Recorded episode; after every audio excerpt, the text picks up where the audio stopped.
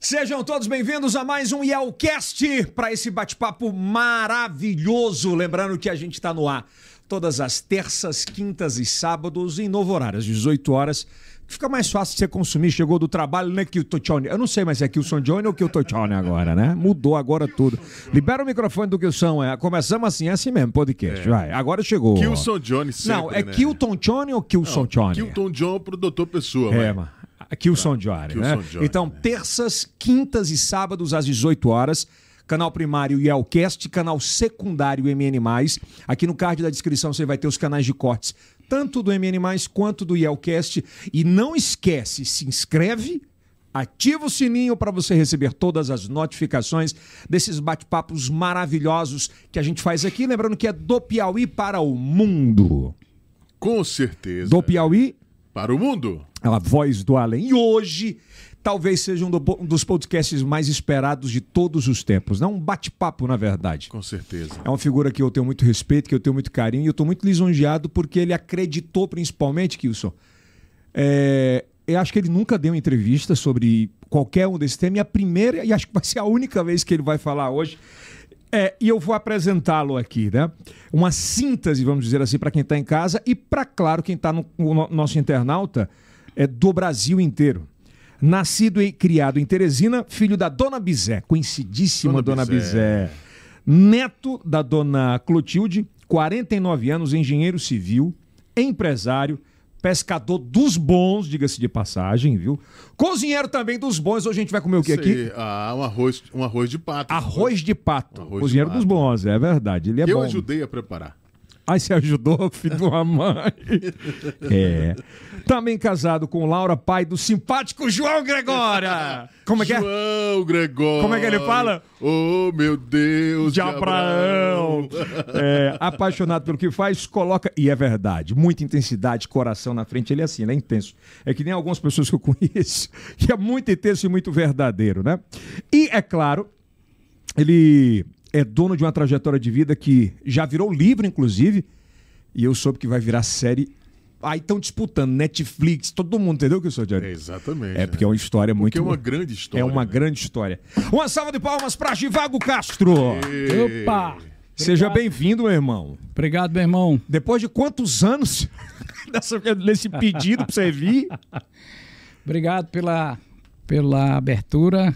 É, E eu falo com muito orgulho. A minha apresentação, antes de vir o Divago, vem minha mãe, vem Dona Clotilde, porque são as pessoas que criaram o Divago. A Dona Família, Clotilde, pela parte que uniu a família, mostrou os valores familiares, da fé. Uma pessoa tão pequenininha, tão frágil, mas ao mesmo tempo uma fé inabalável, que foi muito importante na minha vida. E da minha mãe, que é meu maior exemplo de força. Lá em casa, todo mundo é exemplo da minha mãe. E o único exemplo que ela deu para os filhos foi de trabalho. Muito trabalho. Muito trabalho. Só tem esse caminho na vida, meu filho, é trabalhar. Mesmo numa família que tinha poli... tem políticos, tem tudo.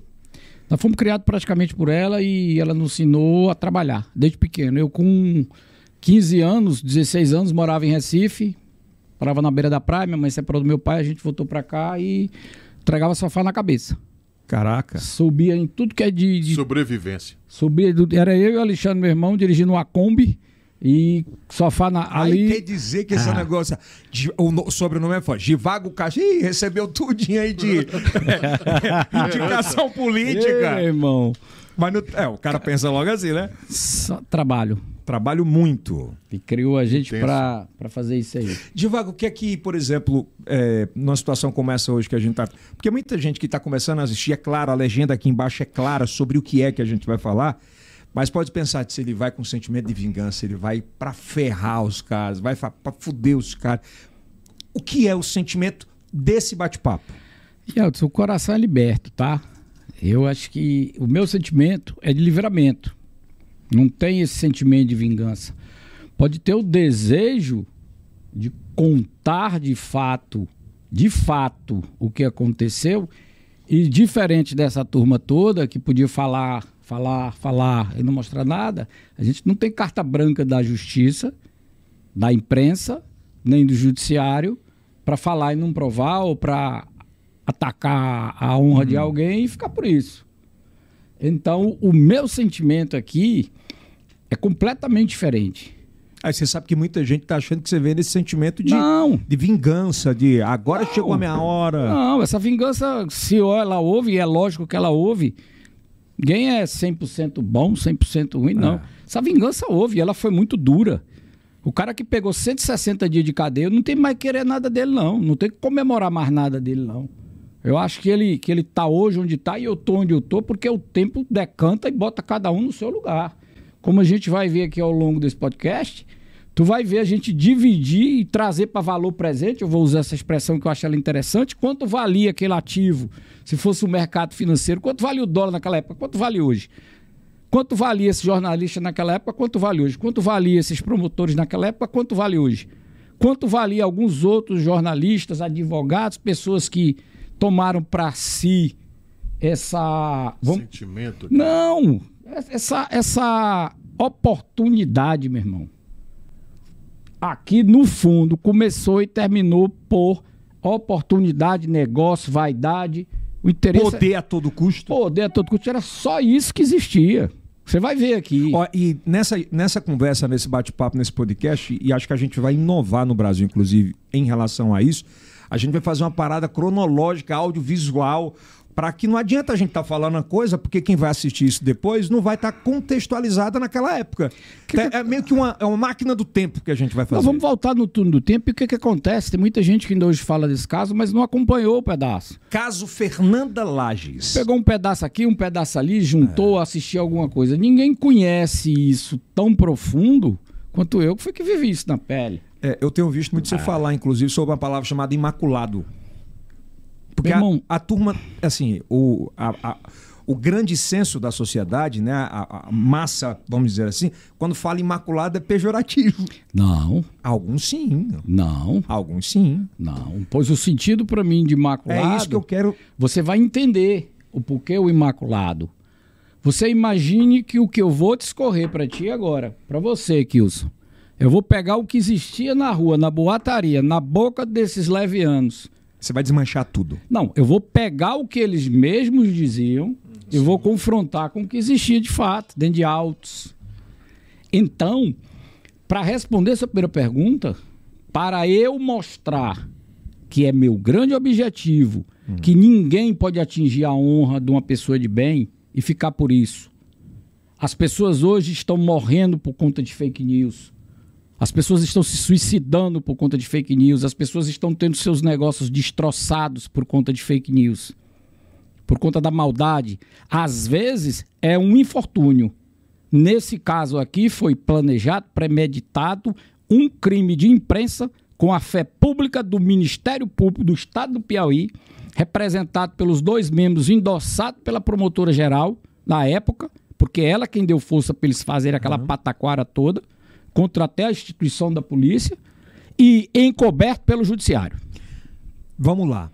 É, Givago. E Elton, Oi. desculpa te interromper. Pode falar, aqui, a hora que você o quiser. Que é, o que é que ficou por volta ali de 2016, quando a Polícia Federal deu o resultado? A impunidade. O figurão O, poderosão. o Ricão comprou a Polícia O Federal, cara- É. comprou a Polícia Civil, comprou o Ministério Público e o caralho aliasa. Tá aqui o Ricão. Poderosão, que te- começou entregando sofá na cabeça e hoje vive dignamente na força do exemplo, cria a família dele. É porque ninguém tinha coragem de falar. ah, Foi o lógico. Givago que comprou. Não era assim? Ah, rapaz, isso é um absurdo. É, o- Ó, o, maior crime de imprensa no Brasil é o teu? Eu diria que é um dos maiores, porque você não pode se colocar na posição de querer arrogar para si, evocar para si que você foi quem sofreu mais ou que isso. A condição de injustiçado, você sabe se você permanece, se você fica. A justiça bate na porta de todo mundo, meu irmão. As pessoas nesse país, elas já nascem, muitos deles, Um injustiçados pouquinho esse microfone pra cá. sem qualquer chance nem de progredir na vida, porque a gente vive num país muito desigual. Então eu jamais, eu não sou injustiçado, eu fui. Eu fui. E eu escolhi entre ficar na posição de injustiçado ou seguir de cabeça erguida. Porque a única coisa que te tira de dentro de um negócio, de um buraco desse, que tanta gente ruim, imprensa, Ministério Público, Judiciário, que tu vai conhecer o que é a Eu sua. quero. Tu vai ver o que é a Nós. sujeira, tu vai ver o que é a sujeira de proteção que esse cara tinha. Esse cara era o Matheus Azevedo. Eu era Matheus Azevedo. Tu vai entender a, a proteção que esse cara tinha. Por isso é que ele pegava um inocente E fazia isso, ele já tinha feito. Ah, tinha um antes de você? Ele pegou um cara, Ah. ele pegou um cara que tinha uma F250, Ah. ele tinha um problema com o cara, eu não vou entrar nesse detalhe porque envolve outras pessoas, mas Tá. ele sabe que eu sei. Ele pegou o cara e começou do mesmo jeito que ele pintou comigo. Um corpo foi desovado por um F250 tal lugar. Ir- fazendo a ilação com o cara. Sem dizer o nome do cara, do mesmo jeito que ele fez comigo. Começa com a. Ora, Pronto, eu vou te- agora eu vou te interromper, mas vamos lá. Como é que é o cara dormir, empresário, lutador, empreendedor, o cara corredor atrás do negócio dele, começou lá vendendo sofá, é, levando sofá, Sofá na, cara. na cabeça. Aí de repente tu acorda assassino, eu adoro. a- a- com acusação de um assassinato nas tuas costas. Eu adoro. Porque não era acusação. Calma lá. Era imputação já? Não. Uma coisa é acusação. Quem acusa é polícia. É. Uma coisa. Condenação. Não, vamos lá. Uma coisa é você ser acusado pela polícia, meu amigo. Eu nunca tive problema com polícia, nem civil, nem federal. Certo. Nada, absolutamente nada. Existia um problema, assim, grande de crise de imagem, criado por um jornalista, que eu vou entrar um pouquinho no tempo, pra você entender o porquê Uhum. Pois da é. razão dele, endossado com a fé pública do Ministério Público, através de uma campanha de entrevista de autopromoção, e quando eu digo que houve um acobertamento do crime de imprensa, já foi no sentido de proteção desse jornalista para que ele não fosse condenado pelos seus atos. Como é que foi aquele dia? Acordar dessa forma, eu vou te Deixa eu falar. lembrar a data direitinho. É, eu não, le- Lembro, eu não lembro. lembro. É, quando foi a data da morte da Fernanda Lages? É, Ela morreu 25 de agosto de 2011, foi, acho que era uma quarta para quinta. Quarta para quinta-feira. É, é. E eu gosto de fazer sempre uma metáfora para poder Pode dar a ficar à vontade. dimensão real Certo. para uma pessoa que não viveu aquilo. Imagina tu acordar, chega uma pessoa que nunca te viu, que disse que é médico e disse assim: "Tu vai morrer de câncer, tu tá com câncer, sem ter feito um exame em ti". Caralho. Aí tu tu puxa aquilo ali, Kilson. Aí diz assim: "Como assim que eu tô doente?" Eu não tô O cara, o cara saudável, como Eu eu, não- Vamos trazer isso para a realidade. Assim, uma, uma, uma Eu não tô comparação. sentindo nada. Tô sentindo nada. Aí tu vai pra televisão e diz que eu tenho o quê? Nada, rapaz. Que conversa é essa? Aí daqui a pouco aparece mais dois médicos, mais dois artistas, querendo g- capitalizar a imagem em cima do teu sofrimento. Não, você vai morrer. Porque você tem que morrer porque você tá doente. que eu tô dizendo. Aí eu digo assim, rapaz, faça um exame aqui em mim. E cadê o exame? Cadê a coragem de fazer exame? Tudo que se falava se encerrava nas televisões, na conversa. E, meu irmão, naquele tempo a gente vivia, traga agora para a realidade, a gente vivia um momento de nascimento de rede social. Era. O WhatsApp estava engateando. Quais eram as redes sociais daquela época? Twitter, com muita força. Orkut. O Orkut era mais uma rede social, mas aonde exigia, onde existia propagação de informação... Era o tweet. Era o Twitter. O Twitter e o Facebook, que já tomava corpo. Não existia o WhatsApp naquela época. Era. Talvez se existisse fosse até mais fácil. É. Acho que naquela época até o Telegram ainda era maior do que. Já existia naquela época. Enfim. Eu lembro do Telegram WhatsApp. já existia. É. Enfim. Então, ela, ela foi encontrada morta no dia 25 de agosto, dentro da obra Eu do- lembro que eu É. transmiti ao vivo. dentro da obra do, do Ministério Público Federal. Eu tinha uma obra do lado, né? Eu construí as fundações do TRT, já tinha até terminado a obra. Então aquele prédio todo que não, não foi você. Não, não. Era outra empresa do Ceará chamada Macrobase. E naquele dia, a imprensa corre toda para lá, né? Começa a registrar que ali havia, havia acontecido, de fato, um assassinato. E você via as informações sendo divulgadas por vários meios de comunicação, cada um de uma forma diferente. Eu me lembro bem de uma mesma matéria veiculada, uma pelo GP1, seu Feitosa Costa, que foi um dos grandes boateiros desse caso, e no outro da Cidade Verde. Um dizia que ela havia sido estuprada e o outro dizia que não. Isso né? sem laudo, sem nada. Sem nada, sem nada, sem nada. Enfim, então esse caso já começa com uma marca registrada, que é o tumulto. E quando você, eu fiquei, você ficou, todo mundo ficou impactado. A menina encontrada morta naquele local, na avenida mais movimentada de Teresina, dentro de um canteiro de obra com cinco pessoas. Que palco é esse para se cometer uma coisa dessa contra uma jovem de 19 anos? Aí é, é o, o, o- o típico roteiro de uma novela ou de uma tragédia. que palco é esse? E informação. Eu me lembro que naquele dia, quinta-feira à noite, sexta-feira, a gente aqui ia nos bares, nos restaurantes, não se Era o pau falava. que cantava, velho. Não se falava outra coisa. Não se falava outra coisa. E nem tinha meu nome nessa história até então. Tá, Até então, tam- Não, nada. Nada, nada. Um engenheiro que trabalhava na macrobase, esse cara viaja na quinta-feira, Certo. No dia que ela foi encontrada morta, ele viaja voltando para Fortaleza. De avião. Ele que era meio-dia. Não, não, de manhã cedo. De manhã cedo? Ele pega um voo de volta para Fortaleza, não me recordo o nome dele, e os policiais, quando voltam na obra na sexta-feira, um operário diz que. Eles perguntam: faltou alguém ontem? Uma pergunta óbvia, né? Claro. Uma pergunta óbvia. Faltou alguém ontem? Aí um operário vira e diz assim: faltou o engenheiro. Puta que o pariu. O que é que aconteceu? Seu Efraim Ribeiro estava na obra, Hum. pegou e bateu foto das placas. Ah, de quem eu lembro. A placa de quem era que tava lá? De um lado a placa da minha consultora, Givacar chamada. Tem essa foto? Tem aí? Não. Não, tem. É. Eu, eu devo ter ela em arquivo. Certo. Do outro lado, a placa da Macrobase com o nome de três engenheiros. O, Afre, o Efraim vai e leva essa placa e entrega para o Arimaté Azevedo. O Efraim que entregou? Entregou. Por que ele fez isso, eu não sei. Mas ele já sabia que a gente tinha uma relação estremecida com a Arimatea. Certo. Porque aí eu volto seis meses, um ano no tempo. O Arimatea sempre foi um cara que atacou todo mundo. Ele atacava gratuitamente a minha família. Eu não tenho ligação política nenhuma, mas tenho, sou, sou sobrinho de político, sou filho de político, de família de político. E ele entendeu num dado momento que ele não conseguia nos chantagear nem nos extorquir, como ele fazia com todo mundo, até chegar a ser preso agora. Mas ele via que aquilo dava pauta. Ele via que aquilo dava Aquilo to- atenção. Trazia uma importância pra ele. Então esse cara vai, o Efraim, não sei por que razão, entrega essa foto pra ele. Mas você acha que foi proposital isso? Ou não, ele. Cara, o Efraim é, meio- é- é um cara que você não consegue fechar a conta de, de entender ele. Pois é. Eu não vejo. eu- às vezes eu acho que ele é um cara ingênuo, às vezes eu acho que é muito malicioso. Agora, ele pegar uma foto de uma placa, em vez dele mesmo publicar, ele ir lá e entregar para um jornalista que ele sabe que não gostava da minha família, aí o Arimatea começa no domingo. Engenheiro é suspeito. Com a notinha. É. Kilson, tu é um jornalista. Aí tu, um caso desse de repercussão, tu toma notícia de que tem uma pessoa com lá que tá sendo investigada e a polícia já tá fechando a conta. É. E tu vai ficar fazendo notinha de picardia em coluna política, que não é policial. Um dia tu bota a notinha.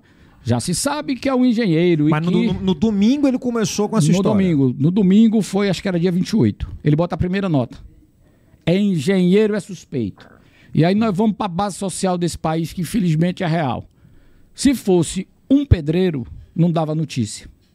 Mas é um engenheiro. Vamos lá. E ele já de posse da, da foto. É o maniqueísmo. O cara escuta que o engenheiro viajou, é frame, bate a foto, manda para ele, ele começa a fazer ilação. Isso na cabeça dele. Na cabeça daquele psicopata, Criado. ele sabia, Criar. Não, na cabeça daquele psicopata, ele sabia que eu não tinha nada com isso. Desde o começo que ele sabia. Me dá Ele meu- sempre soube. Meu arroz de pato. Você vai ver aqui um vídeo dele que você vai ficar de queixo caído. Ele sempre soube que eu não tinha nada com isso. Ele só queria nos Tá de incomodar. sacanagem que ele sempre soube. Sempre soube. Ele só queria nos incomodar. Porque ele não perdia uma oportunidade de trazer uma história para tentar colar na gente.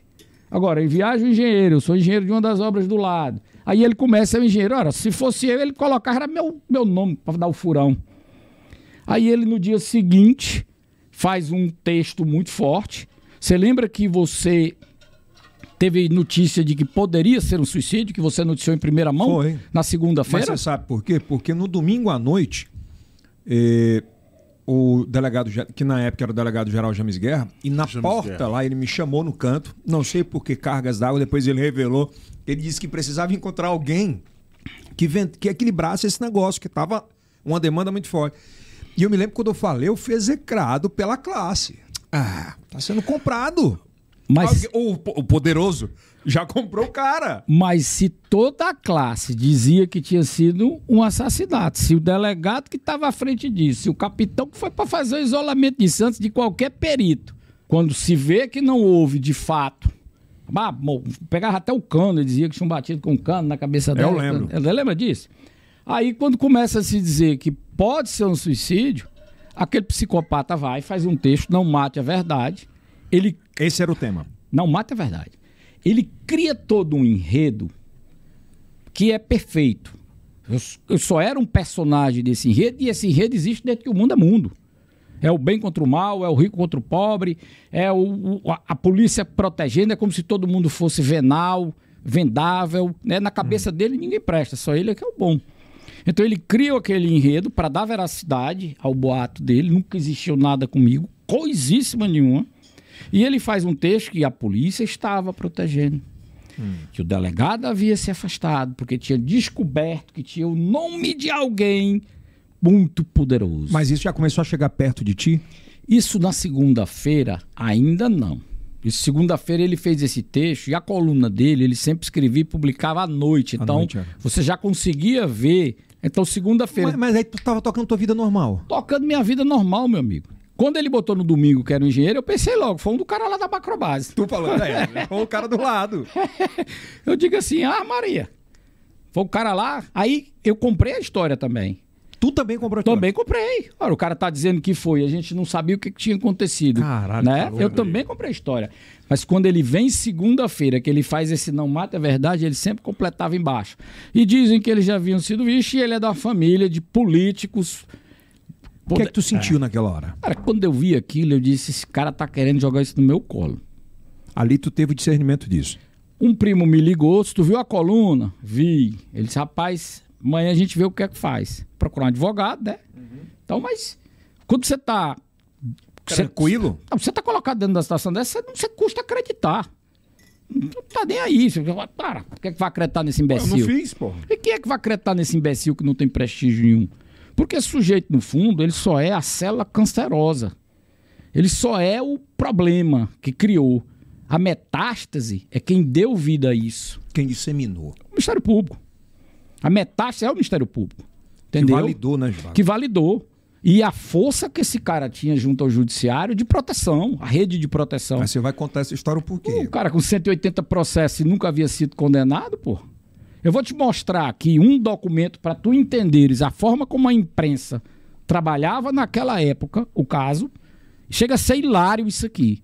Tem Se- aí. Eu vou te mostrar aqui. É, vamos na sequência aqui, porque a gente montou É, pelo é. menos uma sequência pra gente não perder essa, essa cronologia. É, é porque o assunto é muito denso, mas Claro. esses primeiros 40 dias é que fazem toda a diferença. O resto é Bom, desenrolar. aí o teu, aí o teu primo te liga, aí tu já foi apertando ali. Disse, rapaz, que merda, será que essa porra é pra Não, mim? que mesmo?" o que, cara? Eu fui preparado, foi pra vida, foi pra, pra enfrentar. Não, eu digo foi apertando o que eu digo, o seco foi.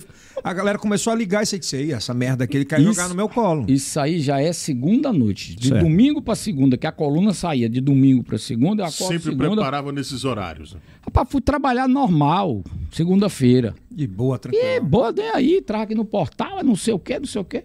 Quando é, quando é no dia 30, ele começa a centrar fogo. Porque só era ele. E já Não- objetivo mesmo. Não existe outro meio de comunicação na época que tivesse citado meu nome, que o engenheiro era suspeito. Saiu uma matéria dia 27, deixa eu te mostrar pra tu ver que, que atrocidade um jornalista escreveu um troço desse. Dia 27. É, como é que bota ali? Não, deixa que ele bota. Você só põe aí que a gente bota lá o Diozão, né? O que isso aí. Tá. Zão. Então vamos ler aqui. Isso Bota aí, aqui, Jó. dia 27 de agosto de 2011. Olha aí. Tá vendo a data? Tô vendo. Crime desvendado pela polícia, dia 27, dois dias depois, ok? Ok. Dois dias? É. Segundo o jornalista aí, o brilhante jornalista já tinha sido Ah. Quem tá desvendado. assinando aí é esse Roger Bezerra. Olha, olha que texto brilhante. Integrantes da família de Fernanda Lages Vera, 19 anos, apontam que é o assassino da estudante de direito, integrante da família, pode ter sido assassinada por alguém próximo da família que chegou a chorar em cima do caixão durante o velório em Barras. O jornalista está dizendo. Familiares de Fernanda acreditam que quando for divulgado o nome do assassino, o pai da universitária, o ex-vereador, tal, tal, ficará muito Quer decepcionado. dizer, longe de ti, dessa situação. né? Dia 27, o jornalista traz à mesa que os familiares tinham dito. Agora vê o que é a, a- a- a concatenação da falta de coordenação, de redação, de loucura que esse cara tem na cabeça. Os familiares acreditam quando for divulgado, enfim, fa- todo mundo vai ficar chocado. Vamos para frente. Os familiares são unânimes em afirmar que quando a prisão do acusado, do assassino, do acusado do assassinato, for feita pela posi- polícia, querem acreditar que será hoje, toda a sociedade ficará impressionada. Ele vai chama a matéria. Portais de notícia de Teresina afirmam que o principal suspeito do assassinato de Fernanda é, lá seria o engenheiro da obra. Mas isso não foi confirmado pelo delegado Mamet, titular do 5 DP. Começa a fazer ilação. Segundo os principais portais, o acusado do crime teria fugido para Fortaleza. A história Que do é a história do engenheiro que engenheiro que você viajou. falou, é. é. A Que história é se andando. deu, Ah, ah. que se deu porque um, um É. funcionário da obra disse que o cara tinha faltado que foi embora. ficou como suspeito. A polícia ia ver porque claro. faltou alguém. Ele corta um pouco, mas ele diz aí que a polícia chegou nessa informação utilizando o GPS do carro de Fernanda, um Fiat, e do carro do assassino. Putz. Olha que informação. Como é que a polícia sabia o GPS, que tinha o GPS para seguir os carros? O cara vai construindo uma narrativa e as pessoas não questionam, mas bora para frente. A partir dessas informações de que os dois carros foram para o local da avenida, né? que Eles encontraram. Aí vamos lá. A Polícia Civil, a partir do depoimento do vigilante do, do TRT, desvendou a partir do depoimento Aí já estava Ah. desvendado, dois dias depois. Dois dias depois, a polícia desvendou. Primeiro desvendou porque f- os carros foram para lá. Aí depois agora, pô. Aí Ah, a família achava que era alguém lá de Barras. Aí depois achava que era um engenheiro. Olha quanta informação aí. trocada. Agora, embora não, agora o que, é que eu acho mais absurdo disso aqui? Ah. Lê, por favor, bem aí o nome. Tu desce aqui, aqui. Ah, bem aí, ó. O nome vai ser. O nome vai ser preservado para evitar injustiça. Puta que o pariu. A Polícia Civil disse que o assassino tinha cargo na obra. Aham. A causa do crime foi passional. Ok. A família de Fernanda Lage já foi informada da sua. Quer dizer, nesse, em, em dois dias, Cara, o nome do assassino vai ser preservado por injustiça. para evitar injustiça? Como assim, cara? Responde aí. Assim, Quem... meio doido, né? Alguém consegue me fazer essa matemática? Esse um mais um aí dá dois? Não fecha. Como assim? Não fecha. Aí, o delegado- Indagado se o assassino era o engenheiro da obra, como tinha sido noticiado por portais, aqui era o Mate- Arimatea já fazendo, né? É, ó, o delegado Mamed vai solicitar a prisão preventiva. Aí eu leio o que é que tem embaixo. Indagado se o assassino era o engenheiro da obra, como tinha sido noticiado por portais, Mamed Rodrigues disse que não, não aliás, disse, Disse que- que, não, que não disse Pra pra ninguém. ninguém que o responsável pelo assassino era o engenheiro da obra. E que não teria feito pedido de prisão. Como é que um jornalista pode ser irresponsável ao ponto de dizer uma coisa em cima e se desdizer É porque embaixo? ele fala uma coisa em cima e É, é. Então, isso aqui, cara, é pra tu entender. E se você abrisse qualquer matéria da época, era daí pra pior. Mas vamos lá, vamos lá. E po- o que foi o delegado Mamed nesse início, nesse caso? O que é que ele, ele Representou. representou nesse contexto todo? Porque muita- foi afastado porque alguém poderoso mandou afastar o cara. Tinha que haver, tinha que haver um fundo, porque toda mentira ela precisa ser construída e floreada. Certo. Não basta dizer que é o fulano, tem que sair fechando pontas. Por quê? Por aquilo, para transformar tudo aquilo muito suspeito. Então, até onde eu saiba, a estrutura da delegacia dele era muito pequena. E o caso tomou repercussão muito grande. E o governador, na época, passou para uma delegacia superior especializada. Era o Wilson Martins, não era? Era- Acho que era o Wilson Martins. Wilson Martins. Governador Wilson Martins. Governador Wilson Martins, que fez questão de politizar muito o caso, dando entrevista sem nenhuma necessidade. Porque não existe no caso do Brasil, caso que governador precise para televisão dar satisfação. em- Eu mesmo nunca vi. em- eu nunca vi. Não tem. Você já viu um governador ter que ir para uma televisão e ficar dizendo doa quem doer, a polícia vai apurar? Você acha que ele não sabia o que estava acontecendo dentro? É porque, é, o dele- inclusive, o James falou que a- foi avisado a ele. Enfim, quando é no dia 30, o Arimatea cresce mais ainda. Acessos.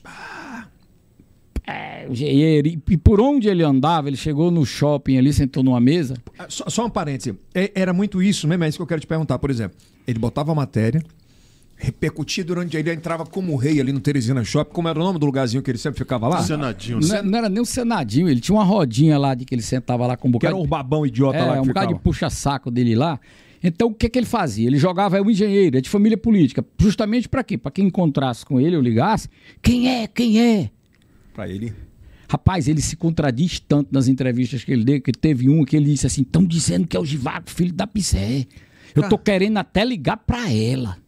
Que filha da. Olha que filha da puta. É podcast? É podcast. É, pode né? falar que, filha da caralho, puta. filha da Que filha da puta. puta. O que é que ele quer que eu fiz? O que é que ele Filho de fez? rapariga. Pode falar. O que é que eu fiz? O que é que ele fez? Quando foi no dia 31, eu chamei somente a TV Clube lá pra casa. Me aconselhei com o Dr. Valdeci Cavalcante, que é um amigo da família. Doutor, tá acontecendo isso Mas não aqui. foi um erro. Eu, eu entro já nesse detalhe. vai. você não pode julgar dessa forma. É, eu tô perguntando. Você, você reage como você é preparado para a vida. Tem alguém dizendo uma, uma merda dessa comigo. Eu sou um cara do combate. Eu nunca deixei ninguém dizer uma coisa comigo que eu não fosse tomar Combatente, satisfação. combatente. É. Cara, e vai- Eu sou, na verdade, cara. eu acho que não foi erro, não, porque você não tá errado. Você não fez a porra, Você não tá tem que dar errado, você satisfação. não fez. E aí é que a história começa a ficar interessante. Mas era o que ele queria. Ele, ele- eu- ele provocou, provocou, provocou, eu chamo. Pra ter a Foi- resposta. é, foi só o Marco Teixeira. Como é que foi aquele dia, em especial dessa reportagem? Vamos lá.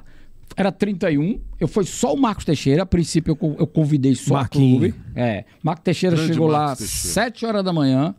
Chegou lá cedinho. Eu digo, venha cedo, porque eu preciso voltar para trabalhar e tal. O Marco Teixeira chegou lá, eu dei uma entrevista, ó, nunca vi, não conheço. Tem aí, né? Tem aí também. Eu vou já mostrar Ah. a que eu dei para aquele rapaz da Meu Norte, qual é o nome dele? Gente boa. Qual deles, rapaz? Tu vai ver ele aqui. Eu não sei se era o Ricardo, mano. Acho que é o Ricardo Morafé. Foi o Ricardo Ricardo Morafé. Morafé. Ricardo Morafé. Eu tô comendo aqui o arroz de pato, tá bom? É. Nós vamos colocar aqui dois documentos para você entender o desenrolar daquele dia. Eu chamo o Marco Teixeira e dou entrevista. Não sei quem é, estava em casa, fui pro cinema ontem, dormi em casa, saí para trabalhar, nunca vi, não sei quem é. Na época você tava em outro relacionamento. É, rapaz. e, e nem nunca vi na minha vida. Esse foi o grande dilema desse caso, porque os dois irresponsáveis passaram a vida toda tentando provar que eu estava mentindo. A lógica deles era tão frágil que era assim: se ele está mentindo, foi ele. Então eles queriam provar que eu conhecia. Givago, no segundo dia, Hum. tanto pra polícia e quando o Ministério Público entrou, eles tinham a certeza na cabeça deles que tu não tinha nada a ver com isso? Vamos chegar lá. Tá, Tu vai ver. tá. Tu vai ver coisa, meu filho. Tu vai ver coisa. Tu vai ver como. Meu filho, meu filho. Meu filho, meu filho. Tu vai ver, Tu É, vai ver coisa, meu filho. Você não quer uma cervejinha, não? Não. Um vinho? Não, não, obrigado. É, deixa pra outra então, hora, no eu final. chamo o Marco Teixeira. Quando eu estou terminando de dar a entrevista do Marco Teixeira, já está toda a imprensa do Piauí, de Teresina, embaixo do meu prédio, à exceção de quem? Portal Z. É. Foi o único que não foi lá. Coincidentemente. Coincidência, né, cara? Que legal. Todos. Eu digo, rapaz, eu já tô aqui mesmo, manda a turma subir. E dei entrevista para cinco portais, todas as TVs. E o minha fala qual foi? Eu não conheço. Saíram todos iguais? Rapaz, é tudo a mesma fala. Não, eu digo, mas todo mundo reproduziu da forma que você falou? Mesma coisa, porque não tinha como ser diferente. Certo. Ó, essa entrevista aqui que eu dei para o Ricardo Morafé. Vamos ver aqui, vai lá. Vamos lá. Abre aqui a tela, vai. Você acha então que esses boatos saíram desse blog, desse portal? Saíram desse blog, eu acho, não, eu tenho certeza. Eu tenho certeza. E tenho, como tenho certeza de que a polícia vai elucidar isso. Confiando na e assim que polícia. a polícia elucidar isso, nós vamos para uma campanha de moralização em cima disso aí. Eu vou levantar uma ação contra esse rapaz. Ele vai ter que pagar por isso. E aí fica claro mais uma vez, né, para as pessoas que estão em casa, de que o senhor não conhecia nem a vítima. Não, não conheço, não conheço, não conheço. Não tinha nem como ligar. Caralho, Não velho. conheço, meu amigo, nunca vi na minha vida, não tenho ligação. Como é que eu queria me ligar? Ficam criando fatos, criando fatos e as pessoas acreditam. O cara tá aí no jornal de hoje dizendo que o cidadão tá todo. Tá Aí foi todo quanto o cara- escoriado, todo roxo, diz que tá todo. Todo roxo, todo escoriado. Agora eu vou ter que estar me despindo. E as pessoas acreditam num deboche desse. Isso é, isso é humilhante, meu amigo. Isso é humilhante que a polícia estaria protegendo por ser um figurão. Que figurão sou nada, rapaz. Sou um pobre trabalhador. Sou um rapaz trabalhador, conhecido e respeitado e querido nessa terra. Agora, para estar passando por uma chacota dessa. É, mexe contigo, né, Eduardo, quando tu vê isso. É, não, foi- não é fácil, não, meu irmão. Quando eu fui me preparar para isso, eu, eu fiquei bem para baixo. Porque, para mim, é, na minha natureza, é inconcebível que um ser humano faça isso com o outro. Certeza. Na minha natureza, isso n- eu não consigo é, é, nem compreender. Quando fechou a porta bem, o que é que- tu desabou? Não, é de forma alguma. Não, não, não, não. A- A coisa funciona diferente. Vai de pessoa para pessoa. Tem gente que vai morar debaixo da cama. Tem e- gente que pula. Não, tem gente que passa por isso e se acaba.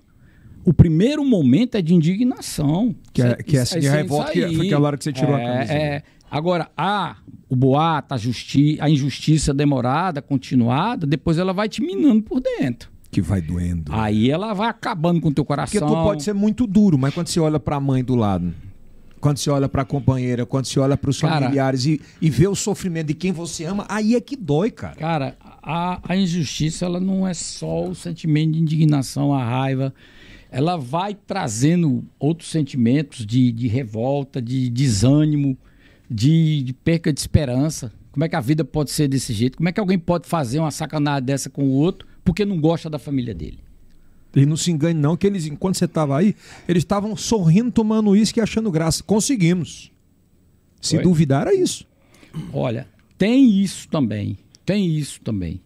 Porque se a gente fosse ficar com raiva de tudo que chega nos nossos ouvidos, amigo não martiriza a gente. O amigo filtra, Alivia. alivia. Bate papo de outra coisa. Aquele cara que chega, rapaz, eu soube de. Aquele cara não é teu amigo, meu irmão. Pra tu ter amigo, tu tem que ter ética. Ah.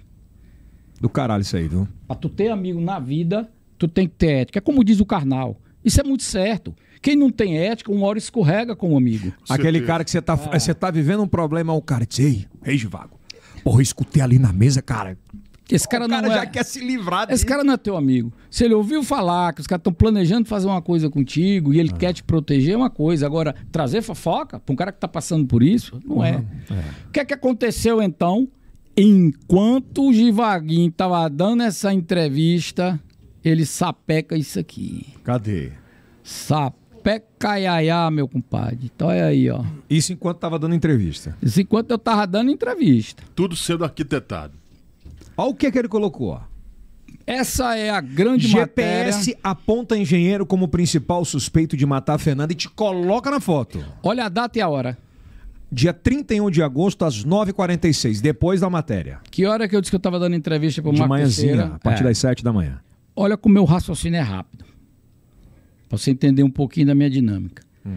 Na hora que eu vi isso aí, na hora que eu vi isso aí, eu disse assim: ou alguém me rifou para esse cara. Eu tinha na época era um plano de telefone. Então era no nome da Vanguarda, meu celular era no nome da Vanguarda e tinha mais quatro telefones, três telefones no nome. Quando você lê isso aqui e diz que o GPS aponta, aí eu digo assim, rastrear o telefone de uma das pessoas que trabalha comigo e esse cara tá jogando para cima de mim. Passou isso na mesma hora, né? Passou isso na minha cabeça. Aham. Porque eu não imaginava que ele seria. Eu sabia que ele era mau caráter, antiético, mas eu não imaginava que ele pudesse ser tão leviano. É um filho da puta, né? Cara, não dá pra imaginar como é que o cara cria um enredo desse. Eu dei até credibilidade pra matéria dele, com esse raciocínio. Mas na hora que eu pensei assim, esse cara até me sacaneando. Mas quando tu viu a tua foto, Eu vi e fiz esse print, com 15 minutos ele apagou. quê? Com 15 minutos ele apagou e apagou o cache. Mas eu tinha feito o print. O cash o que é? O cache é quando você publica algo e você só apaga a matéria, mas se você não apagar o cache, ela fica no Registrado, online, no registrado. Google. É. E aí, o que é que eu Então, f- tu É. teve essa expertise de. Eu fiz o print e na hora que eu vi esse cara até blefando, ele tá me rifando, aí foi que eu cresci pra cima dele. Porque eu tinha a imaculada certeza. Você sabe o que é imaculado? É o cara que dentro dessa situação, ele é puro, intocável. E eu sempre tive essa certeza desde o primeiro dia que esses caras não poderiam fazer nada, absolutamente nada comigo. Você tava na sua verdade. Porque não existia, você não pega um cara que tá dormindo, Kilson, dentro da sua casa, amanhece o dia, vai trabalhar, tem aí a, a- a perícia da Polícia Federal, eu chegando em casa, eu saindo de casa de manhã cedo, que eles pegaram as câmeras do prédio, tem tudo aí pra provar. Sim. Por que, que você acha que eles depois inventaram o mandante? Porque não conseguiam te colocar já na cena. O primeiro era o Givago, porque tava lá que era o GPS. Depois era o mandante, porque tava em casa. Quando eu disse que tava em casa, eles tinham que mudar o discurso. Veja o nível de maldade desses caras. Mas maldade carregado de burrice. Mas até aí tava ele só. Ele e os dois já, tá? porque a história do mandante foi tramada entre eles. Como o cara provou que estava em casa, entregou as câmeras dele e tudo que eu fazia naquela época eu acabava me expondo, dava dei aquela entrevista, aí fui na delegacia, entreguei minhas câmeras, meio que querendo me defender, eu acabei me envolvendo dentro do problema. Claro. Mas fazendo o seu papel na tua verdade. Ninguém sabia que era o Givago, que era o Givago. O cara é trabalhador que vivia a vida dele ali sem pisar no pé de ninguém. E quando coloca o, nome, o sobrenome Castro, re- é, traz a, a co- a composição política de man- Inflama, de, inflama, inflama, e diz meu assim: ah, amigo. não, a família Castro pode tudo. Inflama, meu amigo, inflama. Tem gente que só acha que você só chegou lá, não sabe o caminho que você percorreu, não. E aí ele tá dentro de casa frustrado, porque não conseguiu nada na vida e não tem coragem de acordar pra trabalhar, e ele começa a jogar pedra em ti. Tu acha que tu não passa por isso? Passo. Tu Todos acha? nós. Tu acha que você não passa por isso? Todos você nós. constrói sua vida e tem aquele frustrado lá. Ah, pois foi ele mesmo. Ah, não, a polícia provou que não foi. Não, foi ele, tem que ser ele. É assim, meu irmão, o mundo. O mundo é muito cão. Eu não estava preparado para esse mundo cão, não, Yeltsin. Porque se na minha cabeça eu jamais faria aquilo com alguém, eu também imaginava que ninguém pudesse fazer aquilo comigo. Que é o mundo cão. Mundo cão. Aí, meu irmão, bem-vindo ao mundo cão, Givago. O mundo é assim. Você é que não tinha enxergado ainda. É. Então, Desde que mundo é mundo. é, ele apaga isso aqui, ele imediatamente apaga isso aqui. Sim. Aí quando ele apagou, eu digo, acusou o golpe. Ele errou aqui. Não, quando ele apagou, eu digo, acusou o golpe. Não tem porra nenhuma. Se, esse- se isso fosse verdade pra ele, ele tinha feito disso, era o background da página dele do portal. Era a escada, né? Era esse cara. Ora, mas rapaz, isso é um doente, homem. Isso é um doente. Esse homem passou quase 10 anos me perseguindo. Agora, o que foi que ele encontrou do outro lado? Ele encontrou o alter ego dele, meu amigo. Ele encontrou o cara tão obstinado, determinado, sério, correto, honesto, trabalhador e corajoso. Ele pode ser trabalhador, obstinado, determinado, só que ele é covarde. Ele é covarde para fazer isso com as pessoas, não é no sentido de não ter coragem, é no sentido de trair as pessoas, como ele trai todo mundo na vida. Hoje, por exemplo, a gente vive muita essa disseminação também do, do- de ódios, né? De ódio De nas ódio, redes é uma sociais. coisa horrível. assim, Mas essa história de dizer, ah, vou processar, não, que não vale a pena, não vou atrás do meu direito, não. É um erro, Vago. É não, meu irmão, porque é o único caminho legal que o cidadão de bem tem. Mas quando vai pra justiça, de 10 pessoas, que muitas delas você via nas festas de aniversário que ele fazia, e fazia questão de, de botar aquelas pessoas com ele pra dizer que tinha Ah. um círculo de publicar, né? poder. De 10, 9 chegava pra mim e dizia assim: dá uma surra nesse porra, rapaz, quebra o dente desse cara que eu tenho era merece. mesmo. Aí eu dizia assim: você nunca vai me ver fazer isso, eu não toco num fio de cabelo dele, mas eu vou botar ele de trás da grade. Era o seu pensamento. Esse cara vai me pagar por uma única e simples razão, que ninguém bate na honra do homem não. E se você não é bandido como ele tentou lhe transformar, qual é o caminho que você tem? É o legal. A E justiça. aquilo te deu um gás. É acreditar na justiça. E eu nunca desisti, nunca parei um dia. Amigo chegava e dizia: "Rapaz, quieta com isso, já tá na hora de Esquece. parar, esquece". Já deu. Rapaz, vive tua vida, vive tua vida, meu amigo, eu tô vivendo minha vida. Esse cara hoje aqui, ele não tá dentro de mim, não. Ele é um apêndice bem ali longe. Ele é um cara que vai ter que pagar por o que ele fez. Alguém nessa terra, no Piauí, vai ter que fazer pagar por o que ele fez. Quanto tempo tu dedicava do teu dia nesse período pra estudar sobre isso? Que eu sei que você estudou muito.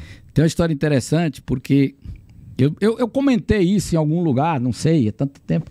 Eu disse assim: eu vou dedicar dois, duas horas da minha vida Todos os dias. todos os dias pra eu pegar esse cara. Eu vou botar esse cara atrás da cadeia. Esse cara só faz porcaria, tudo, todo o dinheiro que ganha é ilícito, porque ele não recebe que os para escrever, ele só recebe pra ficar calado. Se ele me processar, eu provo. Eu não tô aqui pra falar o que eu não posso provar. É verdade. Inclusive, ele foi preso por isso. Porque eu fiz uma denúncia muito séria em cima de que ele recebeu quase 5 milhões de reais nos últimos oito anos, sem nota fiscal, sem nota fiscal não, desculpa, sem certidão regularidade. E quando tu puxa os governadores pra trás, pra botar tudinho, Não sobra um. não sobra um.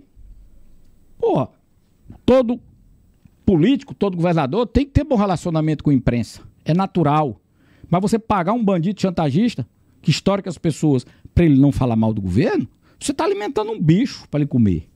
Então, enfim, meu irmão, quando foi no dia primeiro, eu amanheci, tá resolvido esse negócio aqui. Dia 1 de setembro, para mim, estava resolvido. Por conta do print que ele, tu, tu Ora. fez, ele apagou a matéria. fudeu. Tirou o print, eu digo, agora eu vou caçar um advogado que eu vou processar ele.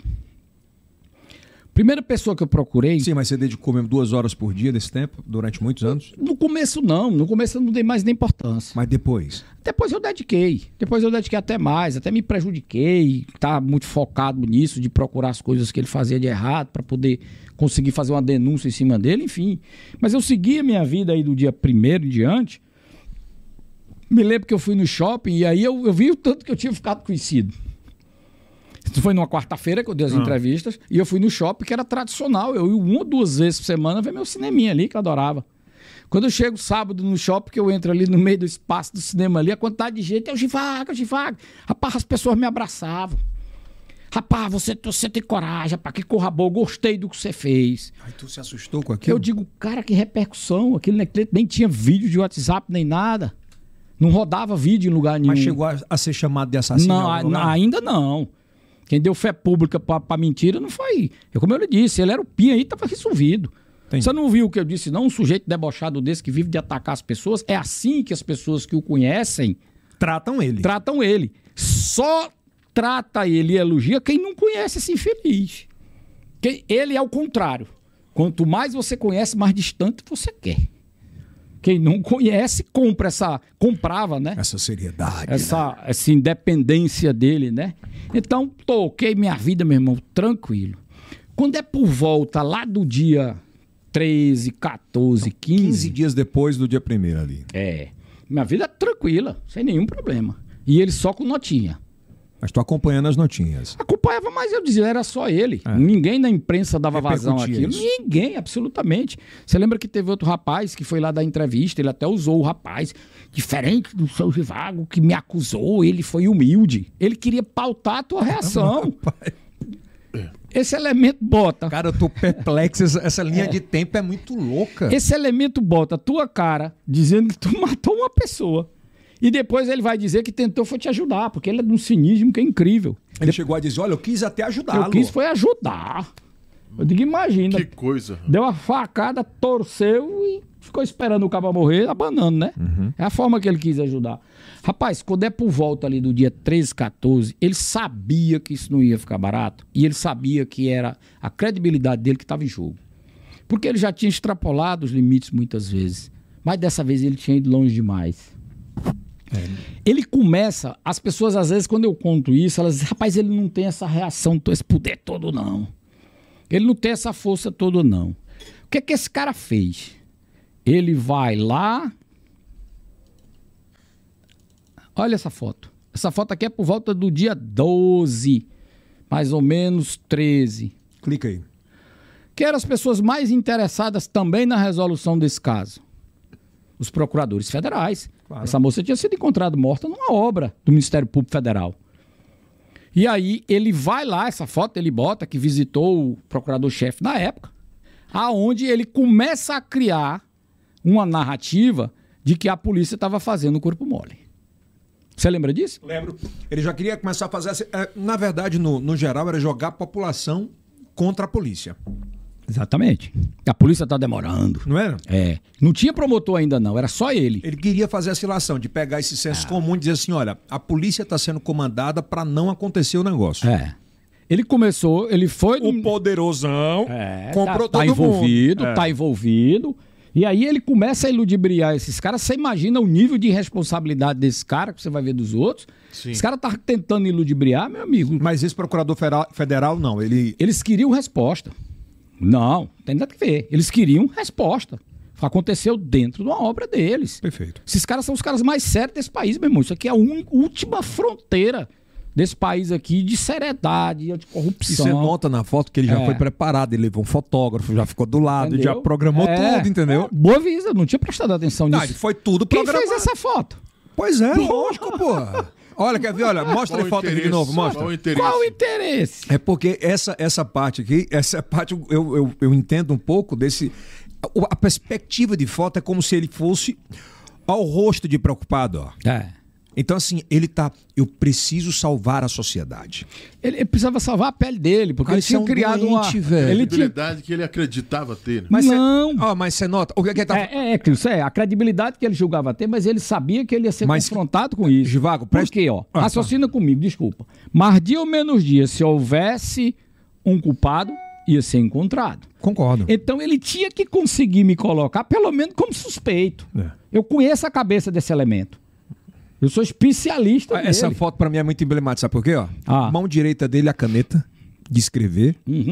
Ele fazendo aquele pedido como se fosse e associa a imagem de um homem muito sério nessa composição. Então ele já levou o cara pra bater a foto, assim, tudo muito Você vai entender lá na, na frente. narrativa, né? Você vai entender lá na frente quando você vê um detalhe lá na frente como isso tudo foi construído. Mas tu não tinha chamado a atenção por esse. Não, não, da questão da foto não.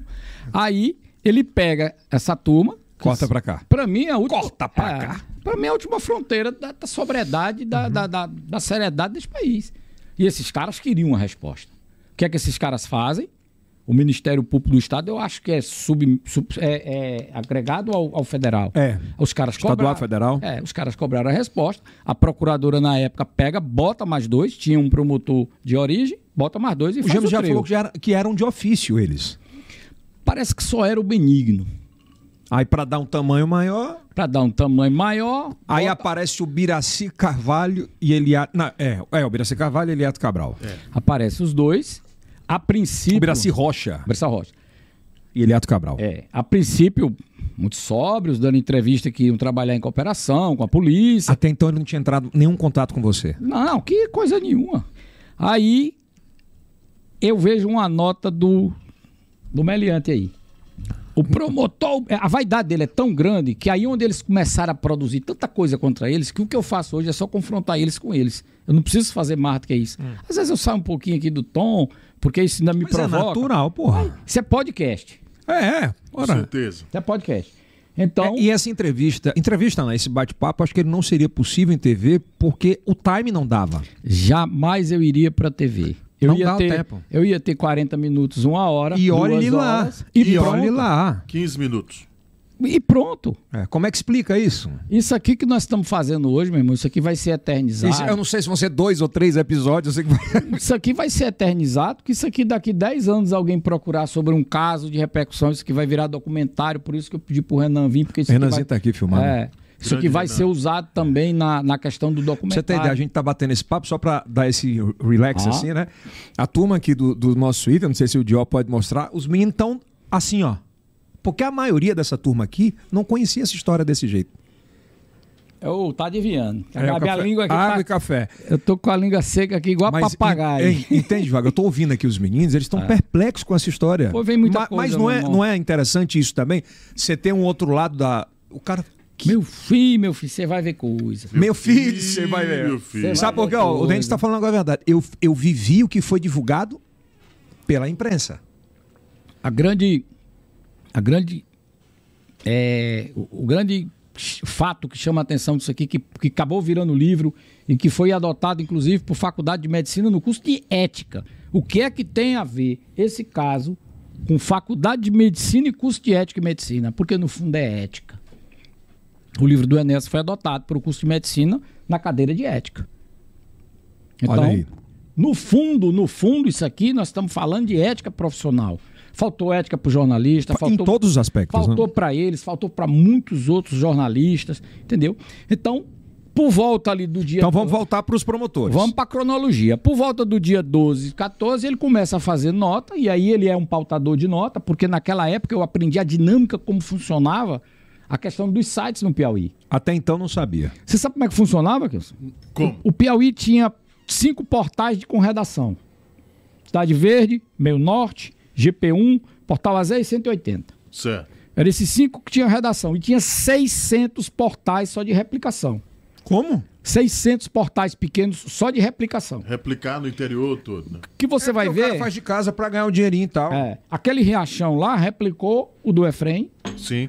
acolá, Interior. na meu norte. É, Então, tudo que esse cara pautava, ele já tinha os correspondentes no interior, teve Piauí 226 municípios, 204, né? 224. Cada um tinha um ou dois Mas ele portais. calculava isso, ele postava e disse: agora vou replicar em tudo. Ele sabia a força que tinha. Ele era, na época, eu acredito que ele e o 180 eram os dois portais na linha sensacionalista, ele mais político, que mais tinha acesso. Depois vinha Meio Norte, Cidade Verde. É.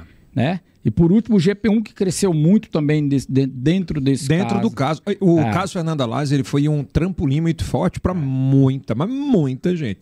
E o Givago falou uma coisa muito fe- verdade. Quem trabalhou sério, ficou. Quem usou para se para se promover literalmente, se fudeu, se ferrou. né? Irmão, é a grande lei do retorno. Tu sabe uma coisa que quando eu escutava aquilo me deixava assim feliz? O que é? Parece um contrassenso, é um paradoxo. Toda vez que saiu uma matéria que era favorável, vamos dizer assim, ao Givago, né? Givago tem nada com isso. Algumas pessoas já iam flamando, ia dando o contraditório. Aí se você fosse olhar os comentários, 80% dizia assim: escapa da lei dos homens, mas não escapa da, lei, de Deus. De Deus. Pois quem está sentado aqui é quem escapou justamente.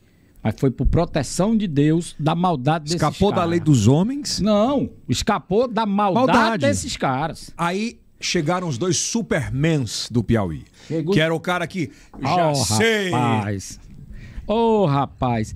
Aí o vaidoso do jornalista bota na coluna dele que o promotor Biraci veio primeiro no portal Bacê, porque nós fomos os primeiros a bater as fotos e chegar no lugar. E ele veio antes de ir na polícia, ele foi lá. Ó, os caras produzindo prova contra eles, ó. Vaidade absurda. O cara gira a Vaidade polícia acima- vai no portal. Vaidade acima de tudo, né? Pô, o cara é nomeado promotor de um caso desse que tá pipocando. E o elemento vai primeiro no portal de menos credibilidade que existia, de um jornalista desse que já na época já era polêmico. E ele vai lá se aconselhar com esse cara e passa Ele foi se então- aconselhar. eu sei lá, foi lá olhar as fotos, porque ele disse que ele foi lá pegar as fotos que ele tinha. Tu sabes quem foi que primeiro vilipendiou a honra dessa menina? Adivinha? Diz, chuta, duas, duas opções. Pô, tá na cara. Vamos. Eu, o Arimaté. É lógico. A primeira matéria É, de que cara ele ele. fez do caso no dia que ela foi encontrada morta era assim: filha de vereador é encontrada morta em obra e ela havia Estuprada. sido. Não, não. Não falou, É, não? Não. Ela havia sido presa no aeroporto de Fortaleza por tráfico internacional de mulher. Puta que pariu, não teve não isso aí. Te- tu tem isso aí ainda, Osmar? Tenho. A matéria era. A primeira matéria, a primeira matéria feita por ele sobre esse caso foi falando que ela havia sido Então a presa. manchete era. filha de, de vereador, eu não sei se era vereador ou ex-vereador, encontrada morta no canteiro da obra do Ministério Público Federal, Já tinha sido presa. havia sido presa numa rede de tráfico internacional de mulher. e botou a foto, e foi o único meio de comunicação que botou a foto dela despida. Ninguém tinha. A, a saia pra cima, foi o único. Esse sujeito nunca teve consideração com ninguém, ele usou a dor dessa família. Ele usou pra subir. Ele usou a, usou a dor daquele pai, daquela tia, daquela mãe. Ele se aproveitou. Esse sujeito é barata. Ele se aproveitou da dor daquela família. É um sujeito que tem um que, que o negócio desse, ele não podia terminar como ele está terminando. Aí sim você vê a lei de Deus, a lei do retorno. Plantar e colherás. Plantar e colherás. Só que Deus, meu irmão, é tão perfeito. Tome o café. Deus é tão perfeito. Eu assisti outro dia um filme que eu indico pra todo mundo que tá passando por um problema. Sim. Hoje eu sou um para-raio. Eu digo, eu me arrepio. Hoje eu sou um para-raio de conselhos. Sim. A pessoa tá com um problema. Vá que podia conversar comigo. é verdade. Podia, conver- podia conversar contigo um minutinho. A pessoa chega, cara. Eu escuto, ajudo, aconselho. Porque eu sou, eu enfrentei uma dificuldade muito grande. E se eu não puder ajudar alguém que está passando por uma dificuldade, muitas vezes, que bem menor, mas eu jamais vou dizer para aquele cara que o problema dele é pequeno. Porque isso é extremamente proporcional à tua resiliência. É verdade. Quando eu falei aqui que me apresentou da minha avó, a minha avó eu aprendi com ela a ter fé. Porque tem duas coisas na vida, Yeltsin, que quanto mais a gente pede, e é o maior conselho que eu posso dar e as pessoas não entendem. Às vezes não entendem de primeiro momento. A maior coisa que você pode ter para você resolver um problema é, é fé e paciência. Porque quanto mais você busca, mais você encontra. Ela não tem tanto. Eu vou comprar um quilo de fé, eu vou encontrar um quilo de paciência. Não. Eu vou acordar hoje, o problema não acabou. Então eu tenho que ter paciência e vou ter fé que tudo passa. E tem gente que acha que tem problema, né? E se cerca disso. E você, quando você esmurece, você baixa a cabeça e diz: Eu tenho direito a esmurecer. Porque a gente cansa. Mas fé e paciência. Cansou muito durante esse. Muito, meu Sempre irmão. investiu na fé. Mas cansou muito. que os- não é investir, é investir em você. Você não pede a Deus para te livrar daquilo, você pede a Deus força para enfrentar. E quando você tem, graças a Deus eu pude ter, e muita gente não tem, que são alguns pilares, como era o nome daquela jornalista, que aquela menina que escrevia para a Cidade Verde, que ela levou- levantou uma campanha de, de- de diabetes, parece que ela tem um filho que tem. Como é o nome dela? Gente boa demais. Dá uma pesquisada aí, Denis. Como é o nome dela? Esque- Me fugiu aqui. Um belo dia ela me puxou pela rede social ali, não me lembro qual foi. Como você suportou? Como você suportou? Como é que você aguentou tudo isso? Ela já tinha caído a ficha dela também, que não tinha nada com aquilo. Eu digo, porque eu tinha. Porque tinha não, porque eu tenho família, amigos e um ambiente de trabalho saudável. Porque senão você enlouquecia. Você tinha uma família que estava com você, lhe ajudando. Você tinha amigos com você, lhe ajudando, lhe segurando. Essas pessoas passam a ser sua muleta de fé. É assim que Deus age na vida. E você tinha um ambiente de trabalho. E tinha minha companheira na época que me ajudou muito. Que estava comigo também o tempo todo. Que falaram depois que tinha largado por, por conta disso, que no seu. Que é uma grande picaretagem, né? Enfim, eu disse para Jeane, Jeane, mandar um abraço Jeane. para ela, Jeane. Então eu disse para ela porque eu tinha esses pilares. Então com esses pilares você vai para batalha. Vai à luta. Vai como você diz, vou para batalha. Pelo pão de Saindo cada pra dia. batalha, É, Pelo pão de cada é, dia. Mas não é fácil. Você continuar de cabeça erguida. E aí, voltando na temática da cronologia aqui, É, porque senão a gente foge. não, você deixar cada tema desse é um Vai, é. podcast. Aí você vai e vê esses caras indo começar da entrevista, todos eloquentes. Porque nós vamos resolver, porque nós vamos Qual cooperar. foi a primeira entrevista deles? Cara, eu não lembro a primeira. Mas eu lembro a primeira que me deixou assim. Muito preocupado. Você Foi lembra- onde? Você lembra que o Eliade era pastor? Lembro. Pois é. Nessa época, eu me lembro que eu estava num domingo almoçando na casa da avó, da Valéria, e uma prima dela me puxou e disse assim, uma- não sei se foi ela ou foi uma amiga que disse que tinha ido pro culto do Eliardo, ele tinha uma igreja, e que ele tinha dito na igreja que a sociedade toda ia ficar estarrecida quando soubesse o que aconteceu. No palco de Deus, homem. É. O cara dentro de uma igreja, o cara era promotor de justiça e o cara dentro de uma igreja manipulando gente. E que a sociedade toda ia ficar estarrecida quando soubessem quem foi, por que foi, ele, ele criando boato. E eu Quando- me lembro que no segundo domingo lotou a igreja dele, que a gente noticiou isso. Esse irresponsável vai segunda-feira para o programa do Silas e solta aquela entrevista bombástica. Aí que você vai ver o tanto que, esses- que eles usaram o pobre do Eliardo. Eu dou o desconto pro Eliardo, que Deus o tenha. Foi o, un- foi o único que eu perdoei. Eu posso falar aqui que ele foi irresponsável, mas eu perdoei você vai entender quando. O Silas entrevista e o Eliardo naquela falatória dele, aí o Silas tentando puxar, promotor, mas qual seria a motivação? O próprio Eliardo já havia dito que para você fazer uma denúncia num caso desse, você precisa ter os pilares, né, do a motivação, autoria, materialidade, e outra coisa. Eu lá. lembro dessa. Ele sempre Você falava lembra? Ele isso. sempre falava isso. Por isso é que ele falava em prova indiciária, porque eles não tinham prova nenhuma. Indiciária quer dizer indícios, alguém ouviu dizer, alguém ouviu falar. Sim. Porque prova pericial eles não tinham. E ora eles diziam que esperavam pela perícia, ora dizia que era indiciária. Ah. E não tinha um jornalista cristão que dava duas horas de televisão para Indagava. ele para indagar. Quando os delegados iam, era pau nos delegados. Era, era, era aquilo. Era aquilo, mas pra eles, o cara foi pra televisão duas semanas seguidas, inventou oito motivações, vilipendiou a honra dessa menina depois de morta. Prostituição, tráfico de droga, chantagem. Aqui? Essa daí mesmo. Essa daí mesmo, porque ele Foi vai essa aqui? dizer algo muito mais grave. Essa daí. Tem áudio? Tem essa aí? ô? Promotor, mas qual seria a razão? Tem como ouvir um pouquinho? Bota aí pra tu ver. Não tem áudio. Foi essa primeira aí. Essa daí foi a, mais bom- a primeira bombástica. Foi essa, foi a primeira. E você vê que a expressão dele, né? Ele cria o suspense, né? Ó, promotor, eh, se botar aqui no. Ele vai dizer que foi chantagem e que ela tinha descoberto e foi queima de arquivo, que foi a primeira tese dele, né? Foi queima Mas aí ele não tinha nada, Gilvan. Coisa nenhuma, meu irmão. Tu sabe de onde é que vinha isso? Pra tu ver o tanto que Deus é bom. E quando eu te disse que tu vai ver coisa. Tu vai ver Meu coisa. filho, é. E meu não filho. tem nada, meu irmãozinho, que seu amigo não diga aqui que ele não prove no focinho desses caras. Me desculpa as palavras. Pode falar, é podcast. É podcast, pô. Você sabe o que que acontecia? Ah. Rapaz, a- a- a- é- essa, essa história, ela se encontra tanto no futuro que a gente passa a ter acesso Pai, às vai coisas. fluindo o tempo, né, cara? Essa história, um estamos 2%.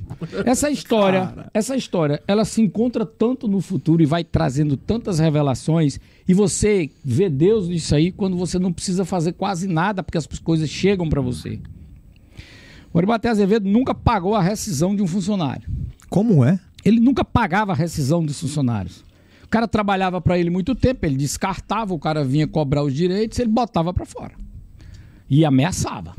Eu fui procurado por vários funcionários dele, querendo saber se eu. Se eu se, uns queriam dinheiro, Ma eh, ameaçava Outros- como? Outros queriam vingança contra ele porque estava devendo, enfim.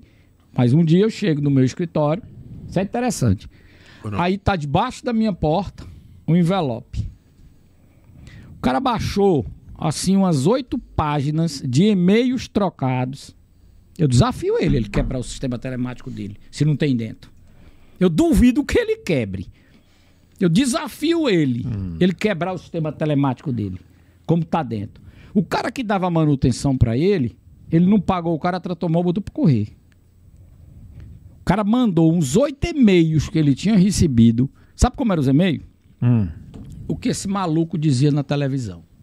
Ele mandava pro cara? Nunca houve nada que esse maluco não dissesse na televisão que não viesse de um e-mail criado pelo Arimatea, mandado pelo mesmo e mandado para eles. Isso bem aqui que tu tá vendo. Peraí, peraí, você tá me dizendo que o Arimatea pegava um fake, aspas, mandava pra ele e-mail ele replicava. Mandava para ele mesmo e mandava para esses Cara, caras. isso é doença, velho. mandava pra esses caras como se verdade fosse, porque isso não existe dentro dos autos. Você não lembra que s- nada do que eles diziam estava dentro dos autos? Não lembra disso? Cara, puta que pariu, isso é loucura demais. Oito teses de motivação para este suposto crime. Não existia nada daquilo, por isso é que a polícia ia e dizia, mas isso não existe, traga as provas. E tudo se encerrava na televisão. Foram 160 entrevistas em 40 dias. Eu tenho Quantas? todas. 160, as que eu clipei. Era café da manhã, almoço e janta. E já amanhecia o dia vaidosos de terno novo. Nós estamos trabalhando demais. Terno novo. Terno novo, vaidosos, porque não sei o quê. Nós estamos trabalhando demais, nós pedimos uma disposição. Mas Peraí, eles pediram a disposição. pediram para ficar só pro caso. De 140. Ai, ai, ai, cara, cara. Eu, não, eu não brincadeira. lembrava disso aí, não. Cara, de 140 pessoas que a Polícia Civil interrogou, a Polícia Civil ouviu, acho que foram 140 pessoas. 140. Eles acompanharam 7. Começa a questão da, da manipulação. Como é que essa manipulação ela é associada a muita vaidade por parte dos promotores, né? Yeltsin, a gente tem que entender qual o objetivo. Poder Se- por poder. Eles tinham um objetivo, né? Vamos tentar raciocinar qual é o objetivo. Vaidade, capitalizar como pessoa. Acho que Todo promotor tem um pouco disso, né? Vai a dar. vaidade, o- aquele poder de denunciar, mas ao mesmo tempo tem que ter a responsabilidade proporcional. E você tem histórias belíssimas de promotores, né? Que fizeram história na vida de pessoas de Bons bravura, promotores, né? bons promotores de bravura, como o caso do Afonso Gil, né? Foi um ícone no Piauí, um cara combativo. E nos dois, eu nunca consegui fechar que houvesse outro motivo Hum. que fosse vaidade ou pensando num- em capitalizar algo futuramente. O Biraci queria, por exemplo, ser deputado? Eu acho que sim. Eu acho que ele, pela vaidade dele, é, ou ele queria ser deputado, ou ele queria ser, tipo, procurador-geral, alguma coisa, galgar algo maior dentro da carreira. Você via que ele sempre foi o cara mais comedido, mas ele era o cabeça. Ele era o cabeça. Ele era o cabeça. Ele, ele era o cabeça e ele era extremamente manipulado pelo Arimatea. Mas a mente maquiavélica era ele ou era Mate- era Matea? Os dois juntos, ele por vaidade, o Arimatea o usava de forma Porque era uma pauta. Ele era o cara que tinha o Ô, Arimatea. resguardo da, da- do Ministério Público. O Arimatea queria escapar da besteira que fez. O Arimatea queria destruir os ditos inimigos políticos dele, queria capitalizar de forma na imprensa. Pra tu ter ideia, no dia seguinte que ele fez aquela matéria, ele mandou um puxa-saco dele lá na loja da minha mãe pra pedir desculpa. O Arimatea. Que loucura. Foi. Minha mãe disse pro cara, ainda bem que não foi ele que veio aqui, porque senão eu ia botar ele pra fora Tua daqui. mãe mandou ele- Foi. Passa daqui, rapaz. Se passa daqui, como é que você se presta pra um negócio desse? Ele tem que pedir desculpa, não é pra mim não, é na imprensa.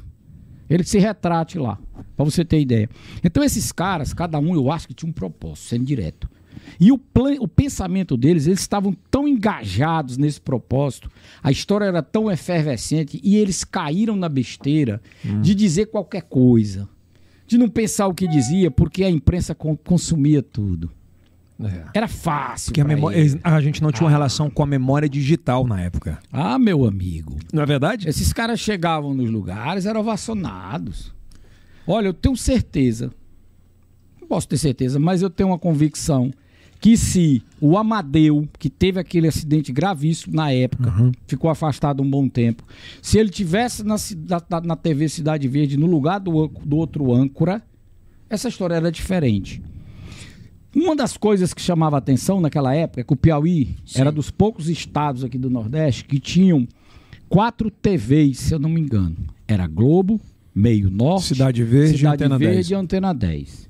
Com pauta própria, meio-dia. Então, todo Eu acho dia. que isso é raro no Brasil hoje. Isso foi uma das coisas que suflou muito esse caso. Porque essas TVs, elas davam muito espaço, principalmente a Cidade Verde. Quando isso aconteceu, minha mãe fez uma via cruz em cada dono de televisão. Rapaz, não faça isso com meu filho, não, vocês estão fazendo uma injustiça. Foi lá, foi lá no Paulo, pediu e o Paulo disse: aqui eles não falam besteira. Se falavam, não falam mais, aqui eles vão ser inquiridos. Foi lá na Cidade Verde e não encontrou esse respaldo.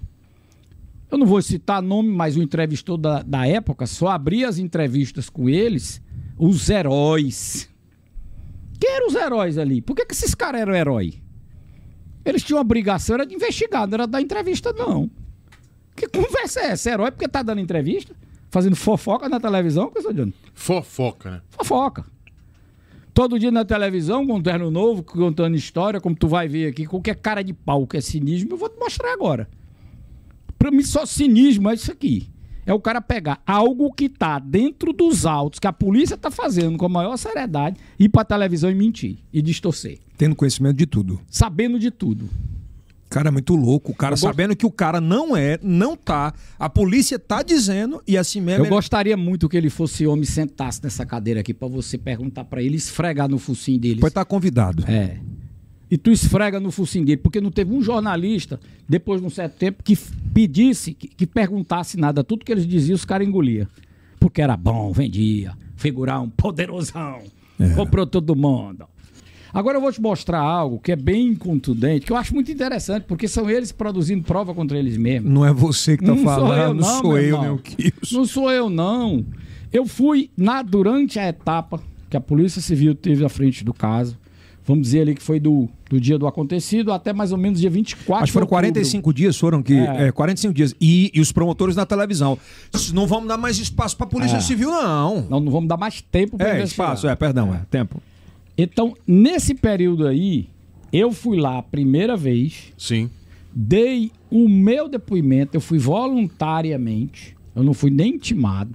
Os funcionários que trabalhavam na obra foram, eu soube que eles foram. Eu liguei para o delegado Paulo e disse: Eu gostaria de ir, porque eu gostaria de entender o que está acontecendo, contar por que é que meu nome surgiu com a matéria do Arimaté. Eu fui fui com a matéria do Arimaté para mostrar. Certo.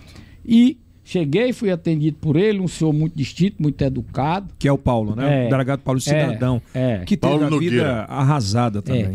Levei para a polícia uma informação que eu julgava que era muito importante, que era a história de, de que quando isso aconteceu, eu chamei o vigia como dono da empresa. Eu quis saber o que, que aconteceu. Por que, que você deixou sua moça entrar aqui? Seu, seu Domingos, o senhorzinho, foi lá na presença da mulher, do filho, me explicou que estava lá naquele horário, viu ela abrir o portão e entrar. Ele Isso- viu. Viu? Ele viu de longe. E aí ele disse que não sabia se era uma mulher, se era um homem, enfim. Isso provoca uma discussão de tal de tamanhas de, de- de tal monta que se achava que tinham sido duas pessoas. Foi, eu lembro. Você lembra disso? Lembro. E a Polícia Federal depois prova, eu acho que até uma foto que encontrou, que ele estava com o dedinho assim pra cima, que ele dizia que era uma só. E o primeiro depoimento dele, o segundo, o terceiro. Todos o décimo. iguais. Ele foi preso, coitado. Todos os depoimentos dele sempre foi uma pessoa. Aquela prisão na época foi muito pressão do Ministério Público, né? Eu não sei. Acho que foi na época, eu lembro. tinha que dar uma, uma resposta, e tinha que, que acontecer alguma coisa. É. Agora, se, se foi preso por alguma razão indevida, era do- dentro da investigação. Claro. Enfim. Mas vamos lá. Então, Cadê? Você ia mostrar. é. Ah, então o que é que esses caras faziam? Eles pegavam, Kilson. Sim. Vou- vamos para o caso bem clássico que aconteceu. Eles pegam uma menina de 17 anos, uma criança na época, uma menina 16, 17 anos, que era a prima dela que morava com ela, Sim. junto com o advogado. Passam batom e veste essa menina como uma mulher e levam pra delegacia pra dizer que a menina. Quem era o advogado? O Lucas Vila. Pra dizer que essa menina tinha me visto. Caralho. É, que a menina teria me visto. Sobrinha do cabelouro, lembra dessa história? Lembro. Sim, sim.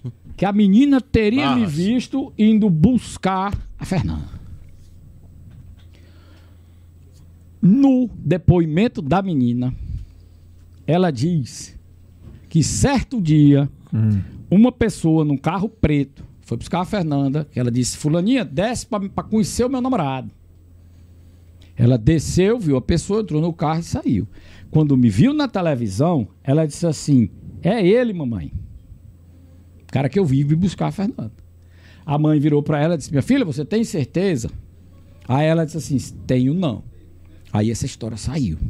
A menina foi na polícia e disse que parecia, mas que se Fernanda tivesse dito o nome Givago, ela lembraria. Então, foi isso o depoimento dela, que ela não tinha certeza, que ela viu na televisão, que ela lembrou daquela pessoa, mas ela não tinha certeza, que ela nunca disse que era eu. Ela disse que parecia, tá lá o depoimento. Aí, o que é que o promotor Biraci faz? Biraci. Tu conhece cara de cachorro quando caga no tapete que tu olha pra ele? Como é que ele faz? Rapaz, ele faz uma loucura. Não, muito não, louca. ele baixa o zóio. É. Ele fez que, que ele sabe que fez algo errado. Fez merda, ele Que fez... É. e balança o rabinho. Presta atenção nisso aqui. Balança o rabo. né? Deixa eu ver aqui. Presta atenção nisso aqui. Essa foi a. A entrevista do Biraci, aí depois eu vou lhe mostrar como eles são levianos. A segundo momento. Mostra aqui, ô, Jó. Cadê? Cara, é uma cronologia muito louca, né? Cliquei duas vezes aqui, ó. Não tá abrindo. Mentira do Biraci, Maraquiá. Nome do vídeo. Play. Olha lá. Com relação a- a- ao depoimento da sobrinha do cabelouro, ela confirmou mesmo que Givago era tipo um paquera de Fernanda? Calma. Foi o que o cara perguntou pra ele? Se você era o paquete. Se, Não, com Né? se- relação É. se a, depois. sobr- é, se a sobrinha do Cabelouro tinha confirmado que você, o Givago, era o paquero de Fernanda. Sim. Como é que É. me Quem é que tá fazendo essa pergunta aí? É, Eu o, acho- é o Moura. Ricardo Murafé. Moura Fé. Como é- Olha que dia é isso aqui? 24 do 10. Como é que menti- Outubro. É, como é que mentiroso faz? Confirmou, isso é do conhecimento de todos. Ela, ela, ela Baixou teria o dito olho. Que, que certa feita o engenheiro teria passado na casa de Fernanda e é, tinha, pegar, é, tinha pego o Fernando em sua casa. Enfim, Para aí. é- é, o depoimento dela foi nesse sentido. Então é, é, é, é Ele pede.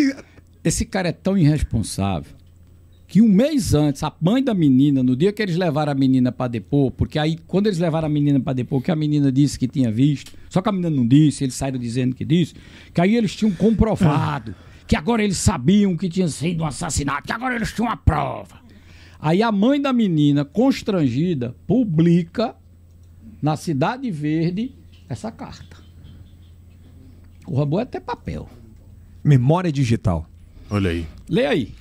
Em carta, mãe nega que estudante tenha dito conhecer engenheiro. Não é ninguém, mas a mãe dela. É a mãe, meu irmão. A mãe da menina. Olha a data disso, cara. Esses caras não se davam um trabalho. Eles mentiam tanto. Que Ele- aquela foi dia 30 e... ele- eles se confi... Não, foi um mês depois. Um mês depois, é. Eles se confiavam tanto na mentira que eles contavam que ninguém contestava, que eles não se davam um trabalho nem de ter visto que a própria mãe. Lê aí o que, é que a mãe diz. A mãe de uma das jovens que morava com a estudante Fernanda Lage divulgou nessa quarta-feira, na dia 28, uma carta da, ci- do, cida- ao cidadeverde.com. O texto desmente boatos sobre o depoimento de sua filha nas investigações da morte da jovem, que teve seu corpo encontrado dia 25. Pra gente fechar, ela disse que você não, não era você, porra.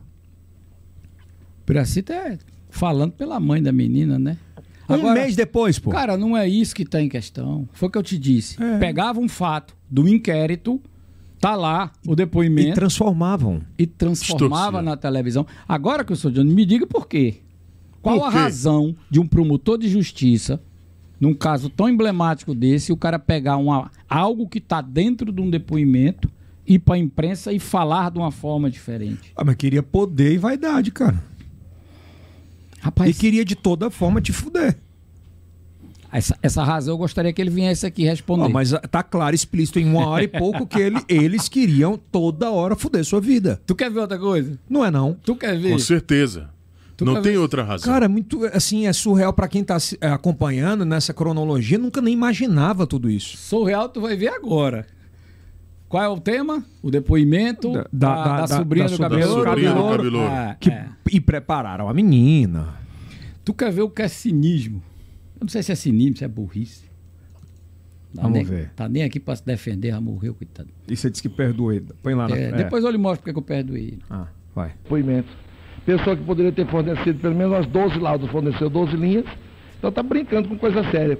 Como se quer matar o boi, em vez de matar o boi e tirar a carne, fica matando os carrapatos Isso está tá falando com relação ao depoimento do engenheiro, o que que houve? do engenheiro. De vago?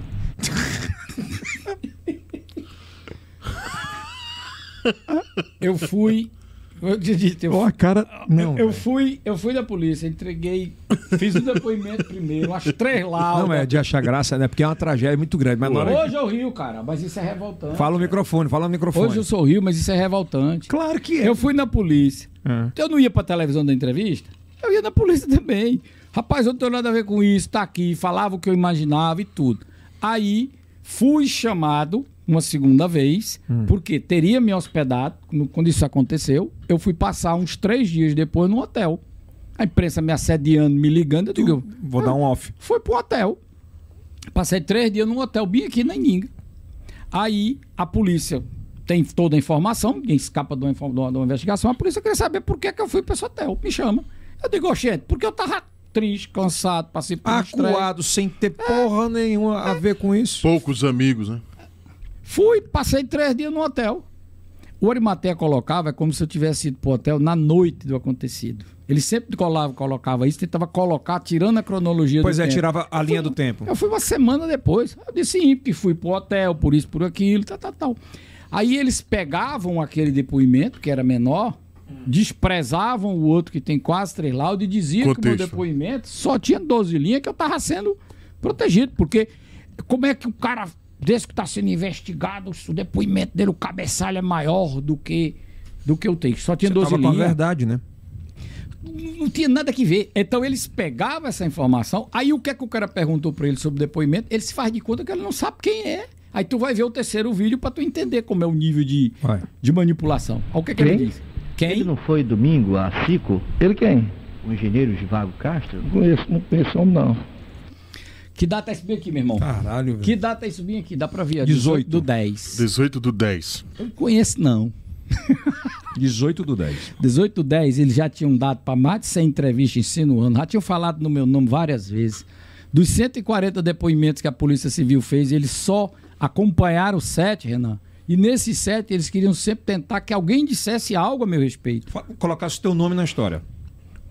Pro Vigia, você viu o seu Givago lá de manhã? Não. Pra sobrinha do cabelouro. Era o Givago? Parecia, mas não tenho certeza. Se fosse ele, pelo nome eu saberia. Diferente, né? É diferente. Então, para todas as pessoas, pegaram também uma dona de uma loja que ela trabalhou, chamaram a mulher para depor, para ver se eu andava Em na outras loja. palavras, eles queriam te colocar de toda forma Eles- dentro da cena Eles- daquela situação. Eles Do crime. tentaram de toda a forma. Agora, você veja o cinismo disso, que eu quero que você entenda como é sublime. Que dia é isso aí? Dia 18, do 10. do 10. Eles entraram dia 15. Ele estava desde o dia 16 dando entrevista e jogando insinuação para mim. E ele disse que não sabe quem é. Depois de já ter interrogado Detalhe. várias pessoas. Representante do Ministério Público. e com o aval da procuradora-geral na época, que foi ela quem deixou essa irresponsabilidade correr solta. Porque, pelo Código de Postura, não sei se o nome é esse, do Ministério Público, Yeltsin, está muito claro. O que é que diz aí?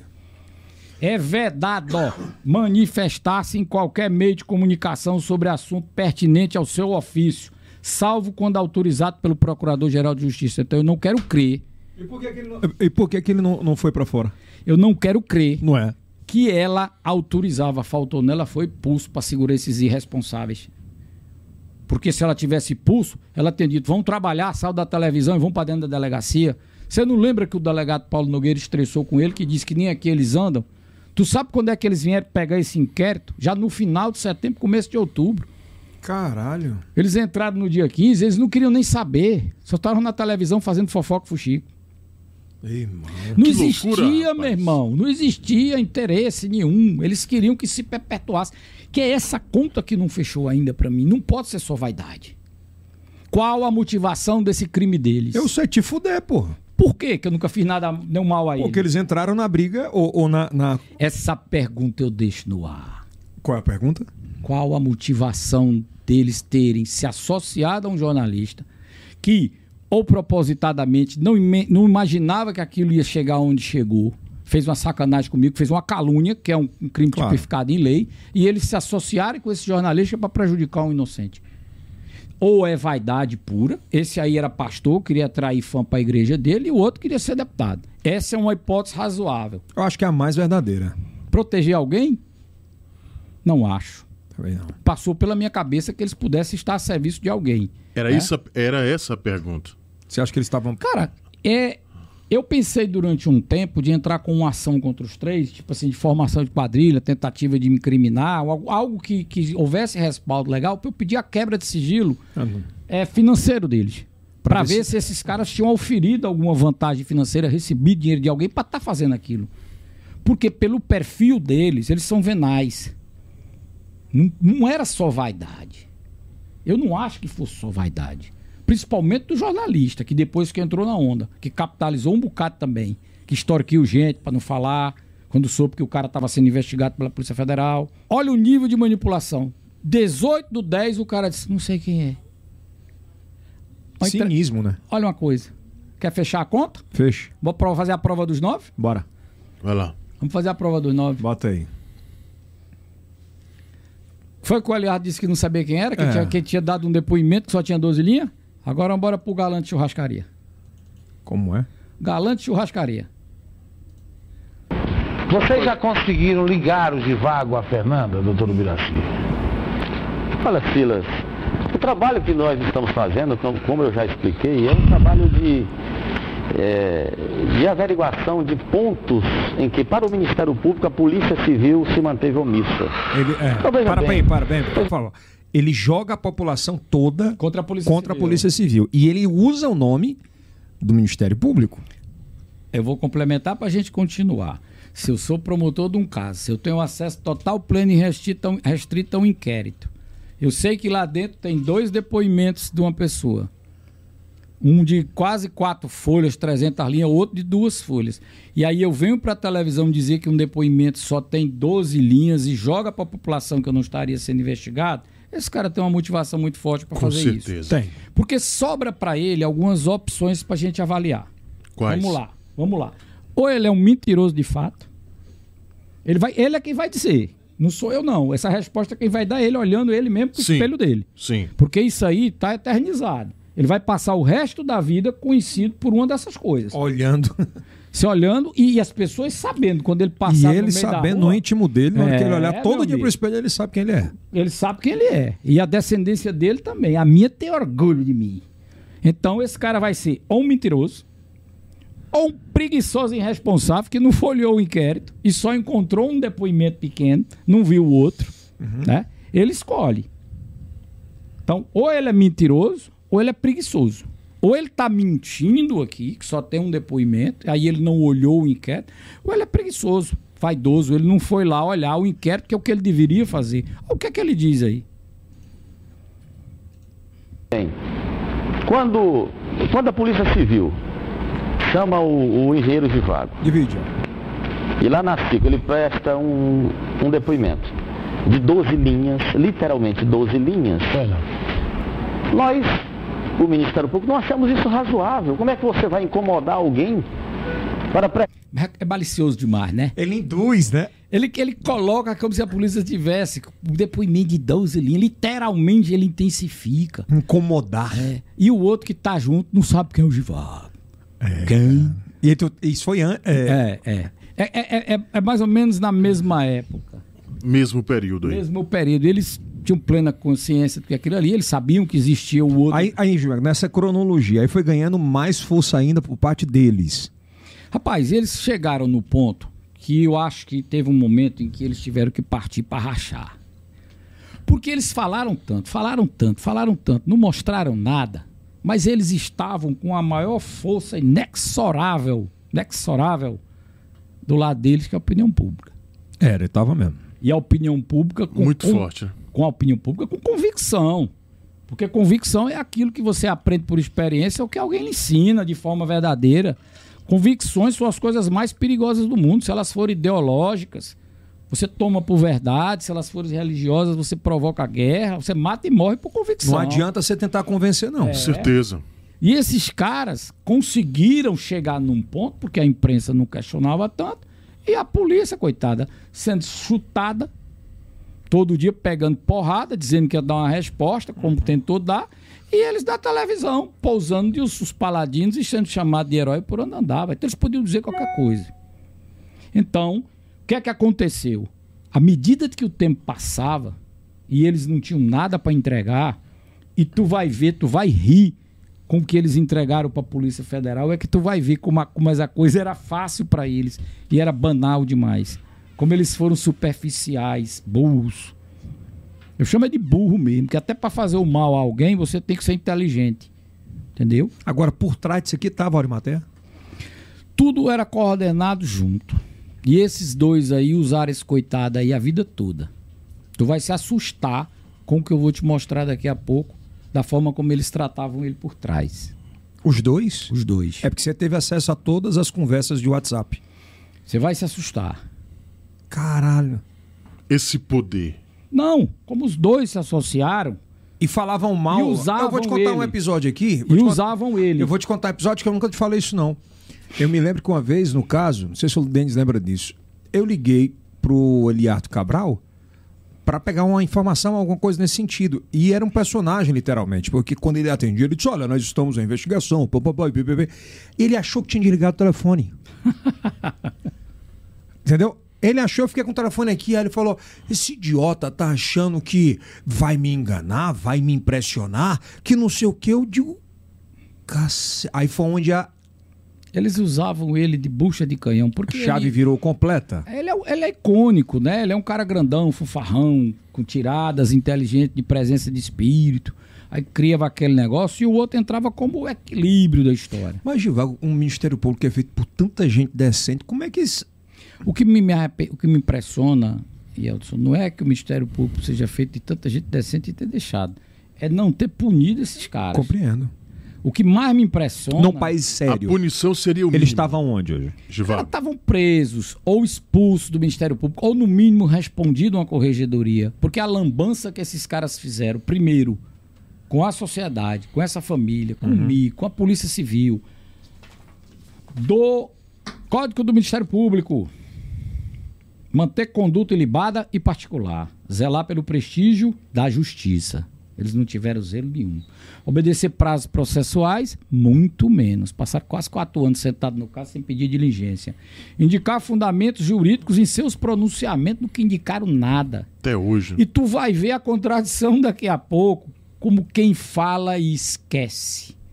Quem fala sem Que a responsabilidade. verdade é uma só. E quem fala sem cobrança. Quando não é contestado, o cara pode falar qualquer coisa. Pois é, mas verdade é uma só. Você começa contando uma e termina a mesma.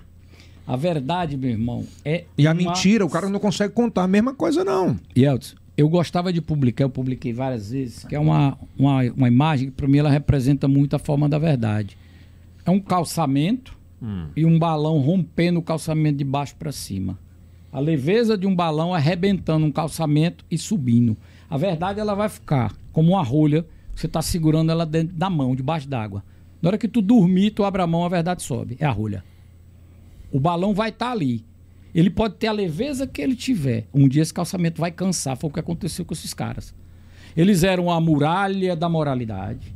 Tinham todo o apoio da imprensa, parte da imprensa. É, de toda, não. É, toda não, parte da imprensa. Aquela, principalmente aquela parte da imprensa que deu apoio a eles, essa turma desidratou para hoje. Alguns foram presos, né? mais de um, né? Outros se acabaram, foram expulsos dos meios de comunicação, porque essa é a lei do retorno.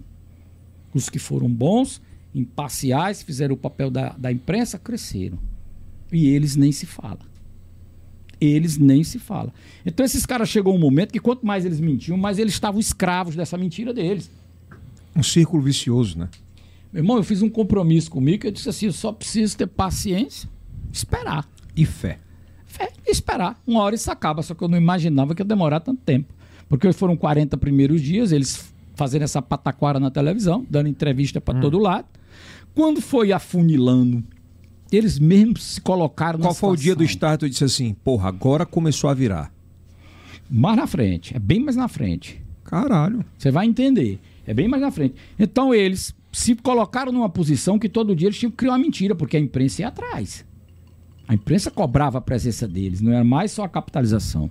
E aí, quando eles viram que eles não tinham mais o que fazer, eles racharam com a polícia, criaram um inquérito paralelo, trouxeram um perito de Brasília, pediram à procuradoria uma estrutura, você Sim, lembra? Lembro. Fi- fizeram a palhaçada de chamar minha mãe, minha namorada, para depor, que dizia que era para confirmar o álibi. Mas não estava confirmado pela polícia? Já existiam as câmeras, meu irmão, mas fizeram as perguntas mais inúteis, toscas, Qual foram infantis. as perguntas que fizeram? A senhora, quando viaja pra feira, compra o quê, safá? A senhora tá em casa naquele dia. Mas como? É. O que é que ele tomou café da manhã? Rapaz, eles perguntavam qualquer besteira, menos pra confirmar o álibi. Se ele dormiu em casa? É. E no final, quando a imprensa chamava, como é que foi o depoimento? Foi um- um- uma pérola reveladora. E ficavam naquela Pra manipulação vender a história. para vender a história. Qu- Qual era a saída desses caras? Né? Quando eles viram na situação que eles se envolveram, rachou com a polícia, a polícia está desmoralizada, chamava o, su- o inquérito da polícia de sucata. É, eu lembro. Você lembra? Muitas vezes. É, chamava o inquérito da polícia de sucata, traz um perito para ver se encontrava algum, algum qualquer vínculo que eles pudessem fazer uma denúncia contra mim. Eu me lembro que quando f- é, acabou tudo mesmo assim, que eles não tinham mais, eu disse, agora nós vamos fazer uma perícia psicológica. Acho que era. Autópsia, Autópsia psicológica. Ah, isso é depois, papai. Presta atenção Isso nisso é aqui. muito E até hoje não deram resultado. Vamos lá, vamos passar aqui alguns detalhes para tu É. ver aqui, ó. Ó, vamos lá. Esse vídeo é interessantíssimo. Presta atenção nisso. Tá aqui. dentro dessa cronologia. Tá dentro dessa cronologia, ele é dessa época. Cadê, mano? Bo- colo- Coloca aí, Josão. Esse vídeo é dessa época. crime, que agora nós sabemos que se trata de crime, pois que homicídio eh, com mais de uma qualificadora, é de que a autoria é coletiva. Na nossa convicção, uma vez que nós temos a identificação de um dos autores, Então, ou seja, ele disse que é coletiva ter identificação de uma pessoa. Paz. Presta atenção nisso. Ele sabe que é uma autoria coletiva, tem a identificação de uma pessoa. uma pessoa. Aí ele não. é, Peraí, Não. ele não te consegue colocar na cena, mas começa Al- a dizer assim: Olha. alguém mandou. Olha aí, olha o que, que ele vai dizer. Ah, Agora. e pelo que nós apuramos, ele não esteve na cena do crime, ele não esteve no local, esse que nós já identificamos. De tal forma que nós estamos no encalço do indivíduo que muito provavelmente esteve conduzindo a vítima até o local de onde ela caiu. Nós estamos investigando. Pô, ele, Então- ele induz pra a imprensa na época e pra população, vamos ser honestos, que o Givago teria levado a menina até lá. que- Não, Não? Não, não, Não. porque ele não apareceu na cena. não. Presta atenção. olha- Não, não, mas ele Calma, fala. calma, Não, calma. Pois é. O Arimatea disse que eu tava lá. Botou minha foto. Pois é, mas ele disse. Ele, é- então eu li Não, errado a história? Não. Por que, que surgiu o mandante? Porque você não tava lá. Porque eu não tava lá. Pois é, mas ele Exatamente. fala aí, repete. Ele fala que eles identificaram, Que mas alguém que ele teria não levado. estava- Mas Presta atenção. Identifi- Identificamos essa pessoa, mas ele não estava lá. Por quê? Porque, meu irmão, foi provado. eu Cara, mandei- é muito louco Eu esse mandei. cara, velho. presta atenção nisso aqui, velho. Eu mandei minhas. Olha, Mas você porque eu entendeu a quero- minha pergunta, né? Porque ele fala no final, ele diz, olha, o mandante teria levado ela até o local. Ele é tão doente que... Tá. Entende? Ele é tão doente, tão doente, tão doente, Ó. que ele não... Ou é doente, é burro. É porque não era cobrado. Podia falar qualquer besteira. De- depois de, de 40 dias dando Tu entrevista. notou uma coisa aí, Independência. Nessa, nessa entrevista que tu deu, tu viu a quantidade de flash que ele recebe? Eles falaram tanta besteira, eles produziram É muito tanta louco. mentira que eles foram se entupindo num buraco. Eles foram cavando a cova deles e eles cada vez tinham que mentir mais. Então, como ninguém contestava e procurava ele, tinha que ter uma nova mentira. É. Então, era do GPS que estava lá, depois passa a ser mandante que está em casa. Por quê? Porque eu tinha entregue as minhas câmeras na época para a polícia. Esse aqui que eu consegui foi o da Polícia Federal. Isso é PF. É da PF, mas tem o é da Polícia Civil também, também fez esse trabalho. Como é que eu baixo aqui? É, Peraí. Acho que pode fazer bem aí mesmo. Ah, é aqui, aqui, aqui, ó. Ó, aqui, ó. Conseguiu? 24 do 8, foi a data da véspera, 2054, na garagem do condomínio. Ah. É porque eu não estou concentrado. Tá bem aqui, peraí. Santinho só. Aqui, ó. Entra na garagem do prédio onde mora, dirigindo o gol, tal, tal, tal, com sua namorada. A gente ia ir pro cinema. né? E você tava no gol. É, porque ela foi me pegar em casa, tem as câmeras eu saindo na portaria, fomos pro cinema. e Mostra a voltamos. imagem aqui, Givago. É. Isso aí é as imagens do condomínio, é do, a identificação do carro. Claro que essas imagens são completamente. Ah. É, Foi tudo periciado. é tudo periciado, não tem? Dia 25 do 8, 7h44 Isso é da manhã. PF. PF. Tá aí eu saindo, ó, a câmera do prédio, meu carro ficava no num dos subsolos, tá aí eu saindo para trabalhar 8h44, entrando no carro, me dirigindo, saindo, enfim. Então, como eu estava em casa, aí eu tenho que virar mandante, porque tinha que ter uma forma. Então E- essa fala dele é, Ah. nesse aspecto. e as outras pessoas que ele. Que aí nós estamos monitorando, porque se tem mandante, Tem alguém que tem execução. alguém foi mandado, né? É, foi e executado. aí eles começam a construir essa narrativa ridícula. E se já era difícil botar uma pessoa que não estava lá nesse lugar, imagina mais de uma. É muito louco. Olha o tamanho do buraco esses caras se meteram. Rapaz, Cada vez mais. né? Kills, tinha hora que eu dizia assim: eles se fuderam, bem aí. E, e cada vez mais dava gás Cada pra- vez eles cavavam mais esse buraco. pela vaidade. Quanto mais eu dizia assim, são burro demais, gente. Porque ficam nessa manipulação tosca, mas não se preocupam porque não estão sendo cobrados. E são tão irresponsáveis e levianos que estão sendo levados por Você acha qualquer que, motivo. Ah. que isso levou a essa Ó. independência do Ministério Público, por eles terem essa independência? O Ministério levou Público a isso? acreditou nessa O mentira? Ministério Público, eu acho que deixou esses caras correr solto. E depois que a opinião pública queria uma resposta, não tinha mais como chamar e dizer assim: vamos maneirar, que vocês estão passando do ponto, porque ia pegar porrada também, como pegou depois. Então eles tinham que inventar, criaram um inquérito paralelo, chamaram pessoas para depor, inventaram um bocado de mentira. Eu me lembro que chamaram o Robert pra, É. pra um depoimento meio-dia com transmissão ao vivo. Olha que Isso é foto papel legal. de Ministério Público, pô. Olha que foto legal, dá até pena desse velhinho, não dá? Cadê? Bota na tela aí, gente. Bota aí, Josão. Bota na tela. Dá até pena dele. Sabe que dia foi isso? Sabe que dia foi isso? Que dia? Se eu não me engano, foi 24 de outubro. Ué, mas ninguém tá colhendo nada, não tem um papel, não É, tem. Eu acho que foi 24 ou 25 de outubro. Aqui é o Lucas Vila, É. o Biraci, É. Eliado e o coitado. E aqui. o coitado aí, porque ele foi chamado para dar o depoimento dele, porque que ele... Isso não foi combinado, né? Não. O Biraci dá uma entrevista e diz: Nós chamamos o jornalista Arimatea Azevedo para que ele explique da, porque ele foi, foi acusado pelo Givago, pelo Givago de ter sido responsável de botar o nome dele. E aí depois o olhado vai e diz: Ele trouxe fartas provas que não foi ele que botou, que outros jornalistas haviam falado. Aí o jornalista vai e diz assim: Eu nunca falei nele. tá entendendo como é que funciona? Rapaz. Um diz que ele não foi o primeiro, que ele perdeu o furo, dá até uma puxada de saco nele. E ele diz que nunca falou. Não havia coordenação na quadrilha. Claro que havia, porra. Não havia. não havia. Jesus amado. Aí- Ah. E você vê que não tem um papel, não tem um, um computador, não tem um áudio, um, Ah. uma gravação, uma câmera, nada, pô. Uma f- agora a foto é muito, perfe- é muito perfeita, né? Trouxeram esse cara de Brasília, Quem é esse o cara? Lunardi. Ó, onde é que eles foram almoçar? No Teresina Shopping para testar a popularidade. Hã? Quando minha mãe foi chamada. É mesmo, velho. quando minha Porque mãe. eles poderiam ter pra qualquer lugar mais privado. Cara, cara, você precisa ver o choque que esse cara tomou. Quando minha mãe foi chamada, ele tava lá. Foi uma coisa dessa. Ou ela foi lá conversar com ele. Eles desceram com esse cara aqui, um cara muito sério. Ele é muito sério. É, muito sério e respeitado. E aí, minha mãe disse, Lunar. eu queria conversar com o senhor, porque não é assim que está acontecendo. A sensação que ela teve foi que ele achava que estava sendo iludibriado. A- O julgamento dela. Ele é um perito. Perito olha prova. Perito não olha fofoca, não olha imprensa, não olha notícia de blog. E esse cara entrou, passaram todos os laudos que a Polícia Civil produziu para ele, e esse cara sumiu. Na hora que ele viu, eu digo, "Ei, Ele sumiu. Ele nunca deu a resposta dele. O Silas Porque ele não Freire- estava trabalhando pra eles. Ele- Não, ele foi designado pelo Ministério Pois é. Público para acompanhar. Mas não estava trabalhado para isso. Pois é, isso que eu tô Pronto. falando. Bem colocado. Pra É, os ele dois. não, ele, esse senhor, Esse perito ele não estava trabalhando nem para Ubiraci nem para Eliada. Não, não, são Mas eles colocam nessa mesa e essa foto como se eles estivessem comandando o cara. Eles queriam a fina força que esse cara criasse uma materialidade, vamos dizer De assim. que você tá estava lá, eu tinha Não, mandado. não, não, uma materialidade, porque até então a polícia não dizia Entendi. o que tinha acontecido. Aí é a Polícia Civil.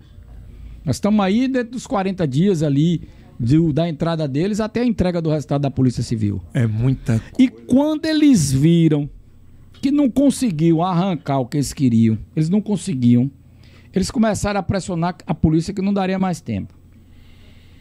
A polícia civil vai e entrega. Já que vocês estão dizendo que o inquérito é uma sucata, Que não presta pra porra que nenhuma. não presta pra nada, que não serve nada, e vocês já estão dizendo que tem prova, Ele que sabe falou. quem foi. Que é autoria coletiva. Aí, meu amigo, você não precisa do inquérito, não, denuncie.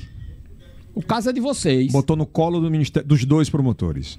Botou no colo dos dois promotores. E aí eu faço uma ressalva aqui para você hom- ver a hombridade do delegado Paulo Nogueira. Isso aqui pouca gente sabe, meu irmão. E só eu tenho coragem de dizer e autoridade para dizer. Quando o delegado Paulo Nogueira quis dizer que tinha sido um suicídio, o governador Wilson Martins disse que não aceitava.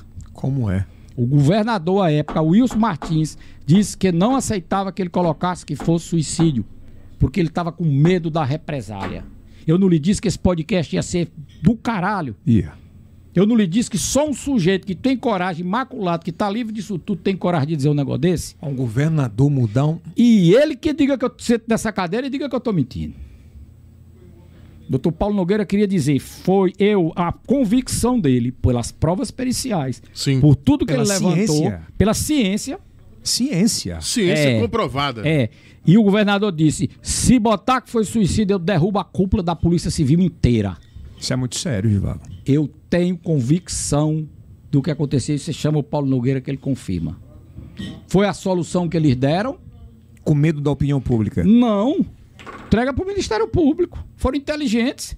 Se o governador dizia que não podia botar suicídio, o governador não queria que eles acusassem ninguém. Ele estava com medo da opinião pública. Pois é, isso que eu tô falando. Por isso é que eu disse lá atrás que eu nunca tinha visto um governador se interferir num caso policial. O governador não tem que se interferir nisso, não. O governador que passou várias vezes dando entrevista, fez uma entrevista no Karnak, chamou a cúpula da Polícia Civil. Chamou Eu o- lembro dessa entrevista. Chamou o Ministério Público para selar a paz e ir ali trabalhar. E doa quem doer, nós vamos apurar. Na hora que o delegado, na convicção, quer meter a caneta Ele na olhou, no- ele tá convicção olhou, dele... ele olhou pro governador ou foi o, o secretário de segurança que falou? Não. O que eu saiba é que ele disse que se ele botasse que era suicídio, por isso que foi colocado inconclusive morte violenta. Eu lembro. E essa questão de botar inconclusive morte violenta, Gerou mais. ela é um campo aberto muito grande. E aí gerou mais Porque especulação. A, a, morte, É muito amplo. né? a morte por precipitação ela é violenta. Mas, a- por exemplo, o, o- na época o governador tinha alguma relação com o Arimaté? Não, que eu saiba não. Não era pra proteger, ele tava protegendo era a pele dele. Pra E que com que ele- medo da opinião pública. Com medo da opinião Pois é. pública. Ele perdia com aquilo, porque todo mundo que se envolveu nisso acabou perdendo, ninguém ganhou, meu irmão. Não tem vencedor nessa guerra, não.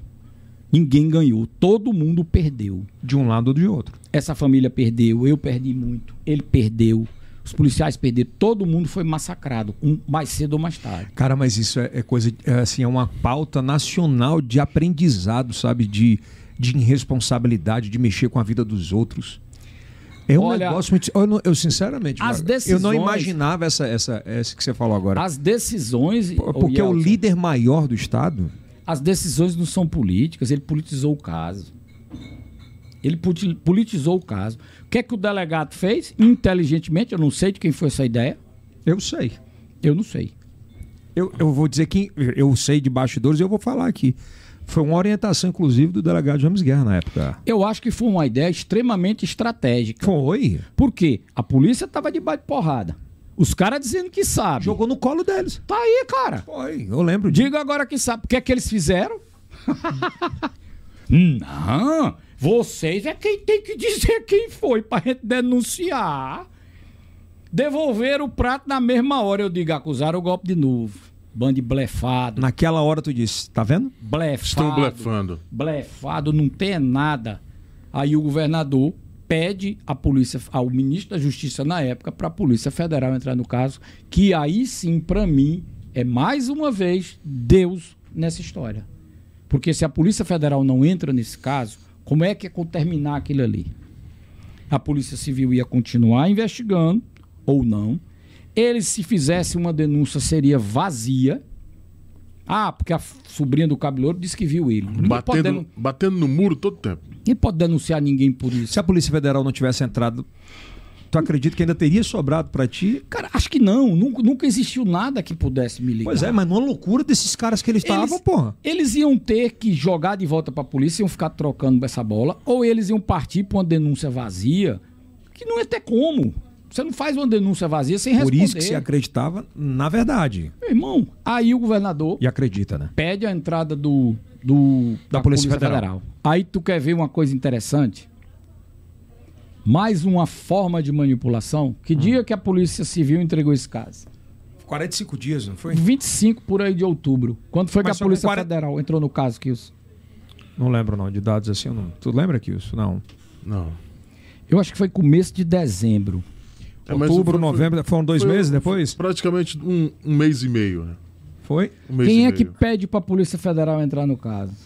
O governador fez o pedido para o ministro da Justiça. O ministro da Justiça autorizou. Só que precisava de uma motivação, porque a Polícia Federal não investiga casos de crime contra a vida. É.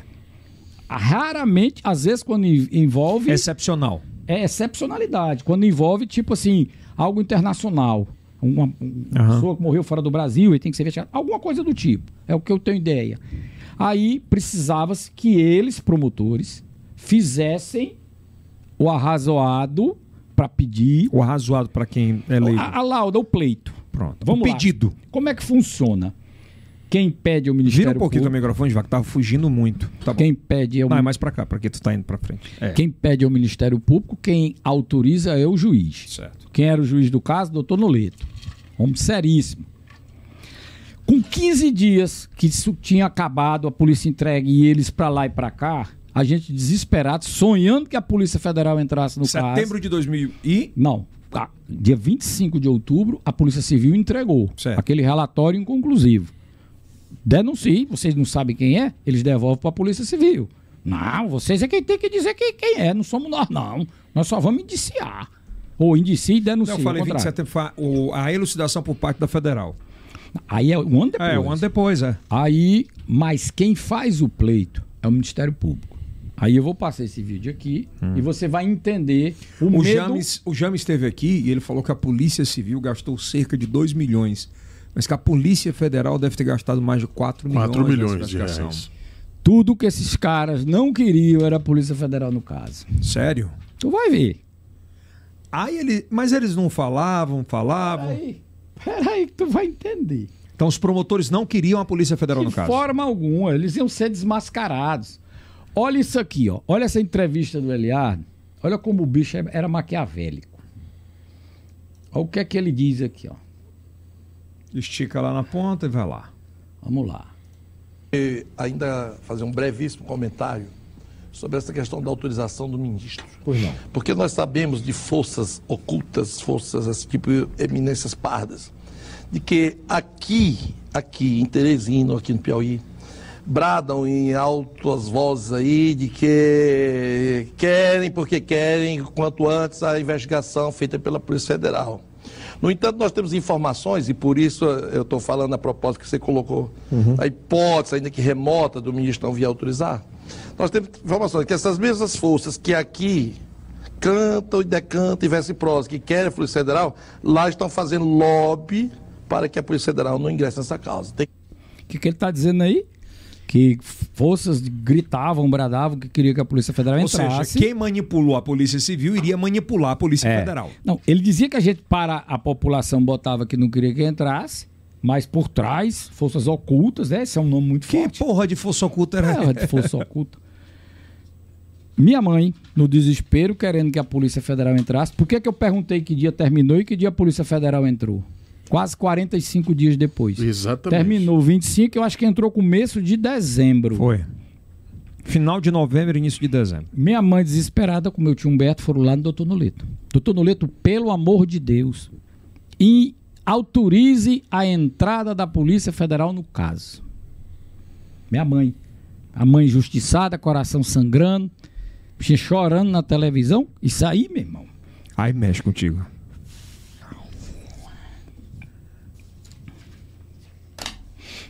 Aí o cara mexeu. Como é que não mexe? Aí quando eu digo que mexeram com o cara errado, é por essas e outras, porque não se mexe com mãe, não se mexe com homem nem com mãe de homem. É verdade. E aí o doutor Noleto disse para minha mãe, um muito sábio, doutor Dona Bizé, para a senhora ir a Campo Maior, vou repetir as palavras dele, a senhora tem que passar por altos, né? E ela ficou sem entender. Sim, doutor Noleto, por que, que o senhor está me dizendo isso? Porque eu autorizei, eles têm que mandar o pedido, e daqui eles sumiram e nunca mais voltaram. Isso era por volta de 15 de novembro. Ou seja, o Ministério Público nunca pediu. Eles só pediram porque nós fomos para a imprensa pedir entrada da Polícia Federal. E quando nós fomos, esse imbecil vai para a televisão dizer que a gente estava com forças ocultas barrando para não entrar. Para você ver o nível de desespero deles e de manipulação. Eles não queriam fazer esse ofício de jeito nenhum. Porque eles é quem tinham que pedir o pedido do Ministério Fazer o Público. pedido. né? Que fazer o pedido. Ele já estava enrolado na própria mentira, dentro do buraco. Cara, ele estava apavorado, porque eles sabiam de tudo. Esses caras não são idiotas, não. Eles foram vaidosos. Esses caras sabiam que não existia absolutamente nada dentro. Eu acho que a vaidade só não faz isso, não. Mas enfim, vamos. Por isso é que eu deixo a pergunta no Ah. ar. Qual a motivação desses caras? Aí o cara diz que tinham pessoas poderosas na imprensa dizendo que queria, mas por trás trabalhando para não entrar. Aí vamos lá, e a Polícia Federal entra no caso. Fica claro isso, nós não somos, sabe qual é? Nós dizendo uma não estamos coisa aqui, alheios, a, dizendo uma diz- coisa aqui e fazendo uma outra fazendo lá. outra lá. Esse ponto tem que ficar aqui divulgado, que nós Não queriam, fizeram esse ofício à força, porque houve uma pressão da própria imprensa para que a Polícia Federal entrasse. Pode trocar, Antônio. E aí a Polícia Federal entra no caso. E aí tu vai ver, tu vai ver agora o negócio. Tu vai ver coisa, menino. Meu filho, Pega meu aqui. filho. Kills, Sim. quantas entrevistas esses caras deram dizendo que tinham prova? 160, não? 160 e alguma coisa. Caminhão de prova, vamos denunciar. 40. 44. O pé é 44. Olha lá um bom dia eles ali. Parece É que Você vai ver essa pasta amarela famosa, lembrou dela? Lembrei da pasta amarela. Parece que tu vai já ver quem entregou e o que é que tinha dentro. Então os senhores têm provas guardadas para Isso entrega. para nós, Paulo, é excelente, porque nós não estamos dando burro no vento, focando o ar. Sabemos para onde é que nós estamos caminhando, sabemos o que queremos, o que estamos fazendo. E não demora, eu não sei se vai demorar. Falar em prazo agora é perigoso, até porque nós não temos exatamente um prazo fixado. Nem pressa também, para que pressa? Nós temos que tapar todos os buracos para não chegar lá no, no tribunal do júri, nós estamos olhando sempre para eu já falei isso mais de uma vez, chega lá e vê o barco naufragar. Não, vamos- o barco não vai naufragar não, vai dar é penitenciária mesmo. Alguém já disse, começa de razão. Se botar para Naí do Correio, ele não vai ter companhia, viu, meu filho? E não é gente fraca, não. Então, o que, é que acontece? Vai ter companhia, porque quando bater no tribunal do júri, nós não vamos é deixar ir para o Tem prova, vamos denunciar e não Mas sei não, é, o não quê. é um palavreado, do- né? Orquestrado, né? É, divide, viu, Diogo, na hora. Aí eu adoro isso aqui. Caso Fernando Alares. O nome aqui, né? Por isso é que eu digo. Tudo que esses caras construíram, eles foram produzindo prova contra eles, porque não havia um nível de responsabilidade, nem zelo da, da maldade deles. A TV Cidade Verde tem uma revista, né? Tem a. eu não A- lembro o essa nome. revista é... Cidade A Verde. revista Cidade é um Verde. pastelzinho, não? O Eliado dizia que tinha o dossiê da pasta amarela. Você vê que ele era espetaculoso. Ele gostava de usar frase de efeito. É, o, o- é, é ditado toda hora, né? pa- dossiê da pasta amarela. Aí tem nome. O, qual é o nome que tá ali? Caso Fernanda Laia. Isso aí eram as provas que eles tinham de 45 dias na televisão fazendo Tinha uma fofoca. pasta dessa também. É. E ele deu uma entrevista que essas provas teriam sido entregues para ele por um estudante de direito que andava no ninho da águia. Ele era espetaculoso, né? Então é como se fosse alguém de dentro da nossa do nosso ciclo que estava o alimentando com provas. E aí ele forma esse dossiê da pasta amarela. Lembra disso, Cristo? Lembro. Perfeitamente. Eles usaram isso largamente, né? Quem mandou esse troço pra ele, e foi ele mesmo que fez o favor de publicar isso, na Quem? revista Cidade Verde, que tem uma matéria com ele, aí ele tá com essa pasta amarela em cima da mesa e ele pega um pedaço de papel e faz assim e mostra. Aí bata a foto. Tá assinado embaixo Carlinhos Vassoura. Como é? Durma com essa. Tu tem isso? Tem. Tem, tá na revista Cidade Verde. Caralho. Carlinhos Vassoura era o- a fonte dele. Tenho nada contra o Carlinhos Vassoura, acho que até já faleceu, né? Agora, a fonte do Ministério Público do Estado do Piauí, Seu Carlinho Vassoura. que, que praticamente acabou com a minha vida, que desmoralizou a Polícia Civil. E esses caras diziam que tinha prova. Tenho nada a ver com Carlinhos Vassoura. Mas tá lá, a pasta amarela, Carlinhos Vassoura. Caralho, ele nunca foi falado disso, não, Ivan. E quem é o tal do Galinho Vassoura mesmo? Vassoura era um cara que aqui em Teresina foi candidato a vereador, Pois é, eu não polêmico. sei, por isso que eu tô sim, te sim. perguntando. Se eu não me engano, é irmão do promotor Benigno. Tenho quase certeza, não é isso? É isso, irmão é. do promotor Benigno, né? E parece que tinha uma rixa com o promotor Benigno, não sei, uma coisa desse Um irmão tipo. rixado com o outro. É, é. E, enfim, entre- Tem essa imagem aí, ô Denis? Se tiver, me dá aí. entregou este belo dossiê e tudo isso aí que o senhor promotor Eliado Cabral junto com o senhor promotor Biraci Rocha. Essa, essa entrevista bem aqui que ele deu lá no Bom Dia. Na época do Bom Dia, cadê? Aqui são alguns pontos que eu coloquei. Aí, Esse aí quem é? ó. É o Carlinhos Vassoura. Esse é o Carlinho Vassoura. Ah, Esse- essa, essa era a fonte do Ministério Esse aí foi o quem produziu o dossiê da pasta amarela. E no final, esses caras chegam pra Polícia Federal pra tu ver o nível de palhaçada, de irresponsabilidade deles. Que eu acho que foi intensificado pelo ego da opinião pública que subiu, que eles podiam entregar qualquer porcaria lá. Pra acusar alguém. E dentro era um bocado de carta, velha. Um bocado de papel, velho, riscado. Sem nenhum nexo, também tinha nada a ver comigo. Público. Isso foi o que o Ministério Público entregou para a Polícia Federal. Tudo isso. O que o Lunardi apurou, eles não entregaram. As provas que eles diziam ter indiciárias, qualquer Isso é coisa. muito forte. forte é o Ministério Público não ter feito nada, meu irmão. Também. Isso é que é forte. Porque a gente, o Ministério Público, é o guardião do cidadão. Você da acredita justiça. que o mínimo que o Ministério Público poderia fazer é. Prender. É o mínimo? Prender. Quem devia estar preso era eles. O Biraci, no caso. que ficou. É. No mínimo uma cadeia boa eles deviam pegar por usar o nome do Ministério Público, por enxovalhar o nome da Polícia Civil. Porque se você pegar todos os itens do que é conduta vedada e todos os itens do que é obrigação de um promotor de justiça, esses caras atropelaram. É muito louco. É por isso que as pessoas não têm noção do que esses caras fizeram na vida de alguém. De Alguém não, de muita gente. Carlinho Vassoura era um fanfarrão, conversava muito, né? E aí eles se Eu não- pautavam Quem nisso. devia conhecer era eles, né? Que tinham É. a relação aí. Agora, e por trás o Arimaté ali? Tem até esquecido dele, né? Vamos Pois já é, trazer ele de novo da aqui. conversa, nunca estive. Eu vou passar tudo que eu recebi para o Volta delegado aqui, volta aqui, que volta aqui, venha volta aqui. assumir Dió, corta os pra cá. trabalhos, vou passar. Cor- peraí, e nós peraí. eh, temos Volta aí. Ele está falando que vai passar tudo o que eles têm para a Polícia Federal, o trabalho que eles fizeram, presta atenção. Eu estou aqui para inventar conversa, nunca estive.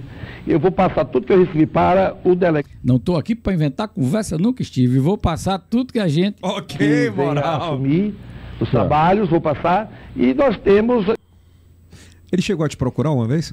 Não. Eu estava uma vez numa loja de pesca, ele gostava de pescar também, né? E eu estava numa loja de pescaria ali no centro. Aí eu aqui de cabeça baixa, olhando os anzóis que ficam dentro daqueles aquários de vidro, né? Só olhando o que é que tá escolhendo. Aí eu vejo que chega alguém do meu lado e faz a mesma coisa. Começa a olhar. Ah. começa a olhar para baixo. Ele não tinha visto que era eu, nem eu vi que era ele. Eu sei que quando eu viro assim, que eu olho, que eu vejo que é ele, ele levanta e olha para mim. Rapaz, ele ficou. Foi branco, não, ele ficou amarelo. Eu disse: Como vai, promotor? Você não falou lá. Só fiz falar isso e ri. Comprei meus anzol e fui pescar lá. em Você- você- Tutóia. você- algum momento você chegou a pensar em fazer alguma coisa, sei lá, uma loucura? Não, meu irmão. Eu sou muito sóbrio. Eu posso ter soltado meus áudios aí que você vai entender. Pois é. O que- é, um, é um pouco de cartaz, é um pouco de livramento, mas nunca pensei em fazer besteira, não. Você disse nessa frase que a gente colocou no post de chamar para essa matéria que você fala que sobre fake news, né? É. Que nem um papa tá livre, mas nem todo mundo aguenta, né? No contexto. eu, eu fui um do- dos primeiras, primeiros, primeiros cases exponencial de fake news. Naquela época não era fake news, era boato, fofoca. Depois é que essa palavra fake news chegou a um ponto que hoje é a pior desgraça que existe da humanidade. É. 80% das notícias que circulam sobre o coronavírus são fake news, cara. O que, que é isso? O que é que nós estamos virando como sociedade? Nós vamos criar os nossos filhos que não vai saber em o que acreditar? Nós estamos perdendo os valores, os parâmetros, as referências? Que mundo nós estamos deixando para os nossos filhos? Tudo agora tem que ser de- desvirtuado? Cara, existe a fake news sadia, engraçada. Eu acho até que fake news foi um fenômeno criado a ponto de vista de negócio. Qual é a coisa que mais vende no mundo? Não é água, não, meu irmão, é dados. As empresas que controlam a rede de dados no mundo, em dado momento, eles perceberam que dados vendia e baixaram o ticket e ampliaram para 7 bilhões de pessoas no mundo. Agora, para você estimular o engajamento de qualquer coisa, o que é que dá engajamento? Lembra quando o WhatsApp começou, o que é que tu recebia? Correntes de oração, quando começou a fazer os É, Era, era o grupos. bem. É, Era muito mais do bem. Era. Era. Sim. Aí você recebia corrente de oração, coisas engraçadas. Bom ro- dia da família. É, rodava muita pornografia. Era. Agora, isso tem um limite de engajamento do que eu vou receber e eu vou passar para frente. E aí é onde que eu acho que, exi- que nasce a origem da fake news, que é a deturpação de um fato, seja Rami. Ele qual for? inofensivo, seja ele para prejudicar alguém, seja ele para mudar o ponto de vista e a opinião de alguém. Para manipular. Então eu acho que a fake news começa a nascer daí com a questão do com a questão da, da, da- a fake news nasce com a questão da, da, da medida que o WhatsApp cresce, que os, os- os- como é que se diz, os aplicativos de mensagem instantânea. É, os aplicativos de mensagem. Aham. E aí ela invade hoje a vida da gente de todos os aspectos. Ela, do- ela, ela muda uma eleição. Cara, tem um documentário que chama Fake News Americana da HBO, que é fantástico. Sim. Ele mostra quatro casos, Kilson. Mostra um caso de um rapaz que tinha uma pizzaria, e aí ele é acusado lá de ter praticado uma homofobia sem ter praticado, acabam com a pizzaria do cara, acabam com a vida do cara. Mas o último dos episódios é o cara assumindo que manipulou uma eleição de uma forma que é uma coisa incrível. Dois candidatos no interior dos Estados Unidos, um democrata e um republicano. Os republicanos são os caras mais raiz, né? Digamos assim, mais conservadores, os democratas mais leves. O candidato democrata, pela primeira vez ao longo de toda a história, praticamente toda a história desse estado, ia ganhar. O cara criou uma fake news muito simples. Qual? O cara que era o marqueteiro do republicano solta uma fake news que o democrata ia pedir, ia proibir venda de bebida alcoólica no estado. Olha aí. Simples. Eleição pau a pau polarizada. Cabeça com cabeça. O cara assume isso, cara. O cara disse assim: você manipulou a eleição? Ele disse: sim, assista, eu vou te mandar. O cara criou na reta final que o outro ia proibir Caralho. e as pessoas compraram aquela fake news. Consumir. Senso comum, né? É. E você hoje você acaba consumindo o candidato, injustiça, né? Pensa que está fazendo justiça, mas está fazendo injustiça com uma pessoa. Você já foi chamado de assassino em algum lugar? Meu amigo, eu fui chamado duas vezes. Eu fui chamado uma vez dentro de um bar, o cara jogou a gracinha em mim, eu me retirei e fui embora. Mas naquilo, o que é que tu sentiu na hora? Isso dá uma É revolta. porque o cara tomando uma. Cara, você tem que, em um dado momento, você tem que aprender a se cuidar da sua sanidade mental. Eu vou lhe dar um exemplo que aconteceu ontem e que eu pratico isso há muito tempo. Você viu o caso do Cristiano Ronaldo? Tirou a Coca-Cola, Ele botou diz, a água. água. Aí a- as ações da Coca-Cola 4 bi. cai 4 bi. Tu viu a resposta do Cristiano Ronaldo? Fala aí. Um vídeo fantástico, isso eu faço há muito tempo. Olhe, eu tenho a minha vida, eu tenho o meu emprego, Sim. eu tenho a minha família, eu tenho os meus filhos, eu sou bem sucedido, eu sou feliz, eu não estou preocupado para o que É. essa massa que não se coloca no lugar do outro, te- teoricamente Então ele tu fala assim, separa ali. você não pode deixar uma pessoa entrar na sua energia, senão você morre dentro daquilo. Dói. Isso é muito forte e é muito verdade. É Você sabe que eu vim praticar isso há um, não vou dizer há muito tempo, mas um médio tempo pra cá, porque eu me envolvia muito. Como você não- às vezes não tem essa sanidade ou não tem experiência e não tem nenhum tipo de, de ajuda e você não quer pedir ajuda às vezes, Manual de sobrevivência, cara. Você vai criando. Sabe? Aí você vai criando o couro grosso, sabe? E quando você. É muito. é, o Givago, ele falou. uma- eu tô aprendendo muito com essa- esse bate-papo hoje. Porque muitas vezes você é julgado, você é anarquizado, você tem sua honra, sua família. Mas ninguém sabe que o cara começou lá atrás carregando Sofá, sofá na na cabeça. cabeça. Ninguém sabe que a gente acorda 23 a, a 22 anos, 3 horas da manhã. As pessoas só veem o momento e adoram arrumar um pretexto pra tirar pedra em alguém pra justificar Pra a foder sua- o cara. É. Não, pra justificar a sua condição. Só isso. Só isso. E a pulsão do Cristiano Ronaldo foi muito certa. Muito. Eu não, eu não posso me preocupar com isso. Eu sou uma pessoa feliz, grata. Ele não consome aquela porra. E aí? Co- Aconteceu isso uma vez, foi dentro do boteco. Pois é, como foi? É, aconteceu, foi dentro do boteco. a gente Começa a beber ali cedo com os Mas amigos. o cara era teu colega? Nunca vi na vida. Rapaz, tu, sa- Esses, esses, esses caras que não conhece o cara aí que é... tu sabe o que é que incomoda? Ah, Tu sabe o que é que incomoda? felicidade. O incomoda as pessoas. Felicidade incomoda pra caralho. Eu tava uma vez na fila de cinema, aí eu vi duas mulheres, uma cutucando a outra. Aí, tipo assim, apontou, né? Pra ti. Aí eu só fiz olhar pra elas e rir. A pessoa, quando ela olha pra alguém, que ela tenta colar aquela imagem que estereotiparam dela, ela vai chocar com a realidade do que ela tá vendo. Né? Se ela vê aquele cara agredindo alguém, ela vai acreditar naquilo. Se ela vê aquele cara levando a vida dele, trabalhando, porque a força do exemplo, meu irmão, é a única coisa que te leva para frente e que resolve isso. A força do exemplo enfrenta a injustiça, a imprensa safada, o promotor leviano mentiroso, o magistrado que protege um jornalista desse. A força do exemplo. As pessoas te respeitam é pelo que tu constrói através da força do exemplo. Às vezes a gente. Se, a- escuta, às vezes a gente compra uma, uma imagem de pouca gente que julga a gente. Tem tanta gente que gosta da gente e a gente não percebe. Meu irmão, você vai entender. Eu te disse duas vezes, não foi? A primeira vez foi essa, dentro do boteco. Eu me retirei até por minha Mas ficou muito segurança. mal. Sim. Fiquei mal, foi, isso foi no começo. Eu me retirei por questão de segurança. E a segunda foi o próprio Parimaté dentro de uma audiência. Ora, eu o processava, ora, ele me processava. E eu aprendi a lidar com ele.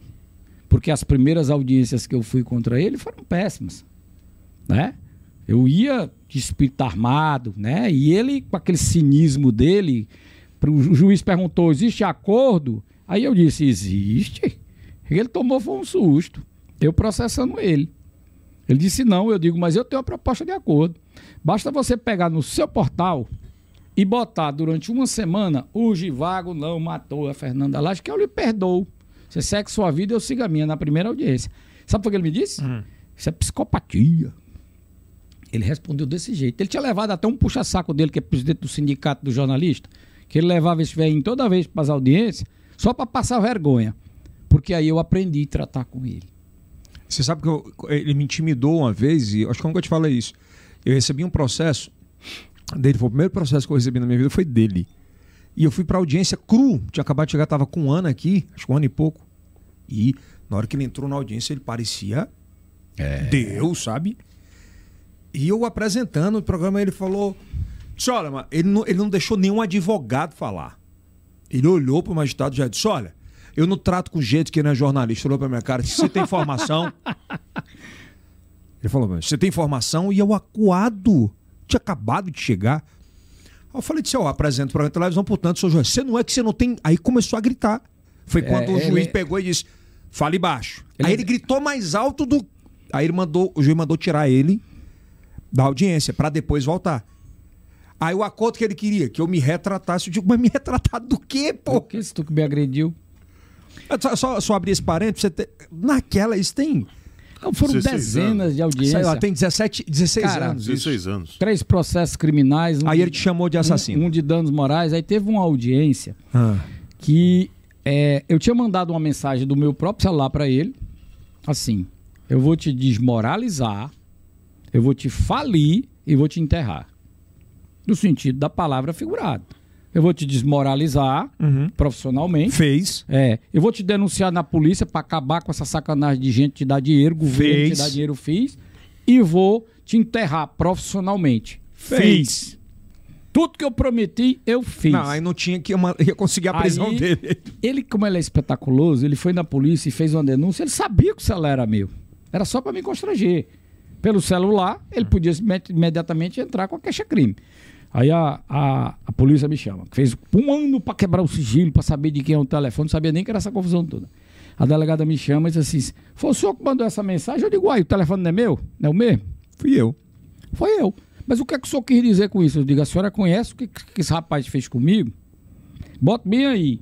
Isso aqui eu estou dizendo que eu vou fazer isso, isso, isso, no sentido figurado, do jeito que eu estou te contando aqui. Aí. A delegada indiciou, lá vai eu responder por ameaça, cancelamento. Ela te disse. Disse, disse, indiciou, né? Indicia, né? Caralho. Aí lá vai eu, agora é ele me processando. Eu com três processos criminal contra ele, e ele um, um, e um dano moral e ele um criminal Qual contra foi mim. essa delegada? Não me lembro. Enfim, chega eu lá na audiência com minha amiga, com minha amiga, minha advogada, minha amiga Dona Simone, gente muito boa, mandar um abraço pra ela. Chega nós dois lá e ele chega, senta num canto da mesa, o bicho velho, nervoso velho, ele, fica- olhava pra ti? ele não olha pra mim não. Ele não olha no teu olho? Não, não tem coragem não. Lugar nenhum.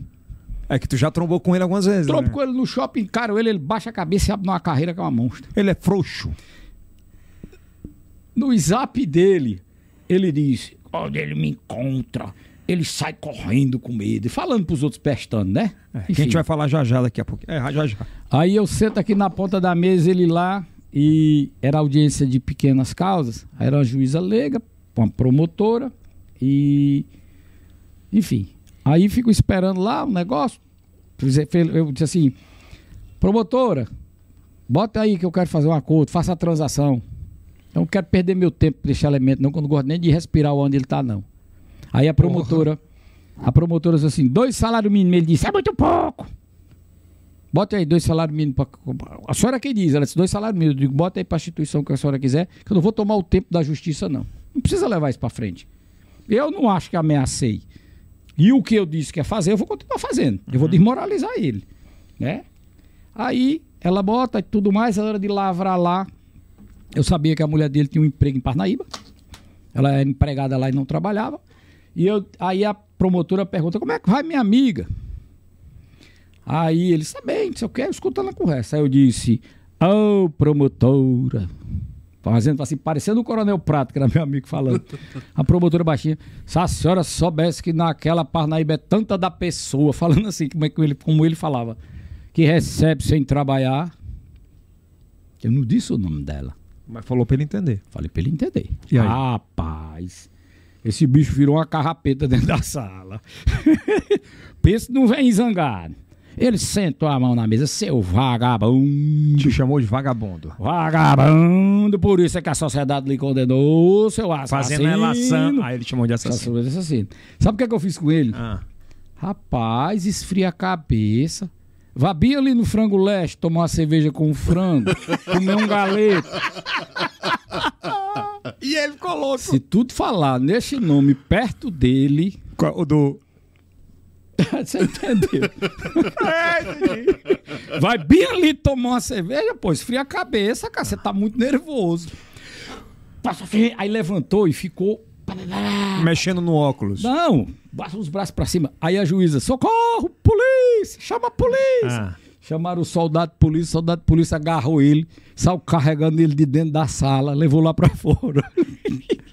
Tu, é, nesse, nesse... Meu irmão, é isso que eu te disse lá atrás. Quando você aprende a se defender, você não deixa um elemento, uma barata dessa, entrar mais na tua energia. tu troca a energia, né? Mas, rapaz, isso não me abala, não. Eu é que te desestruturei ele. Ele tava me processando. Eu fiz um acordo com ele, porque eu disse que ia falar e ele e tudo mais. Ele saiu de lá processado. Então sei, a, a partir desse momento que tu fez essa transição, Virou outro processo. É, mas, mas ei, Esval, ne- nessa transição tu começou a olhar pra ele de outra forma completamente, porque tu sabia aonde bater nele. A é gente- que nem um cara do um lutador de boxe. Ele estuda o cara e, sa- Vamos lá. e- e Todos sabe os entenda. movimentos. Vamos lá, você sabe que é um sujeito extremamente dependente da extorsão para sobreviver. Do governo dá dinheiro para ele, senão ele não tem renda. Ele chegou a faturar quanto no mês? Porque Cara- eu acho que você sabe mais da vida dele do que ele. Não, não, não sei mais que ele não, mas é muita coisa. E quando eu denunciei Sabe. Ah. ele, quando eu denunciei ele por falsificação de documento federal, que as notas fiscais notas fiscais não, as, as certidões de receita, que eu fiz o levantamento, acho que eram 4 milhões e 200 que ele tinha recebido de 2008 para cá, Então ele tinha muita grana guardada. valor histórico. Mas ele tinha muita grana guardada, Não então. sei. Não sei. Eu acho que não. Parece que Eu eu- acho que ele era estourador. Ele nunca foi um cara de. Pelo que eu sei, nunca foi de juntar, não. ele respeitava a família? Tu quer escutar uma história? Quero. Tu quer escutar uma história, Cristiano Johnny? Que ele a vida toda se arrolou, que mataram o cachorro dele, que a turma do Correio Lima atirou no portão da casa dele. Tu já escutou isso quantas vezes? Já, muitas vezes. Tu sabe como foi essa história? Não. O sítio, Teve essa história mesmo. né? hein? o sítio onde ele mora era do irmão dele que já morreu. O, ir- Ah, eu sei dessa história. o irmão dele matou um cara lá no bispo à- friamente à luz do dia. Tava bêbado bebendo. O irmão dele. O irmão dele. Tava bêbado bebendo, o cara brigou com a mulher, discutiu ali, o cara foi lá, deu um tiro na nuca do cara, matou. Caralho. Ele compra o sítio do irmão para o irmão poder pagar o advogado. O irmão poder pagar o advogado para se defender lá, sei lá, pagou o advogado, se defendeu. Quando o irmão sai da cadeia, sei lá, puxou uma cadeia, volta lá e quer o sítio de volta. Aqui seu dinheiro. Dou não. Comprei. O cara, você vai me devolver meu sítio, tá aqui seu dinheiro. Dou não, comprei. O cara largou bala no portão dele, o irmão dele matou o cachorro dele. E até hoje a Chimbé Silva fica repetindo essa mentira para ver se as pessoas acreditam que ele é o valentão que enfrentou o Correia Então Lima. foi o irmão que, a- O que, irmão dele. que atirou pra matar, matou o cachorro. Não, não foi para tirar nele. Foi Foi pra meter o medo. para meter o medo. Intimidar. Intimidar. Matou o E cachorro matou- Aí ele disse o quê? dele. Até hoje ele disse que foi o Correia Lima que matou o cachorro dele. É, Você sabe que depois dessa- desse podcast aqui, ele vai começar a fazer ilação, vai fazer. Ai, nada. E se ele fizer. Não, ele- tu, tu- tu pode esperar. Isso aqui é uma pauta maravilhosa pra ele. Aí eu vou te Rapaz. perguntar um negócio que todo mundo me pergunta em mesa de bar, eu tenho que te perguntar. Ah, O Givago teve ou não teve acesso ao conteúdo de WhatsApp do Arimatea quando ele foi preso? isso é pauta lá para frente. É? Tem tanta coisa pra gente. Então bora falar. falar. Eu não estou te dizendo que essa história ela tem as curvas que ela faz, eles foram produzindo prova contra ele, e em dados momentos, eu acredito muito na providência. No, li- Divina. no livramento. Vai ter a hora desse cara ajustar a conta dele. Então as coisas foram acontecendo. Entendeu? Então, Polícia Federal entra no caso, abre a investigação, os artistas entram com essa bela pasta amarela e a Polícia Federal começa a investigar. Faz praticamente do zero, reproduz quase tudo que a Polícia Civil já tinha feito e muito mais. Segundo o delegado, foi um dos corpos mais investigados da história do Brasil. Fizeram exumação. O, o, o, o James É. falou isso. Levaram para Campinas, eu tenho, eu- depois que, eu- que os- que os- que o, que o promotor João Malato pediu a- a- o arquivamento do caso, eu tive acesso, enfim. É, esse período todo, se eu não me engano, foi de dezembro a setembro de 2012, desculpa. Dezembro a Foi setembro. um ano. Praticamente, foi dezembro a setembro. É, mas foi praticamente um ano. É. Eles de coadjuvante, aí eles já não encontravam mais respaldo para estar falando. né? Eu lembro que na época deu uma murchada grande. Não, Ah, eles, porque eles não tinham espaço. É. A Polícia Federal não fala nada. Ninguém e vou te sabe o falar, que ela, ela na fa- época, a galera da imprensa começou a cair na real Hum. e começava. Eu ouvia isso em redação e disse: não, agora quem fala é a PF. A Polícia Federal não fala, ela É, faz. Pois é. É. Mas entende a, a- a diferença? Eu me lembro de dentro. Dentro do meu norte, a gente ouvia muito isso da parte de orientação, de, de, de diretrizes. Eles falavam: ó, quem, fa... quem a investigação tá com quem? Polícia Federal. PF. Não, PF. Quem é a voz oficial? PF. Então quem fala é ela. Se ela não E fala, ela não fala. não tem. E, e eles ficavam ainda tentando É. é, construir alguma coisa na imprensa para mostrar uma certa credibilidade ainda, porque aí começavam a desidratar, porque não tinham provado nada. Uhum. E corriam contra, sabendo que aquela a, a hora do ajuste de conta deles ia chegar. Eles sabiam disso. Sabiam, porque eles, eles sabiam que tudo que eles haviam prolatado, aquelas bobagens, aquelas loucuras, aquelas coisas, não iam ficar de pé durante a investigação da Polícia Federal. Então, uma hora a conta ia chegar. E a Polícia Federal investigou profundamente. É, eu tive lá por. não sei se Tu foi, foram- convid... é, foi intimado pela PF? Tá, um belo dia aqui, toca um telefone que eu não sabia nem de quem era.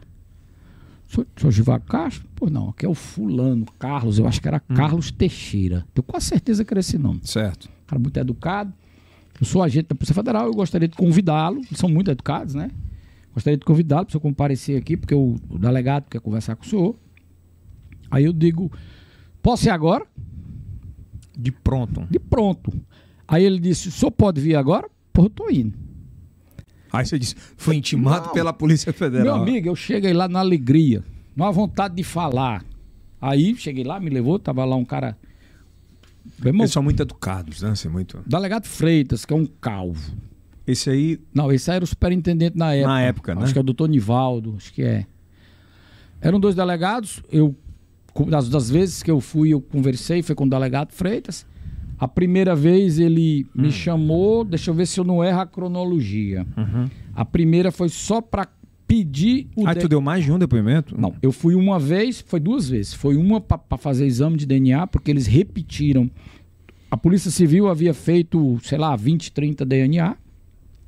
E eles fizeram de todos os operários que trabalharam na obra naquele período. Todos. Todos os operários, todos os ditos suspeitos, porque foram eleitos uns 20, 30 pessoas que Hum. para serem investigados, enfim. E aí eu fui lá só coletar essa prova. Me lembro que era aquele perito que é daqui do Piauí, um cara muito preparado, que depois foi para a televisão e deu uma entrevista muito boa para a Cidade Verde, que ele dizia que o caso Fernando lá tinha muito, tinha muito o efeito da, do, da CSI, Do, do seriado. do seriado CSI. Que é aquela cronologia É, que o cara. cri- Falando em cronologia, né? Que era pra televisão. Em uma hora, você tinha que fazer a parada toda. A questão da técnica, É. da perícia, e as pessoas acabam virando investigadores, enfim. É, que nem técnico de futebol, né? Aí eu coletei lá o material, eles fazem a coleta, como fizeram com muitas outras pessoas. Uhum. E num segundo momento, o delegado pediu que eu fosse, que foi aí esse momento que eu fui. Quando eu chego lá, cara, isso é, isso é até meio hilário. Hum. Porque tinha lá, assim, umas 10 pessoas para serem ouvidas Na PF. na PF. Maranhão. Não, Na Avenida Maranhão. não, não, pessoal daqui, eu conhecia a Não, maioria. na Avenida Maranhão. Ah, na Avenida ali, Maranhão, É. é. Isso. Aí eu entro no meio da roda rindo. E aí, negada, vocês já foram ouvidos? aí os caras tudo, "Hum, não sei. Aí eu digo assim, rapaz, e vocês estão preocupados com o quê? Vocês têm alguma coisa a ver? Porra, tu é feliz de estar aqui, né? Quebrava a cara de todo mundo. A pessoa não entendia a minha reação. Aí eu chego, fui chamado lá. Aí eles me levam pro lugar, faz uma cariação. Cariação não, desculpa. É um reconhecimento. Bota você, três pessoas, por trás de uma tela preta. Tem uma pessoa que vai dizer se é você ou não. Tu passou por isso. Passei. Eles queriam saber se tinha a história da pessoa que estava na frente. Eu vou já te contar outra porrada. Aí, depois eu fico lá e sou chamado para conversar. Chego lá, aí o delegado Freitas, o cara parece cor de filme. Parece esse policial de filme. O cara é muito sóbrio, muito educado, muito tranquilo, fala baixo, fala pouco. Aí ele perguntou o quê, João? Meu irmão, polícia não pergunta sem saber a resposta. É, Eu duvido que um delegado daquela capacidade ali, daquela categoria, não saiba a resposta do que ele está perguntando. Aí ele falou o quê? É, Aí ele disse: olha, você está aqui para ratifi- ratificar, né? Confirmar. ratificar, ratificar. Isso, Ratificar, ratificar. ratificar, obrigado. Luiz.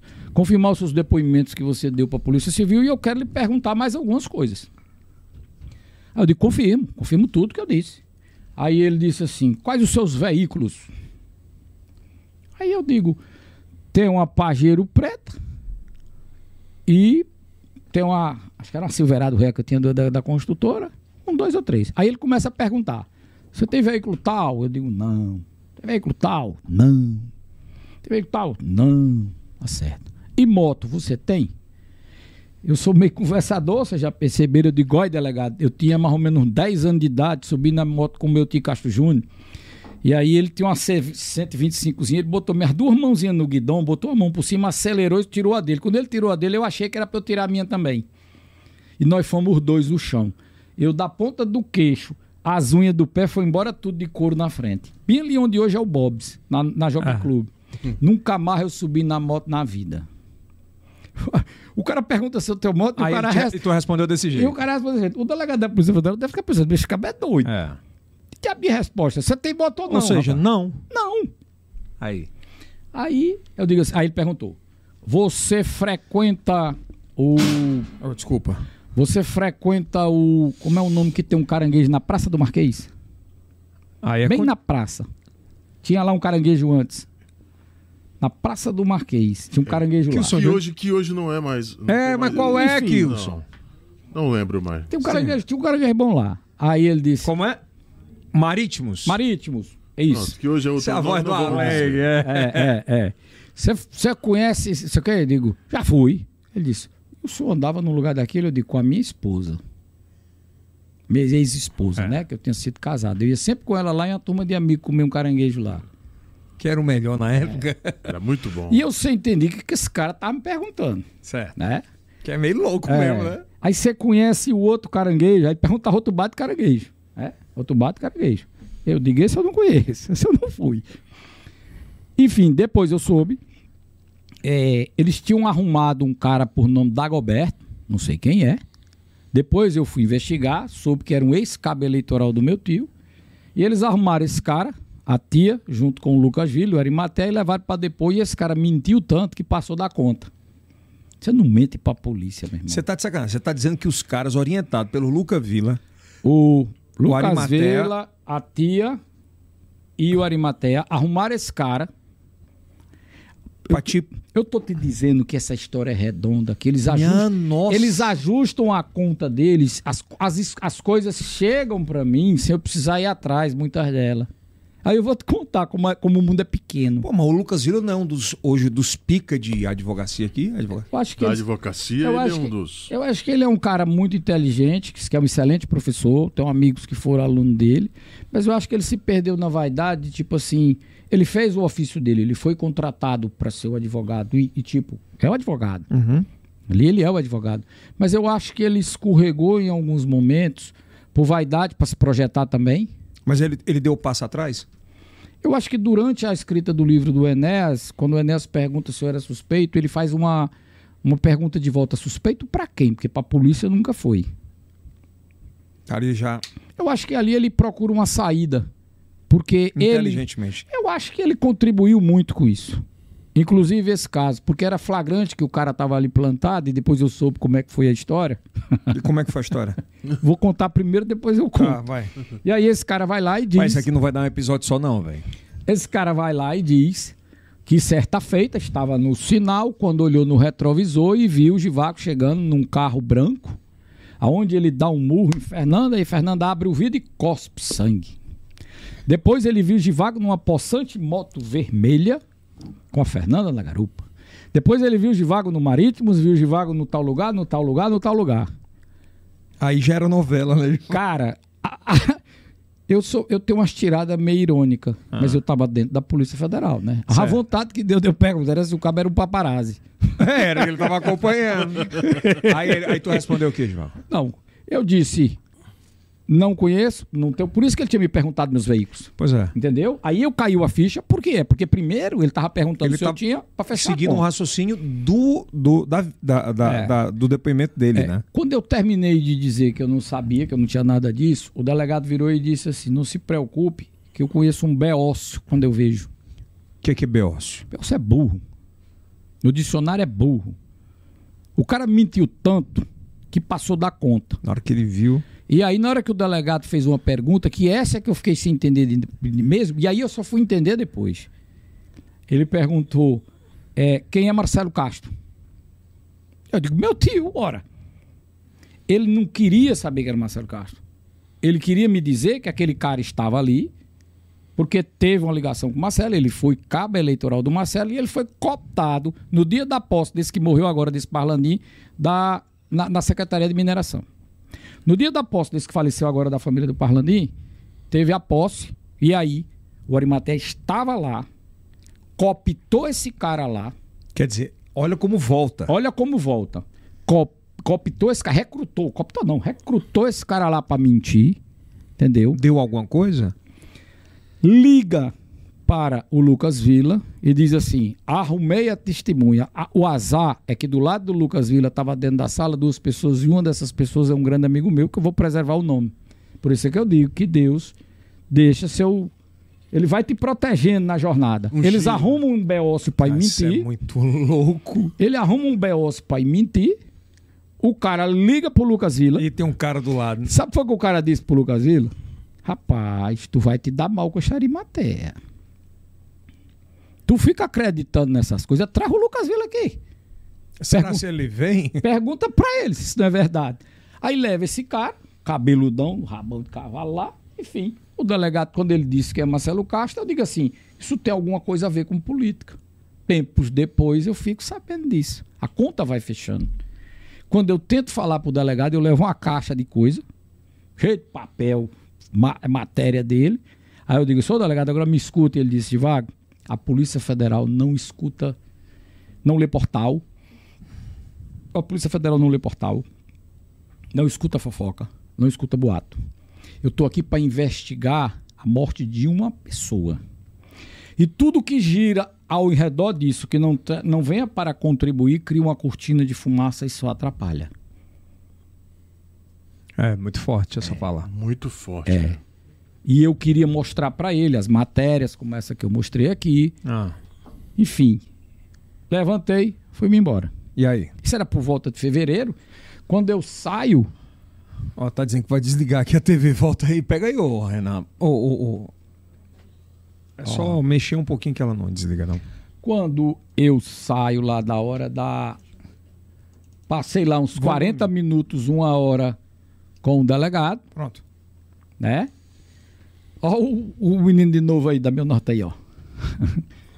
aí Moura Fé. Do Moura Fé. Estava saindo da onde? Daí era da, da, da, da Oitiva. Ah, tem o Max Teixeira ali do lado. Ah. É, é. Quando eu, sa... quando eu cheguei, não tinha quase ninguém. Quando saiu. Russo, quando eu saí, era gente. Aí eu disse: olha para aí, a força desse boato. É. Givago está na Polícia Federal. Aí o imbecil, Givago passa oito horas depondo. É, Isso ele botou no portal? Seis, oito horas. Botou uma... É. Na coluna lá. Na coluna lá. O cerco está fechando. Rapaz. Pai. E eu saí rindo. É, a foto é muito emblemática, né? Eu saí rindo, cara. Eu saí rindo Acreditando daí. sempre na, na verdade. Meu irmão, eu desci sozinho, saíra lá na beira do rio, na Maranhão. Eu desço caminhando no sentido do portão. Quando eu desço, eu vou descendo, quem vem subindo? Feitosa Costa. Eu olhei pra cara dele, o bicho é grandão assim. Ali tu já sabia que ele... Não, ele vinha pra cobrir, né? Ele vinha para cobrir. Quando souberam que eu estava aí, a imprensa toda foi para ver se eu saí dizer, eu saí aí, eu não sei se foi pro Elivelto que eu falei, ou foi pro próprio Morafé. Morafé. Né? Eu sei que ele disse: "Não se preocupe não que vai chegar a hora de eu falar". Tu falou. eu disse. E aí, aí quando ah. tu viu o, o Feitosa? Não, só fiz olhar para ele, ele entrou, passei direto, foi me embora, enfim. A Polícia Federal leva isso aí é, até setembro, essa investigação, chama a imprensa, dá os resultados de forma contundente. Eu, eu transmiti a, a, coletiva. Eu me lembro, de, eu tô, digo o programa, né? A gente transmitiu a coletiva. Eles não foram. Foi, os promotores não foram. Eles não foram. Os caras pedem a entrada da Polícia Federal. Eles têm vários vídeos que eles dão. E depois mete o pau na PF. Eles têm vários vídeos em que eles dizem que acreditam no, no trabalho da Polícia Federal que não sei o que, que acredita e que, que vai dar tudo certo. Eles se juntam, eles vão junto com os promotores aqui, ó, nessa imagem minha que é do canto. Os promotores, Abre a imagem. os promotores federais, eles tornam a voltar a trazer esses caras para dentro desse negócio, na entrada da Polícia Federal. É, mas essa foto é muito emblemática. É. Ó. é. Aí, ó. Eles enganaram esses caras todos, né? Mas eles caíram na real. Esses caras caíram na real. Quando a Polícia Federal terminou, hum. eu fiquei esperando o pronunciamento deles. Eu digo, eles não vão dizer nada, não? A respeito, né? Do que. É. A investigação, pô. Eles, eles são os maiores, um dos grandes interessados depois da família. Quem eram os maiores interessados no esclarecimento disso? A família, lógico. Eles, que é por onde aconteceu.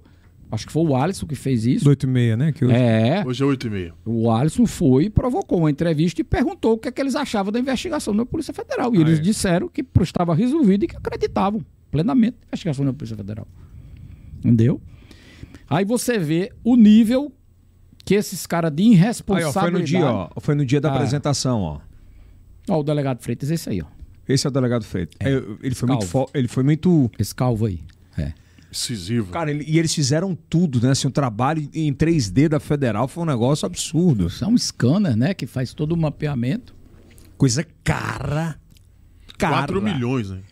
Foi, 4 milhões. Ele, não, foi, a Federal foi 4 milhões, eles falam. A mentira desses caras, ela, ela tinha que ser esclarecida, porque eu vejo que em dado momento a investigação era muito mais para provar de que ninguém tinha feito nada com ela do que achar alguém. Claro. Se existisse, a Polícia Civil tinha achado na primeira semana, rapaz, essa é a avenida mais movimentada de Teresina. Tinham cinco pessoas aí dentro. Tinha quatro de um lado, um do outro. Como assim? Impressionante, né? É como assim? Explica aí. A João 23, quatro pessoas de um lado, outra Ó, do ele outro. faz tudo, ó, ele mostra né, a, a simulação, É. por onde ela teria passado. É, porque tem uma abertura por ali e ela foi pro outro lado. Enfim, a Polícia Federal deu resultado e eu digo, ó, acabou. Acabou, foi dada. Bom, aí é um limbo, assim, né? Acaba bem aqui. Vamos lá. Como é? Como... Ah, ah, vamos lá. Em sã consciência, Pronto. você acha que... Naquele dia que a Polícia Federal deu resultado. Puf, deu resultado. Vamos lá. Acabou. Em sã consciência, você acha que alguém vai duvidar da Polícia Federal?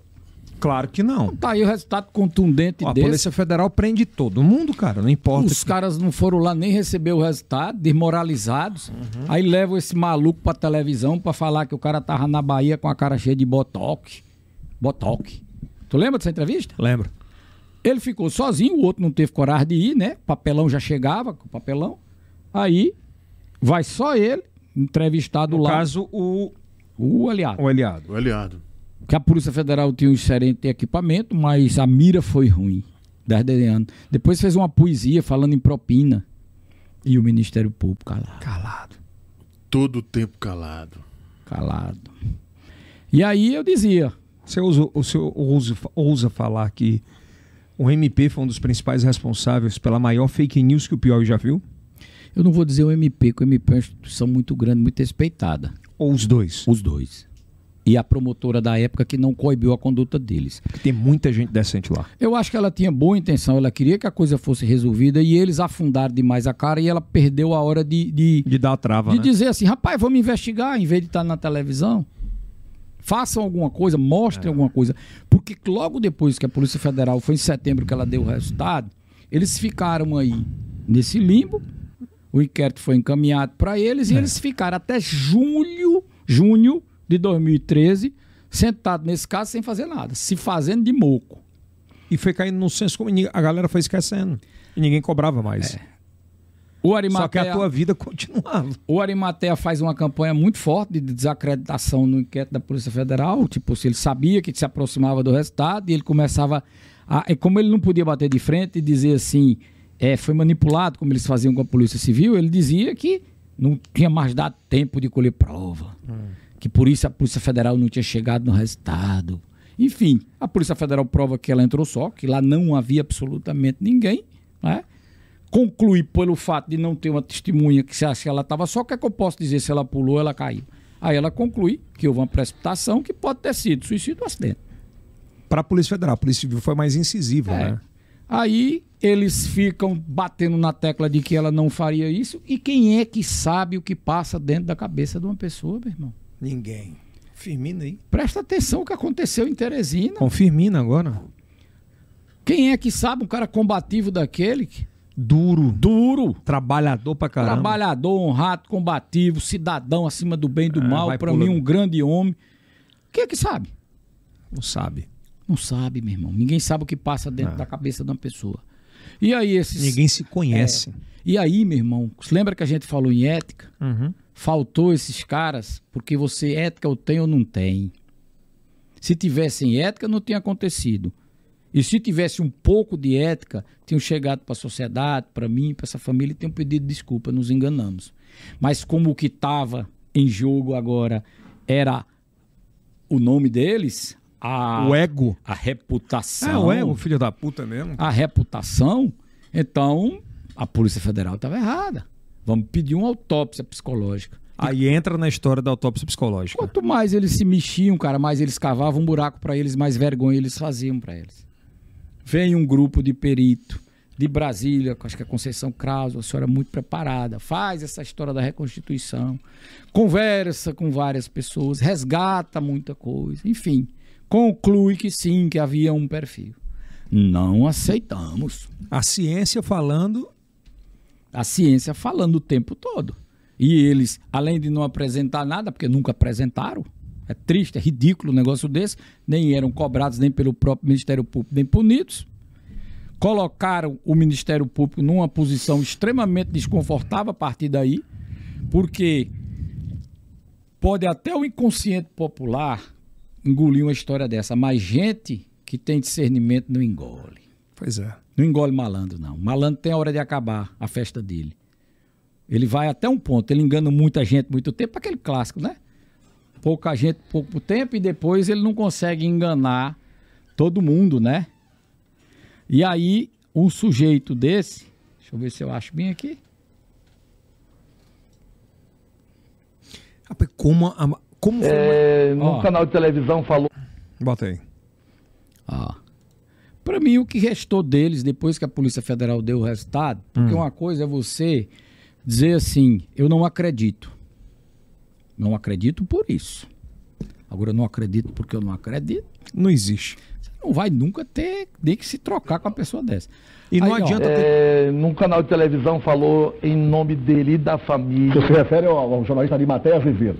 O jornalista combatido e de alguma forma atacado foi Você se refere a Arimaté ele. Azevedo? Sim. né? Sim. Que e foi ele que se manifestou É. citando nomes porque é, do entendimento dele, nós aqui é que não nos afoitamos, porque senão corre aquele risco que já é do conhecimento de todos, de ao final não vir se comprovar, eventualmente, nós estamos falando de possibilidades. Uhum. E depois ficaria, então, a instituição desacreditada por Não precisa dizer mais nada. Precisa e aí, não. eles começam a tirar o deles da reta, bota a culpa no Arimaté, como o Eliardo bota no livro. Eu não quero polêmica com ele, mas foi ele. E nós não vamos ficar com a instituição. Ele botou. Botou. E nós não vamos ficar com a instituição desacreditada. Que ele, aí ele já sabia a merda que tinha feito. Já sabia, não sou idiota, não. Be- nessa entrevista eles já estavam ferrados nesse nível de. Cara, eles nunca estiveram ferrados do ponto de vista legal, porque. Não, não, eu É, falo, eu é. falo ferrado com a sociedade que ele não tinha mais o que falar, pô. Eles, eles só precisam. O que é que eu tô fazendo? Eu tô confrontando eles com eles mesmos. Se tivesse ética, isso não teria acontecido. É o meu pensamento. O que é que baliza a gente numa vida profissional? É ética. É. Então, a Polícia Federal está dizendo que isso aconteceu e eu vou para a televisão dizer que a Polícia Federal está errada e fazer piada, faltou ética. Aí é o velho braço que não se dá a torcer. E quanto mais eles faziam isso, pior ia ficando para eles. Quando é que tu viu a ladeira começar a descer pra eles?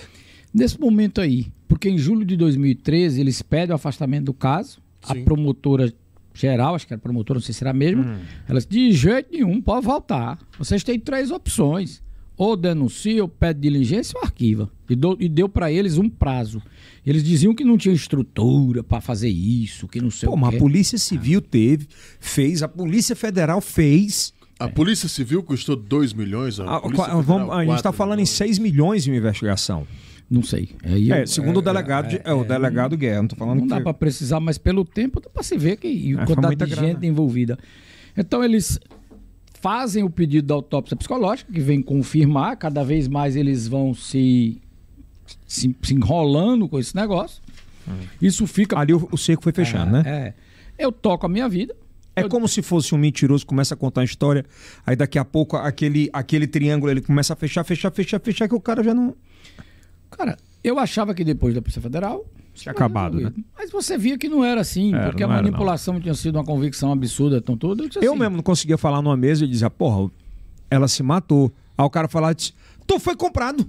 E É, aí, meu era irmão, bem isso. Impressionante, é gente. Eu resolvi tocar minha vida, me proteger dos pontos de vista. Aí foi esse de minha, estar. minha sanidade, eu digo assim, se é que esse, esse infeliz chegou pra mim, lembra da metáfora do câncer?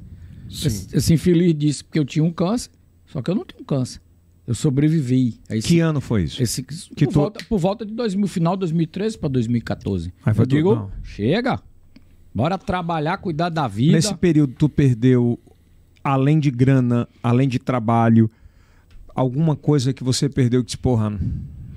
E, Elton, eu, eu, eu não digo, eu não diria que eu perdi, porque eu sou. Eu, não- eu não, não choro por o que eu não ganho. Mas os nível, o nível de dificuldade, principalmente para quem trabalha no mercado imobiliário como eu, você imagina a dificuldade. Chegou a, a te, a te levar uma perca de foco. Le- teve a perca de foco por eu ter querer resolver aquilo ali e achar que com a questão das investigações aquilo resolveria e pronto, as pessoas vão simplesmente. Quando eu vi que não era bem assim, que a vida é dura mesmo, que ninguém tá nem aí pros outros, ah, meu amigo, foda-se. Eu vou estar preocupado com gente besta que quer acreditar nesses malucos, eu tenho que sair agora gritando no mundo. Então acredita, porra, né? Ah, mas tô nem aí. Faça agora que nem o, o Cristiano Ronaldo. Eu sou feliz, sou trabalhador, tenho minha empresa, tenho minha, minha família, tenho minha família, é, é, tenho minha família, tenho meu filho, tenho meu trabalho. Como é que eu tenho que estar preocupado com isso? Eu estou blindado por as coisas que me valem, que têm valor para mim. E toquei a minha vida. Agora, tirei isso da minha frente, que isso aqui é um conselho que eu dou para quase todo mundo que passa problema na vida. Se tu quer andar com um problema na tua frente, tu não vai sair do lugar. O problema tem que sair da tua frente e vir pro lado. Isso tirar do caminho. Não é do caminho, porque você não vai conseguir é tirar lado. ele. É de lado. Ele carrega com você. Você carrega com ele. Ele passa a ser um apêndice. Ele não está na tua frente. Isso foi, logicamente, que eu recorri a, a, alguns momentos. Eu recorri a uma psiquiatra muito boa, que tem aqui em Teresina, me ajudou muito nesse início. E ela me deu esse plano, porque é uma coisa tão simples, é um ovo de Colombo. Essa, essa sua fala acho que vai ajudar muita gente. É. Essa fala viu, vai viralizar no Brasil inteiro. É, porque é uma ajuda muito forte. Cara, é de uma simplicidade isso e de uma eficácia. Agora você tem que se ajudar. Tu tá carregando o problema na tua frente. Aí o, a solução não chega do jeito que tu queria. Porque você idealiza uma solução, né? Você achava que o resultado da Polícia Federal acabou. Pronto. Aí tem o resultado e não acaba. Aí você vai continuar com aquele problema na uhum. sua frente. Peraí, problema. Sai da frente e vem pro lado. Aí tu pegou e colocou ele aqui de lado. E... Aprendi, não. Coloquei não, meu irmão. Aprendi na dureza. Trabalhando. Pela né? claro. dura. Traz pra cá que quanto mais você caminha, mais você constrói, mais você edifica a sua vida, mais esse problema vai ficando para trás. Ele pode até ter um fio de cabelo te ligando a ele ainda, porque ele ainda é ligado, tanto que nós claro. estamos aqui tratando dele, mas ele está tão distante de ti que ele não te atrapalha mais. Hoje isso tá está muito distante? Está Tá muito. Tô, tá muito. Eu não estou aqui por, por, vingança, não. Estou aqui para contar a história de um caba porreta, retado. Ó. Respeita a minha história. E o que falar besteira, respeita a minha história, eu faz igual. Tô nem aí, meu irmão. Tô nem aí, isso está muito distante.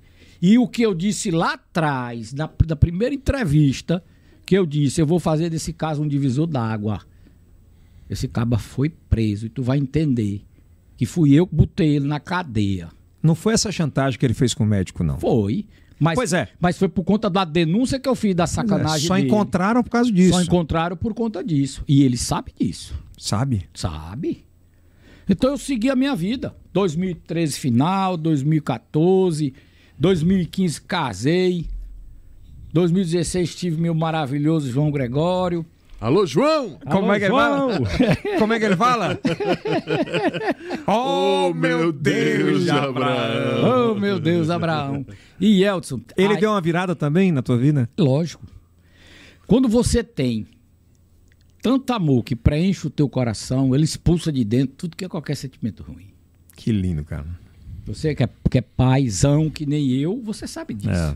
Onde tem amor, que essa casa está ocupada por amor, não entra rancor, não entra raiva. Quando você dá espaço pro rancor e pra raiva, ela acaba com a vida é, da gente. É. Certeza. É uma brasa que você carrega na mão se queimando. Ah, Não, meu irmão.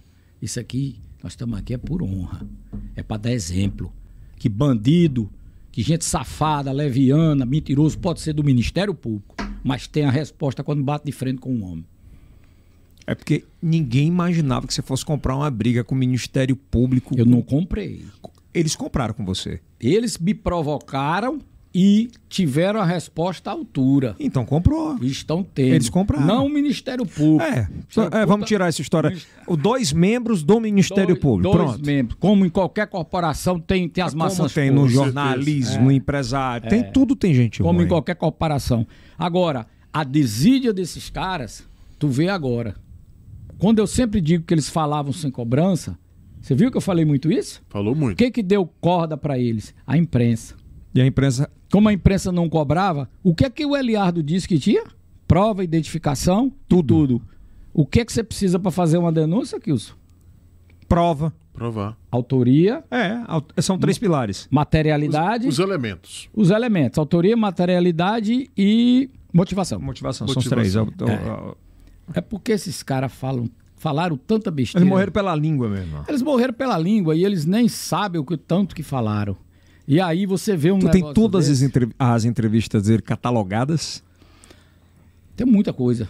porque isso tudo eu, eu clipei. Uma pergunta. Ah. Tu, conhece mais os, tu conhece mais eles dois do que eles se conhecem? Não, claro que não. Eu conheço a, a, é, a vida que eles levam que se possa ser tá, conhecida. Mas os, tu conseguiu traçar esse perfil, de, principalmente do Ubiraci?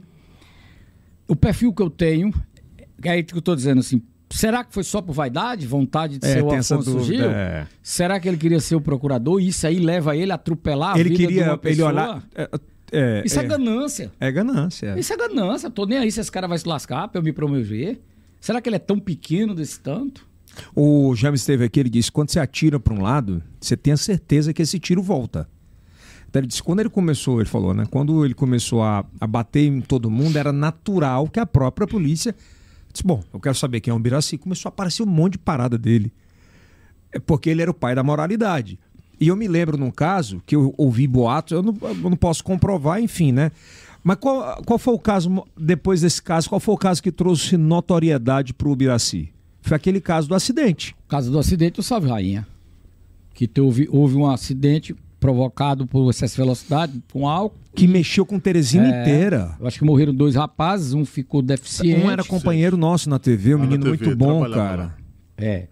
E ele era o promotor. Do caso. Do caso. Agora, Depois de fazer essa merda inteira. Agora, tu imagina o que é um promotor de um caso desse, que é de acidente de trânsito, com alcool, alcoolismo pelo meio. E quantas vezes eu vi o Biraci saindo podre de bêbado ali do Texas, pegar um carro e sair dirigindo. Que moral esse sujeito tem para falar de alguém? Agora, o que é que chama a atenção? É um promotor que é, é de um caso de emblemático de acidente de trânsito que a gente Deixa vive... duas vítimas fatais uma, e uma com... A gente vive uma mudança de comportamento muito séria, que se não coibir esse comportamento vai continuar morrendo gente no trânsito por irresponsabilidade dos outros. Sem sombra de dúvidas. Sem sombra de dúvida. E o cara é o promotor do caso e não dá o exemplo. E fazia corriqueiramente, né? Corriqueiramente. Não, não era o que se vê, é o que todo mundo vê. A quantidade de gente que dizia isso porque ele se tornou uma pessoa detestada. Ele pensa que ele é querido. Ele tem um, gerente, é. tem um gerente de um banco, que é amigo meu, que ele disse, rapaz, ele só chegava aqui vaidoso. Depois que eu entendi essa história, eu tenho coragem nem de pegar na mão dele. Caralho. Então, eu acho que isso é particularidade. É, é deixa é, pra lá. É, é. Olha que mais legal. Põe aí. Nesse íntere, eu sou convidado pelo Congresso essa, essa CPI foi a CPI. Aqui é o Silas? É. É o Silas, o, o Rodrigo, que faziam parte da CPI. Uhum. Essa é a CPI dos crimes cibernéticos. Isso aconteceu, acho que foi 2016, 2015, por ah, aí. Não, o Rodrigo Martins era deputado federal, o Silas é. também. Eu fui convidado para. E dar... o Givaga aqui no cantinho, ó. Eu fui convidado. É ele... porque você não está aparecendo muito com você aqui é, de longe. né? É, tá sem óculos aí. É. O que é que acontece? Essa, essa CPI cria, discutir o uhum. problema dos crimes cibernéticos e um dos, dos crimes cibernéticos é, é a, a, calúnia, né? Ela teve a importância que merecia? Teve. Essa CPI, inclusive, foi quem revelou o presidente Bolsonaro. É, ele fazia parte dessa, dessa CPI e daquelas discussões acaloradas deles com outros parlamentares que ele toma, começa a tomar notoriedade. E essa CPI, eu teve um depoimento aí, geralmente só podia falar 50 minutos. Você falou quanto desculpa, tempo? Desculpa, Eles davam 20 minutos para a pessoa falar. A pessoa que falou primeiro foi outro que estava aí, que era um, um, especialista em segurança cibernética. Tá. O cara entrou aí e falou sobre crimes de. Aí ficou 20 minutos. 20, 30 minutos. Eu comecei com hora e. Falei 1 hora e 20. Esses caras ficaram de queixo caído. Do jeito que eu contei aqui para vocês, tem na internet. Isso teve quase acho que uns 8 mil views na época. Nem tinha tanto conhecimento. Não apareceu um para dizer nada. E lá eu disse, falei sobre a responsabilidade deles, do jornalista. O jornalista ficou. É, o Gival querendo se defender da CPI. Aproveitou isso é. para outro pódio é. para ele. Hoje, esse caso está nos anais do Congresso. Ele foi o caso usado como um caso de calúnia que prejudica a vida das pessoas por conta do uso, mau uso da internet, aonde eles daí nasce uma série de propostas, inclusive para o endurecimento de penas para quem pratica um crime como ele é. praticou. Eu me lembro que foi tão sacanagem que nessa época que o Givaco foi para aí, começaram a fazer relação que ele queria ser político. Coisa nenhuma, né? É. Não, tu lembra que, que eles começaram a difundir isso para que isso. Porque perdia o efeito da fala do Givago. Era como se fosse vaidade. É. É, como se eu estivesse querendo projeção. Ah. Político de nada. Cê, o que é que o Eliar dizia? Assim quem é. O que é que precisa para fazer uma denúncia? Autoria, materialidade. Os elementos do crime. Eu, pergunto, eu te perguntei isso uma vez, eu vou fazer a segunda pergunta. Quanto tu gastou nessa brincadeira para se defender de uma coisa que você nunca fez? Cara, o que é que eu gastei? Vamos falar em dinheiro? Você quer saber? Grana. Grana. Eu contratei advogados para processar esse jornalista, que foi o que eu gastei. Hum. Não obtive êxito, depois eu entendi por quê. Por quê?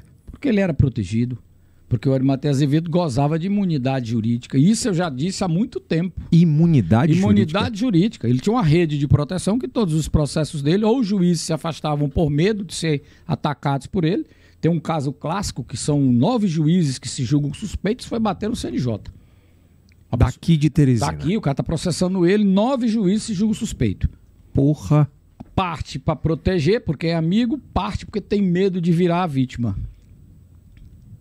De ter a vida exposta. E quando você joga isso numa hierarquia maior, é trancamento de processo, como aconteceu com o meu caso.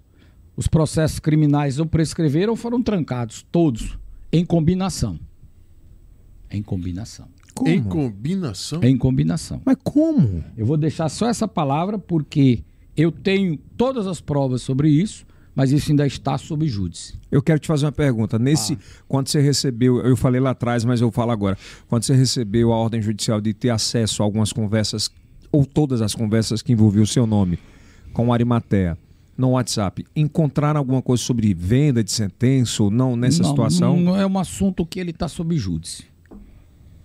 Isso aí seria o assunto final. Eu posso te adiantar que quando ele foi preso por extorsão, eu imediatamente porque eu sabia que deveria existir algo. Tá, vamos lá, ele, ele foi preso. Foi preso por um caso de extorsão. Que você lá atrás começou a denúncia e quebraram o sigilo dele. A minha denúncia foi por recebimento de dinheiro com documento falsificado. Uma das denúncias, porque foram várias. Teve a denúncia do Detran, que ele desviou dinheiro público. Ele, junto com a empresa, teve uma filha que foi denunciada, entendeu? Então, ele usava dessa estrutura dele de medo uhum. para fazer dinheiro e eu só tive o trabalho de fazer o levantamento disso, encontrar. Quando eu baixei uma certidão dele dentro de um processo, a certidão era falsa. E mais, ele usou essa certidão reiteradas vezes para receber dinheiro. A cada 30 dias, se ele usar ela de novo, é crime em concurso. Ele vai pegar uma cadeia grande por isso. Porque Bom. ele usou várias vezes. Os falsificação de documento federal era uma certidão da Receita Federal. Falsidade, então, né? para receber dinheiro um mês ele usava ela, no outro mês ele usava essa. Cada vez que ele usou, foram várias vezes, acho que foram 32 vezes, vai ser uma pena 32 de... vezes. Vai ser uma pena essa Tá diferente. Pe... Essa cadeia que o Arimaté pegou agora é pequeno perto do que ele vai pegar? Ele pegou uma cadeia por extorsão. Ele foi preso dentro do processo do inquérito. Depois ele foi denunciado e o comparsa dele delatou todo o esquema. Então, ele. Aqui, o, o, professor ele contou tudo? Entregou tudo. Ele responde por esse crime de extorsão. Ele foi condenado contra um desembargador por calúnia. Também foi condenado. E ele responde esse caso das certidões falsificadas. Prisão domiciliar. Aí foi a, a, forma como a justiça na época, por conta do Covid, e log, é. logicamente. Não, foi só ele, foi um monte de gente. Qualquer né? pessoa que, que, enfrenta um problema desse, o advogado vai é, trabalhar vamos, pra... vamos voltar para esse foco bem aqui, aí. Enfim, então ele tem essa série de processos e Bia aí, num dado momento, ele começa a perder a imunidade dele. Então, toda aquela imunidade, tem um vídeo interessante na internet, onde ele diz que respondia 180 processos, que a maioria dessas pessoas só queriam tomar o dinheiro dele, porque se sentiu atingidas na honra, se é que tinham honra. Será que 180 pessoas, pessoas como Heráclito Forte, o Napoleão, Aldrin Magalhães, lembrando aqui de pessoas que processaram ele, Dr. Pedro Leopoldino, eu, milhares de pessoas decentes, que era o caminho legal que tinha, esse, esse infeliz ainda debochava. Porque ele gozava de imunidade. Ele falava sabendo, sabendo que essa área de cima tinha medo dele. Ou por medo ou por associação. Mas existia uma proteção muito forte. Isso é inegável. Isso é, está provado. Está provado. Quando a polícia prendeu ele, se a polícia quiser pegar o que tem dentro do celular dele, eu só tive acesso a uma pequena parte. E o que dizia respeito para mim dentro desse caso, e eu tenho que me limitar sobre isso. Ah, não, mas eu quero saber. mas não é questão disso, é questão de respeito à justiça. Perfeito. Mas é, você não pode entenda, pontuar nada. Vamos lá. É, ele deu entrada com dois habeas corpus. um mandaram ele para casa. Ele ficou em prisão domiciliar. E o outro ainda até hoje não foi julgado, que é a questão das provas compartilhadas. Só que eu tive acesso de forma legal, através de um pedido ao juiz que me concedeu, eu tive acesso à lógica que me diz respeito. Claro. O que é tinha seu nome? E tinha meu nome. E é um Dentro... arquivo de quando para quando? Tem conversas dele com esse promotor de 2003, 13. Caralho. Muito tempo. Tem muita coisa. Eles debochavam do Arimaté? Não. Do Eliardo. Do Eliardo. Do Eliardo. Os dois. O, Os dois. O Ari. Qual foi o momento de virada dessa história? A gente estava aqui falando que houve entrega da Polícia Federal, uhum. a vida seguiu. Eu digo assim, eu não dou mais resposta, não dou mais entrevista, não quero Vou mais tocar saber minha disso. vida. Vou pagar o advogado aqui, perdi dinheiro, porque Quanto? trancaram os processos. é Sempre 150 mil. Pra Só pra- processar, é. Pra processar ele por criminal e dano morais. E aí toquei minha vida. Um belo dia, eu tô aqui no Facebook, o escritor Enéas Barros me procura pelo Facebook. Ele era amigo de um amigo meu, do Edson. Aí disse, gostaria de conversar com você. E eu já tinha visto comentários dele durante o caso. Porque você via que tinha umas pessoas que eram mais incisivas. Eu disse, Pô, não, mas não ia deixar de... E aí ele apresentou a ideia que queria escrever um livro foi uma narrativa do caso. Eu disse assim, pra que, que eu quero isso? O que é que eu ganho com isso? Do ponto de vista, se tudo que eu disse, eu me lasquei. Quanto mais eu falava, mais eu me expunha. Por que, que eu tenho a ver mais nada com isso? Quero não. Esse melhor, não sei o quê. Aí eu fui ler os livros dele. Eu li o livro sobre o motorista Gregório, que quem fez o. Como é que chama? Prefácio? O prefácio foi o próprio Biraci, que era amigo dele. Eu ah, digo, não dá pra eu. Tu é amigo do cara, Ser né? fonte desse cara. Li os quatro livros dele, fiquei apaixonado pela forma do cara escrever, porque ele é de uma protu- profundidade, de uma forma técnica que ele vai dentro do negócio, ele não come prato feito, foi a forma que eu encontrei. Eu digo assim, esse Ele cara vai buscar mesmo, né? é. E foi ele quem criou essa narrativa de sair da, do- da, da boataria dos becos, dos becos da boataria, da especulação da imprensa, da ilação, da falta de compromisso com a verdade, Ah. para os fatos policiais e fez um paralelo sobre isso. Foi ali que. Ele fez um trabalho brilhante. A gente passou um ano tra- conversando. Ele conversando comigo e conversando com as outras pessoas, entrevistando muita gente, procurando material. Ele entrevistou o Biraci, o Eliardo e o Arimaté? Ele convidou a todos. Família da Fernanda? Convidou, eles deram entrevista e depois pediram para retirar, porque eles achavam que ele ia conduzir da forma que a boataria conduzia. O Eliardo dá uma entrevista interessante, e aí que eu disse assim: eu perdoei o Eliardo, esse eu perdoei. O Eliardo volta atrás, Disse que nunca havia me acusado, foi a forma como o outro também encontrou de sair da história, que até gostaria que fosse feito algo por mim. Quando ele deu essa entrevista, eu pedi, Enéas, agradeça ele por mim. Que nunca é tarde para se arrepender, nem para pedir desculpa. Pelo menos ele fez, né? Foi a forma que ele encontrou para pedir desculpa, né? Ah, o Givago nunca foi. sus- Ele botou foi que eu nunca tinha sido suspeito, que, nunca, que ele nunca haveria me acusado, né? E que não queria polêmica com o jornalista. Bem ali, tá, tá no livro isso. Está claro, né? Tá claro. Os outros dois, o, o Bonitão, ele. O Guiraci Rocha. Vamos tomar uma cerveja, o Enes me contou. Ele disse: não, eu quero ele entrevistar. Fugiu. Não quis conversa. E o Arimatea, que era amigo do, do, eh, do Enes, pelo menos tem uma boa relação, marcou umas três vezes com o Enes para ser entrevistado, desapareceu. O Enes disse: Eu vou lhe mandar um questionário. Ele não respondeu e mandou uma carta lá para cá só acusando o Feitosa Costa, dizendo que não tinha sido ele, tinha sido o Feitosa Costa. Está publicada no livro. Que foi feitosa que. É. O que é, que é de interessante nesse ponto? Por que, que eu conto isso? Porque isso aí foi o ponto de virada onde você sai da boataria e entra num processo de discussão. Você tem pela primeira vez uma narrativa produzida de forma concisa e que ninguém teve coragem de rebater. O maluco do Arimaté ainda quis debochar, dizendo que, era, que o livro era chapa branca, como se eu tivesse pago o livro, que não Aham. aconteceu. E o Enéas respondeu. Chapa branca é isso, né? É, Quando é. você é pago pra pra fazer uma defesa de Estado ou de alguma coisa. É. E o Enéas respondeu que o único, a única mentira que tinha dentro desse livro era a matéria dele que, que- que estava na capa. foi assim, foi assim uma resposta sublime. Pai. Se você não tem mais nada a acrescentar, sabe uma coisa assim, que a única mentira que tem dentro desse livro é a capa, Que, é a sua. que é a sua matéria. A capa é aquela da. O boato, aí ele, ele bota aquela matéria, o não sei o quê, não sei o quê. Então, quando esse livro saiu, que ele foi adotado imediatamente por várias faculdades de direito, ele foi adotado, porque os livros do Enéas já eram adotados. É, mas pouca gente sabe disso, né? Foi. Convide ele para vir para cá, que você vai por ver. Por favor, quero Convide, aqui. convide o Enéas para vir para cá. E hoje nós somos grandíssimos amigos. Somos muito amigos, gosto muito dele, ele gosta muito de mim, sou amigo da família dele, ele é amigo da minha família. Cidadão decente, honrado, extremou para ele, sofreu, foi atacado também de certa Natural forma. que foi, né? Mas ele é um cara fantástico, ele tem um cara... Ah, mas volta a dizer o que você disse, né? Quem tem família, Não. trabalho... Você vai estar tá, vai tá preocupado? Vai. Tá vai feliz, ficar... né? É. O Arimatea continua na loucura dele para não entrar na desmoralização. E aí faz aquela sériezinha dele, Café com Bobagem, né? Que chama Café com Imprensa, chama Café com Bobagem. aí ele chama aí o vaidoso. É, é olha o livro aí. É, o, Enes, é, o Boato. A polícia já identificou o principal suspeito. Enfim, Essa é a capa do jornal. Capa do a livro, capa do livro. livro. E ele vai fenecendo, ó. Você vê que ele vai fenecendo, ele vai apagando, né? Eu nunca tinha visto por esse lado. É, é como se fosse uma, né, um degra... Ele, ele vai apagando, porque é uma mentira não se sustenta. Foi, foi a ideia dele, foi essa. E hoje é uma das maiores obras que trata sobre boato, tem poucos livros escritos sobre isso.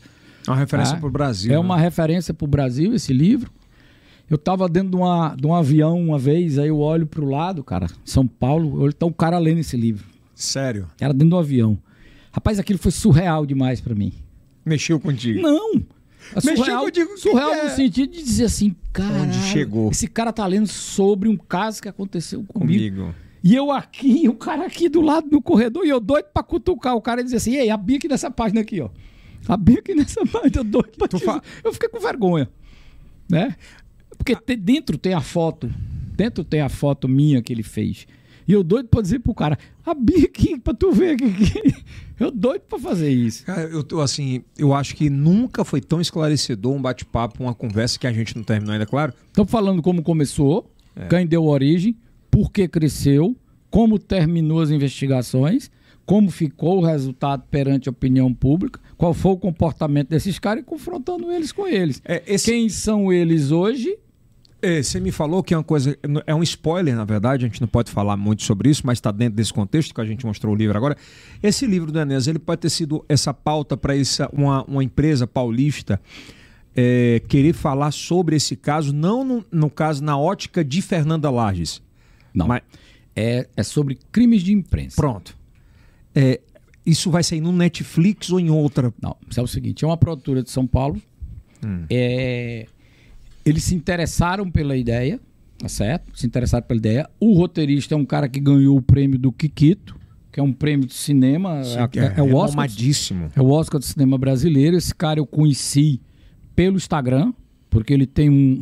um como se fosse um storytelling, faz lives e tudo mais. E aí eu disse para ele, eu procurei quando eu vi ele, eu disse assim, cara, eu queria te mandar um livro. Ele, pô, quem é esse cara? Ele é super engraçado. Você vai conhecer ele, ele ah. vai estar tá aqui no Piauí.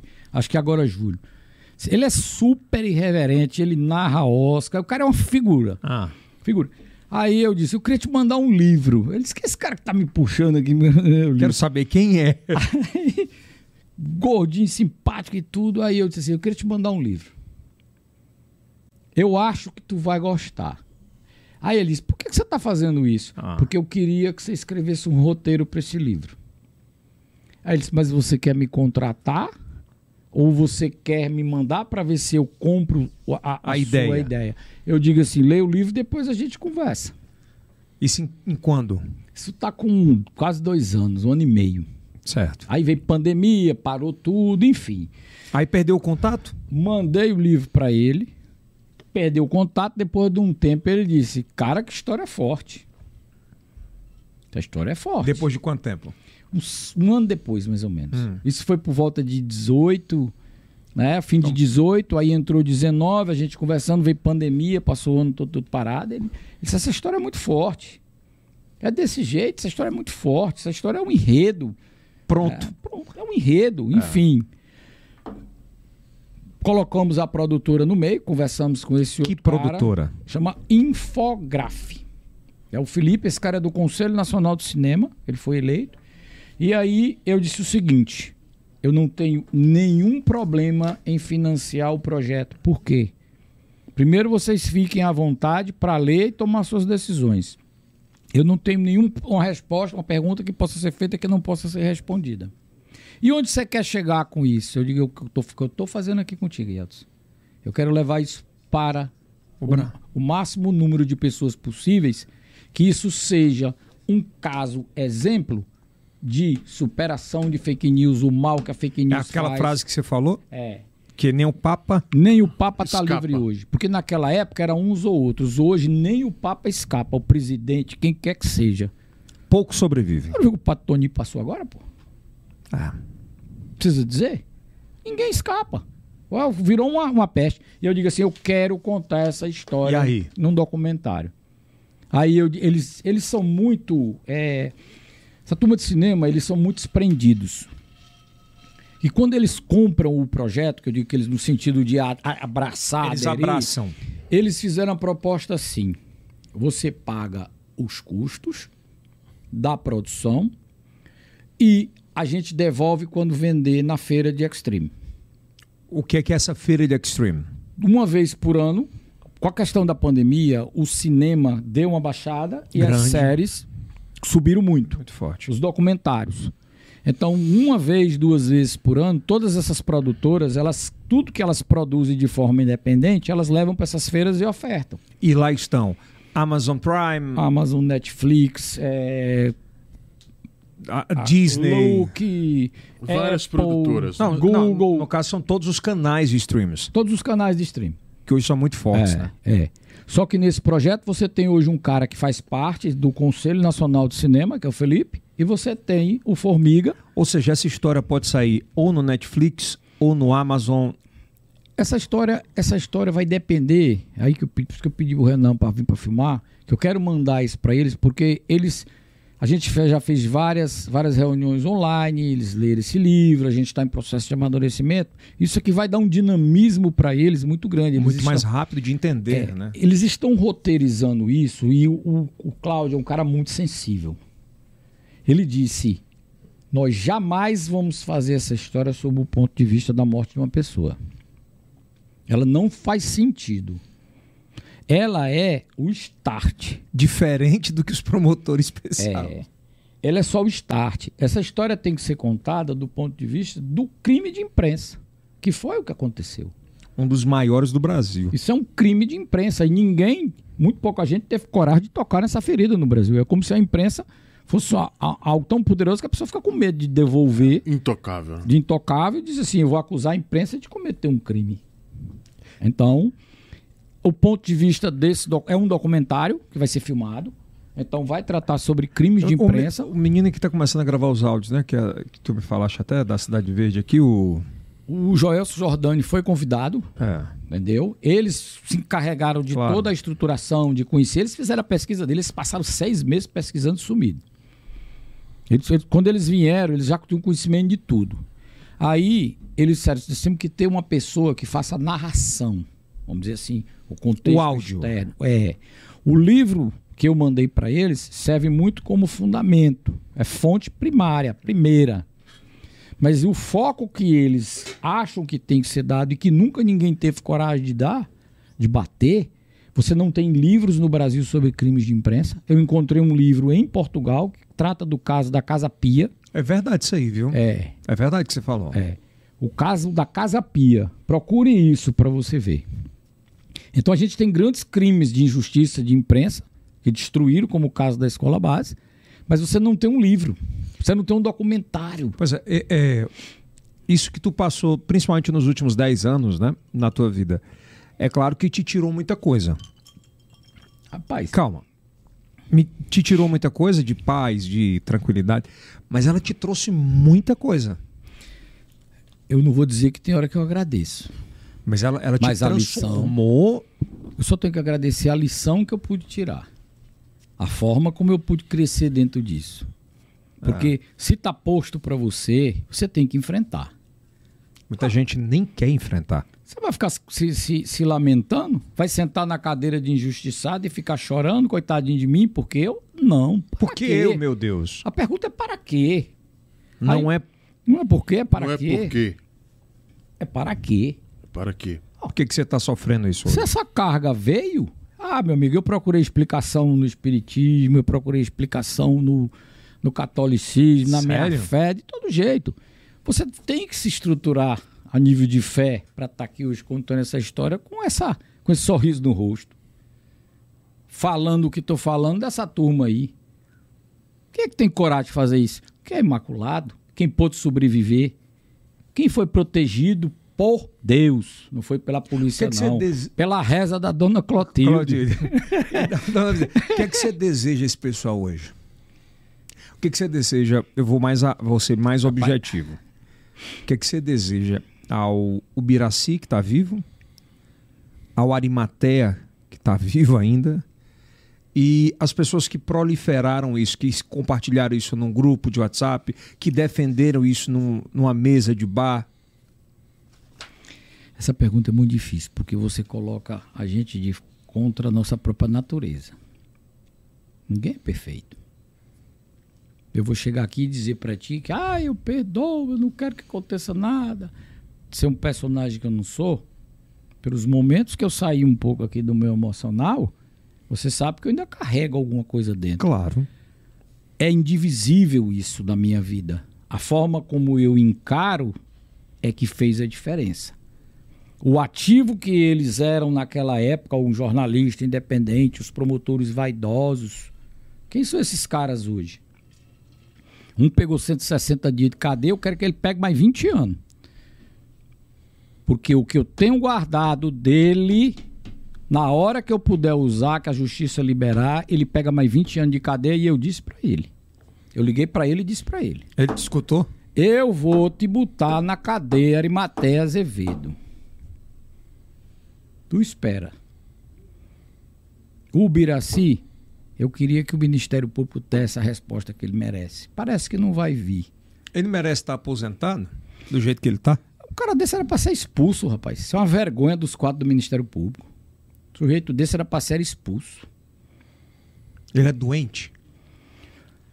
Essa doença dele foi a vaidade, a loucura. Vaidade é uma doença, é um pecado capital, né? Pecado que ser, capital. Que ser grande às custas da desgraça alheia, da dor, do sofrimento de duas famílias, da injustiça, dos piores E parece que não aprendeu, né? É Só você olhar a rede social dele. Vaidoso, né? Sujeito vaidoso, mesquinho. Mas eu conheço gente que era vaidosa que conseguiu reverter isso. Eu acho que se ele fosse um cara digno, ético, ético, Ele tinha te pedido desculpa? ele tinha pedido desculpa pra mim. pra- tu pra tinha essa aceitado? família, eu teria aceitado. Como quando o Enes entrevistou o Eliardo, E ele falou, né? É. Que o Enes terminou de entrevistar o Eliado, ele me disse: Tu não vai acreditar na entrevista do Eliado? Eu digo: Lá vem de novo. Ele disse- É, Fábio, brincadeira. e ele me contou o que ele falava, porque ele tinha a proteção da fonte, eu não podia. Claro, né? é, Enfim, mas ele disse: Vago, ele simplesmente disse que nunca te acusou, que tu é inocente. Que se- É, mas depois do que ele falou por alto, também aqui, né? Aí eu digo: Foi a forma que ele encontrou de me De pedir, pedir desculpa. desculpas. né? Não ia pedir. É. E eu disse pra ele, rapaz, eu fiquei com aquilo. Aí eu, eu me lembro que eu fui dormir e eu botei a cabeça no travesseiro e aquilo eu dizia assim: Meu Deus do céu, que coisa boa. Porque era alguém que tinha feito aquele destroço, mas tinha encontrado uma forma Nesse período, as suas lágrimas foram só de dor ou de alegria também? de alegria. De alegria. Putz, De dor foi no começo. Mas a lágrima mesmo de dor era de ver minha mãe sofrer. de Era ver- a única coisa que desestabilizava. aquilo- cara, quando você tá dentro de um furacão desse e você tem a convicção, a certeza, a plenitude de que você não tem nada com isso. Tu não viu no meu vídeo? Eu dizia, Vi. Meus amigos ligando, eu dizia, rapaz, eu tô lá, não tem nada a ver com isso. É minha forma de ser. Então, quando é que isso doía? Quando isso batia Em quem tu ama. em alguém que tu É, ama? foda mesmo. Os funcionários, cara, maravilhosos que eu tinha, cara. Eu soube que eu tinha um apedrejado um caminhão que a gente tinha, porque tinha a marca lá da empresa. Depois é que eu soube, o cara nunca me contou. Ele comprou a tua briga. Não, ele não queria. Não, eu digo, é, é- Ele não queria trazer. É, é, Pois é, esse é o amigo. é, é. Ele não queria trazer É, o não é o problema. cara que traz o fuxi com a porra da briga. Ora, resolve o mas, problema rapaz. lá. Então, esses caras, eh, hoje, eles, que- o que é que eles valem perante a sociedade? Eles podem valer para quem não se coloca no lugar dos outros. para quem não tem empatia, para quem vai escutar esse podcast aqui, vai tomar um soco no estômago e, e vai. vai. e vai dizer assim: esse aí é doido. Não, esse é macho. Esse é doido, é macho, é corajoso, porque é. o cara que tem coragem de dizer o que eu disse aqui, só tem um que diz. É tu. É não, é o imaculado que é. tem coragem. É o cara que é intocado, que não tem coisa nenhuma com isso aí. Que foi arrastado por ele do furacão, que podia ter morrido, deu a volta por cima e levantou Falaria a disso outra vez? E respeita a minha história.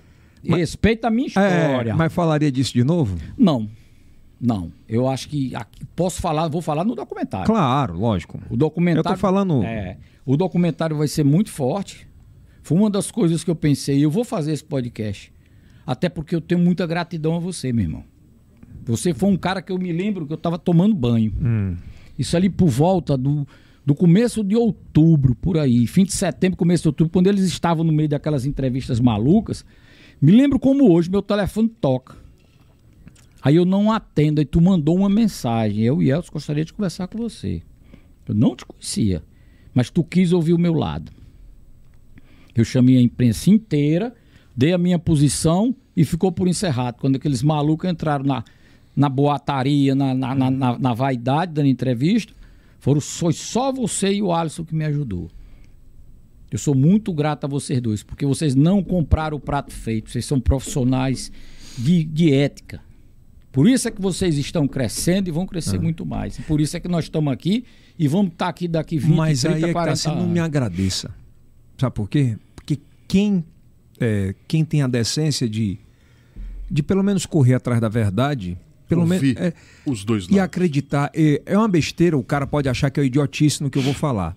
Mas como é que eu vou deixar de acreditar? Primeiro, num cara que é delegado geral naquela época, que ele chega do nada, e olha para mim e fala: não é essa vibe que os nos modos de hoje, né? Essa vibe tá errada. E eu dei um passo atrás. E quando eu vi toda uma, a, a, como é que a gente fala, a boiada indo para um lugar só, e quando eu li aquela situação, eu digo isso. Porque eu digo, a, a, primeira pergunta que eu fiz na minha, naquela época, eu fiz: qual é o louco que comete um, um homicídio, que vai pra televisão, que tem gente que é psicopata a esse nível. Tem. Tira, tira a camisa. Tira a camisa, xinga. xinga expõe a família inteira. Diga, ele não tá errado. Você fez o raciocínio crítico, o Pronto. senso crítico. Eu digo, ele não, ele não é louco de fazer isso, isso pra família inteira dele, ele não tá nas. Porque não tem no mundo alguém poderoso que possa comprar e segurar uma parada dessa, pô. Não tem. Qual é o sentimento que fica hoje? Meu irmão, É uma pergunta difícil de dizer, porque, como eu lhe disse, esse caso hoje é um apêndice. Ele hoje, para mim. Mas ele não se desgarra de você. Vamos lá, ele hoje, para mim, é uma missão. Tu pegou um problema e transformou num propósito. Peguei, passei por um problema que me jogaram na frente. Claro. Me jogaram dentro desse fogo, eu consegui sair. E eu acho que eu posso dar um testemunho de vida que vale a pena ser escutado. Deus. Deus, cara. É. Tem um livro que chama Entrevista com Deus, eu não sei se eu já te dei essa dica, dou dica para vocês. Esse livro você só vai entender ele nos últimos cinco minutos. Porque Deus a gente não entende. Deus a gente, a gente acredita, a gente não entende. Com certeza. A gente só assiste esse filme, chama Entrevista com Deus. Eu vou, eu vou tentar ainda hoje. É fantástico. Te emociona cara. quando fala disso. Me né? emociona, porque se chama livre-arbítrio. As pessoas têm um livre-arbítrio para fazer o bem, para fazer o mal, às vezes até para si mesmas. Total. E elas vão ter que arcar com aquela escolha. Não adianta você dizer assim, porque eu, porque coisas ruins acontecem com pessoas boas. Porque acontecem. Porque Deus nos criou e nos deu o livre-arbítrio. E nós não somos a unidade. Nós não somos um só, nós estamos sujeitos ao que os outros são, ao que os outros fazem. E onde é que a gente se ampara em tudo para sobreviver isso? Quando a gente tem fé, quando a gente se fortalece, quando a gente segue o nosso propósito. Assiste esse filme que você vai entender. Você era um homem com menos fé antes desse, desse episódio? Não tenha dúvida. Hoje? Não tenha dúvida. Quanto mais paciência e fé você procura, mais você vai encontrar. É. Rapaz, a minha fé é de um tamanho. Entendeu? Você está longe de imaginar. Tipo assim, as, com, a, a, sua grande fé é que Deus faz você acreditar em você mesmo. É você, é. é você não fenecer. A fé é acreditar em Deus, mas Deus quer que você acredite em você. Em você. Esse é o milagre. Faça a sua parte. Esse é o milagre da fé. É. Acredite em você.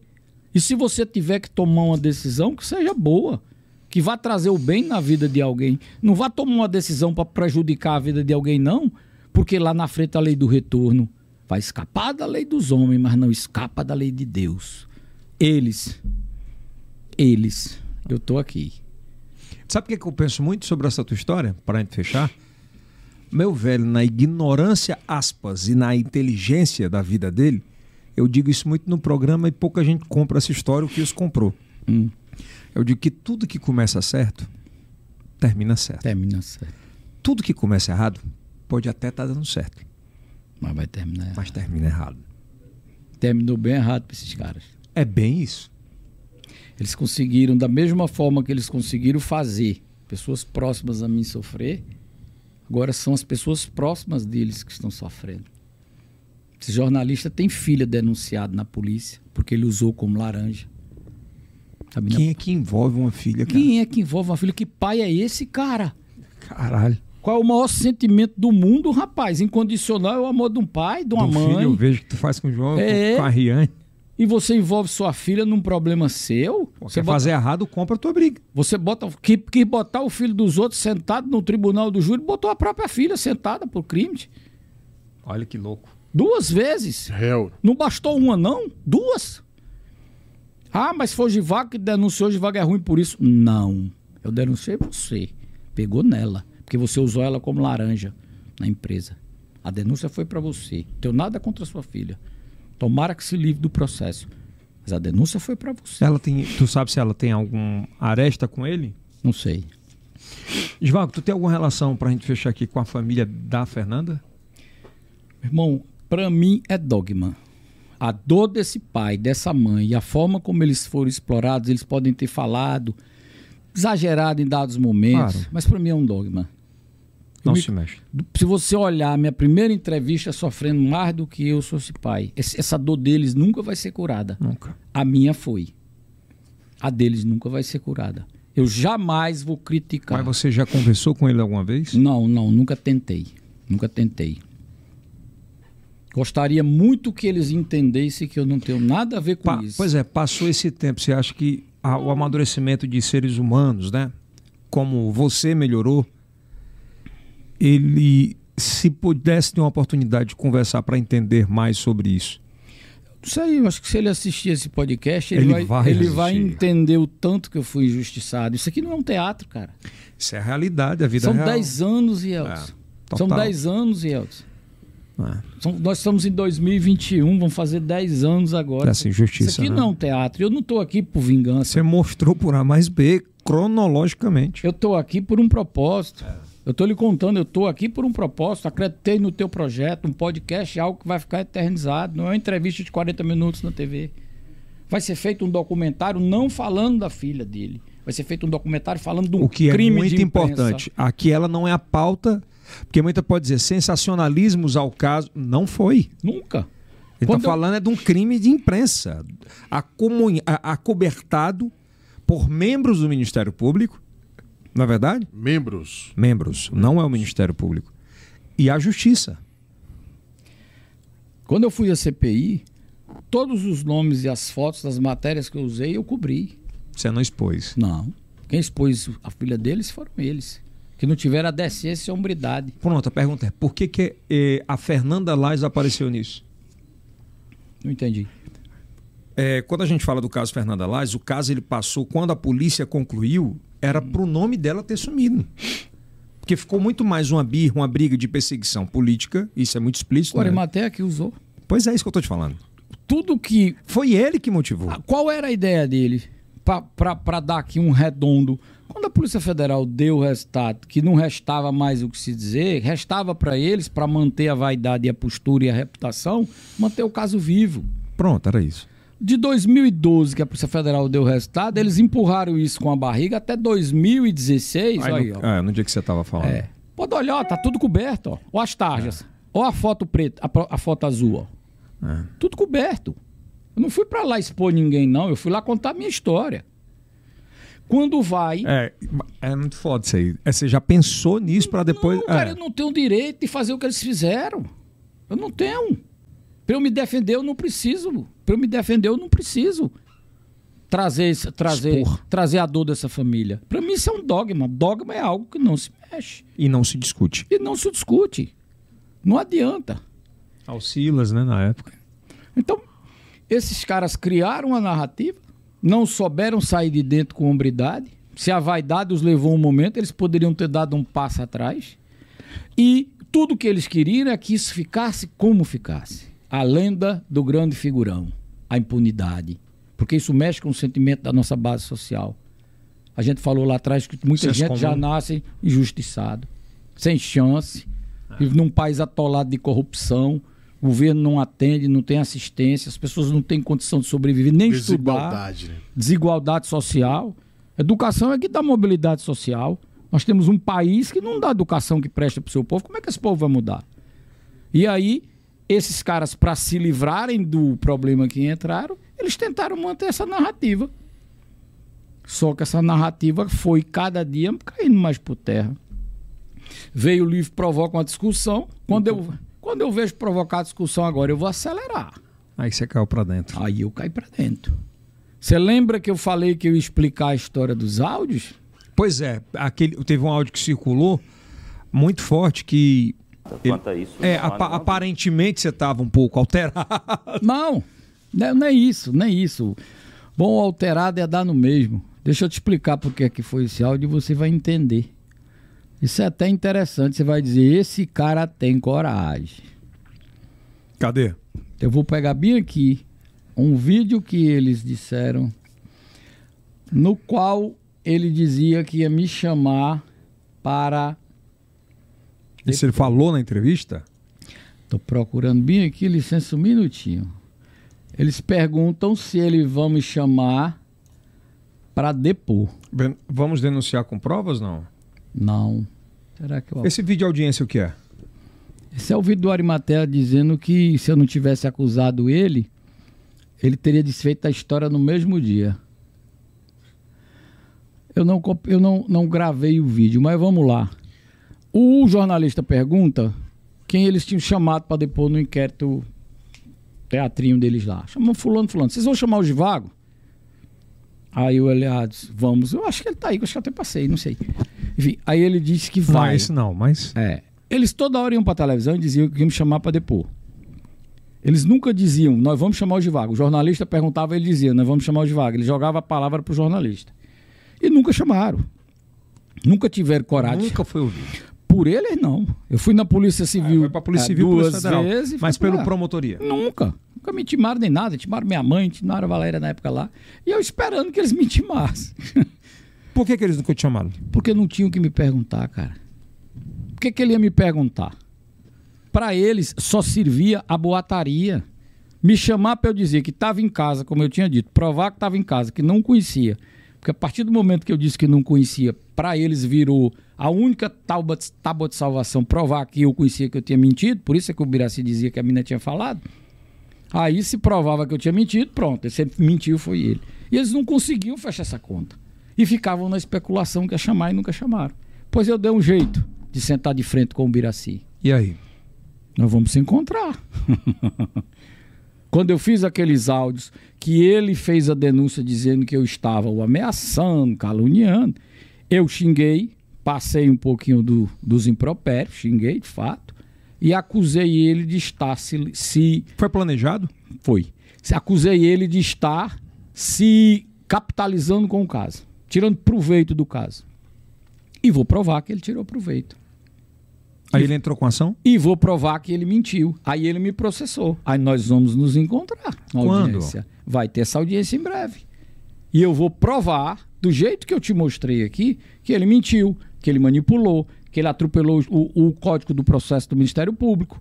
Mas vamos lá. Você acha que é alguém que deu 160 entrevistas e devia estar trabalhando. Não tá... tinha a menor dúvida de quem matou. Não, não é isso. O que, que ele estava querendo? Aparecer. Aparecer. É, isso é óbvio. Mas eu quero eu pergun é, uma pergunta e me responda objetivamente. Se eu convidasse aqui o Biraci Rocha Sim.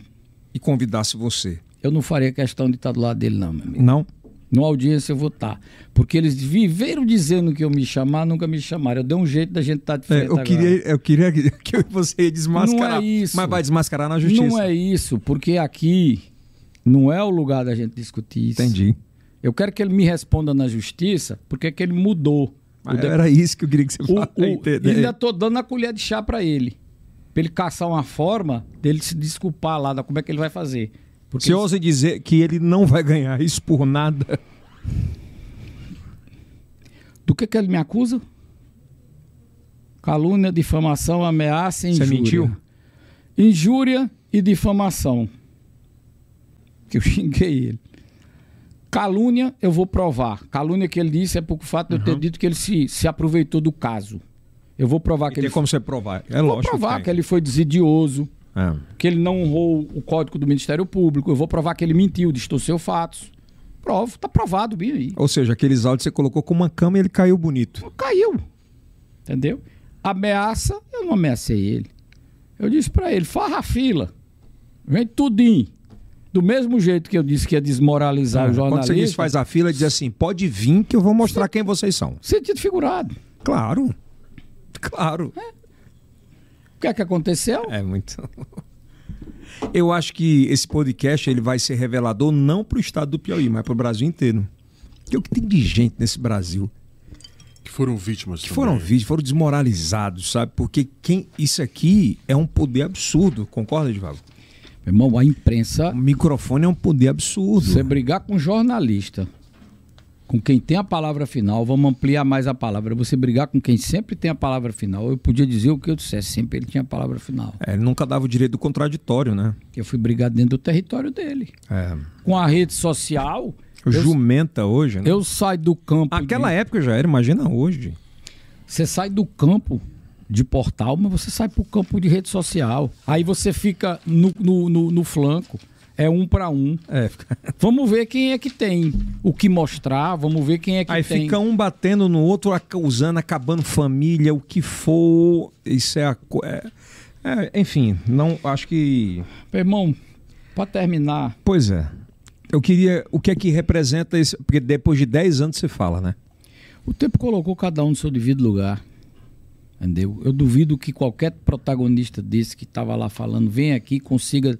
Fazer o que você fez. Falasse fazer nada. Porque eles não conseguiam fazer na pois época, é. que tinha opinião pública. Eu só... acho que você só trouxe a verdade. É, eu queria que o cara viesse aqui e dissesse que eu estou mentindo num ponto desse aqui. Um. Um. Não vem. Não vem. Porque não, nunca existiu. Eles criaram uma ficção e não tiveram coragem de voltar atrás. E hoje queriam viver é, na fama entregando o, o, o prejuízo para o outro. Queriam viver da fama, que foram os heróis, mas que não puderam fazer nada. Entendeu? E a, o mundo não foi assim. O mundo foi criando é, é, curvas, fazendo, é, vamos dizer assim, con contextos em que, ora, eu provoquei, para que aquilo realmente eu pudesse estar dentro de um contexto para poder combatê-los, uhum. entendeu? Não sei se você me entendeu. Compreendi. O caso da denúncia. Eu fui investigar a vida desse cara, que ele recebe dinheiro errado. Fiz a denúncia. Como é que essa denúncia terminou em outra, que em outra, que em outra? e aí preso. acabou caindo na cascata e ele acabou caindo no erro dele mesmo. E o cara vai preso, aí eu tenho acesso a conversas de 2013 para cá entre ele e, e esse outro, eles esculhambando o pobre do aliado. Por isso que eu lhe disse que. Tipo o quê? Chama de bosta, de idiota. O Biracê chamava ele de bosta. Quando o, o Arimatea, quando o Enéas chamou o Eliardo para dar entrevista, hum. o Eliardo deu entrevista. Aí a imprensa saiu o livro, a imprensa entrevista, porque isso tudo era resguardado, o Enéas é muito discreto. Uhum. Quando saiu o livro, saiu. Alguns portais botavam entrevista de fulano, entrevista de ciclano. Se bosta não poderia ter feito isso, tinha que ter falado com a gente, esse idiota. Caralho as declarações do Eliardo. Resultaram nisso, né? Os dois falando. Isso era o Biraci e o Arimatea. Os dois falando. A forma como eles tratavam Tratava o, cara, né? o cara. Eu pensei fazer uma cópia e mandar para ele, mas eu disse assim, se eu não vou fazer isso com esse cara no fim da vida, eu já desculpei ele. Se eu vou trazer sofrimento para ele, para que, que eu vou fazer isso? É. Para criar uma briga entre eles? Só vou é. trazer sofrimento para ele, era. coitado. Era. Tá em casa, esquecido, doente. eu vou ser o correio da má notícia para ele. Você fez diferente, senão seria igual a ele. É. Então, a vida colocou cada um no seu devido lugar. A vida só te dá o que você dá para ela. Teve que ter muita coragem. É, que você teve. Teve que ter muita paciência. É. Eu acho que é um papo ainda que eu acho que eu, não, eu acho que você não vai dar mais não vai bater papo com isso, mas eu acho que isso foi esclarecedor e eu, eu pedi para fazer aquele corte para dizer que no início da entrevista pro, do bate-papo para o cara assistir até o final. Mesmo que você dê a pausa, né? vai fazer uma coisa e volta e assiste. Mas primeiro eu quero te agradecer, Joago, ah, por ter irmão. é. confiado, por ter acreditado. Eu acho que é uma isso pauta projeto. referência que, é, quanto me falou lá atrás, ó, isso aqui vai ficar de 10 a 15, o resto da vida. Isso vai ser uma referência. Eu não tenho sombra de dúvidas do que o que você falou hoje, didaticamente, cronologicamente, vai mostrar o que é. Se o cara procurar na internet, eu espero um dia, que se o cara perguntar o que é uma fake news, apareça esse podcast em primeiro lugar. Eu espero que sirva verdadeiramente de exemplo. É, a uhum. gente tem esse propósito, que isso sirva, porque é forte.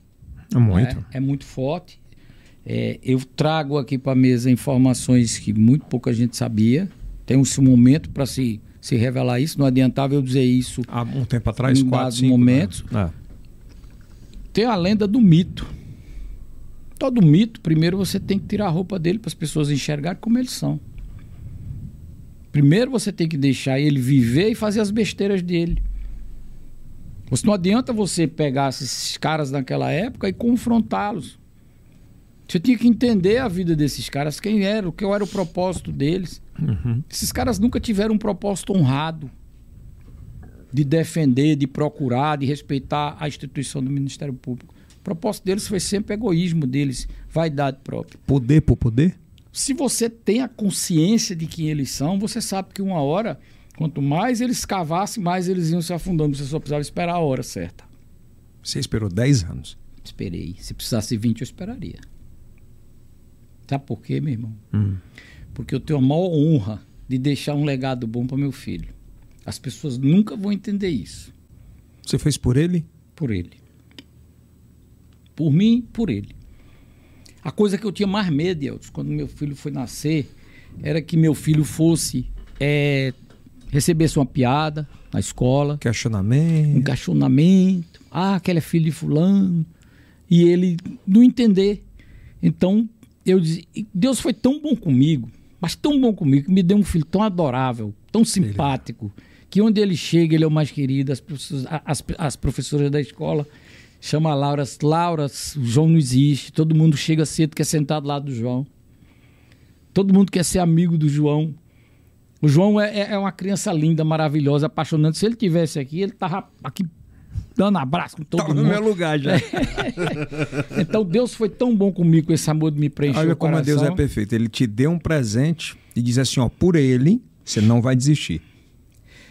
Eu acho que Deus encontrou uma forma de, de, de tirar aquele negócio de dentro do meu coração, aquele rancor, é. botar tanto amor que me dá coragem, mas me deu também a responsabilidade de cuidar de muita gente que passa por esse problema. Não é isso, em primeiro momento, de cuidar de que meu filho não sofresse por isso. Uhum. Por isso, um dos propósitos também, para que ele não venha sofrer o que eu sofri por ser meu filho.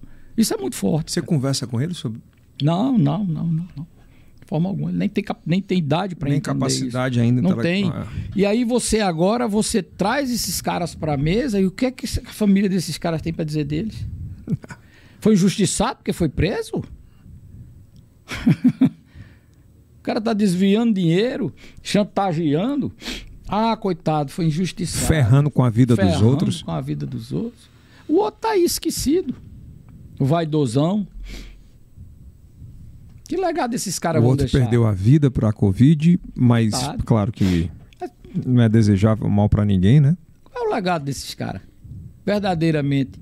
Eles podem até encontrar um bocado de puxa-saco para bater palma para eles na internet, mas na hora que eles se olharem no espelho, eles sabem a vergonha que tem dentro deles. E eles sabem que eles bateram de frente com a pessoa errada. Porque eu sempre disse, vocês mexeram com a pessoa errada. Mas não é porque eu sou bandido, não. É porque eu tenho uma honra, porque mexeram comigo, mexeram com minha mãe, porque eu tenho uma história honrada, porque eu caminho para frente o tempo todo. Eu tirei vocês para frente, joguei para o lado, vocês viraram um apêndice e eu vou construindo minha vida. E tenho preocupação com meu filho, para não, pra não passar por um constrangimento. Então isso aqui é muito mais por ele do que por mim. E que sirva também de lição para muita gente que passou problema. Que saiba entender que ninguém precisa passar por isso pela maldade dos outros. Se tiver que passar, tenha fé, levanta a cabeça, acredite. Sim, procure fé. seus amigos, procure sua família, vá trabalhar. Não ligue para os outros, não. Faça que nem o Cristiano Ronaldo. Eu vou lá ligar para esses caras, rapaz. Eu achei aquilo fantástico, porque eu não encontrava forma de dizer aquilo. E ele demonstrou. Eu não encontrava forma de dizer. Como é que eu conseguia transmitir isso? Parece um pouco de prepotência. Eu vou ligar para ninguém porque eu tenho tudo isso. Não é o Givago. Eu tenho minha família, eu tenho meu trabalho, eu tenho minha saúde, eu tenho minha dignidade. Para que, que eu vou ligar? Para quem eu não conheço. É, mas para quem passou por um trauma grande não consegue. É. Com essa frase a gente encerra o podcast, aliás, histórico. Ah, vamos bater uma meta. Revelador. Eu acho que esse aqui vai bater todos os recordes. Eu acredito também. Né? Eu não tenho a menor dúvida. Quantas horas, meu irmão? Acho que já vai para quatro e meia. Ah, Mas foi muito bom. Esvago, meu irmão. Que Deus te abençoe. Oh, eu gosto demais desse cara. Eu tenho um respeito por ele muito oh, forte. meu irmão. A nossa equipe agradece pelo ensinamento. Eu acho que a gente aprendeu Obrigado, muito gente. hoje, muito Obrigado. forte. Com certeza. E até o próximo podcast, né? Rapaz, eu tô com vontade de chamar o Givago agora para ser meu, meu Fica bem. É, quando tiver um papo bom, vem pra cá, Givago. Vem pra cá pra gente conversar. São quatro microfones, é bom ter gente com palavra, com, for... né? com ah, força, né, cara? Não é, Com Cruzão? certeza. Agradecendo o Givago, Castro. É. E olha como ele Obrigado. se. É, ele pega uma Heineken, agora se pode para ele. Pega, pega aí, por favor. Já deu, né? Vamos Depois de quatro um... horas. Obrigado, meu irmão. Obrigado pela honra, pela sinceridade e pela felicidade. Eu me sinto hoje muito feliz de poder levar essa história para muita gente através desse projeto. Fico muito feliz, meu irmão. Tenho certeza Tô... disso. Muito, mas muito feliz. Tô... Porque só quem sabe é quem apanha. Eu pensei muito antes de vir, fiquei com muito medo de escorregar. Acho que em alguns momentos eu me cedi, mas é natural. Fiz, é claro. Toquei em pontos que são duríssimos, mas não tenho nenhum medo. Não tem nada que eu Por tenha favor, dito. Agora aqui. você pode. Não, fique tranquilo. Já, o que a gente tinha para falar, a gente falou. Agora... Tem nada que eu tenha dito aqui que eu não sustente. Eu tenho certeza disso. Tchau, gente. Se inscreva no canal aqui. Alerta Obrigado. o sininho. Alerta o sininho, por favor. Se inscreva e Dá um like. Dá um like.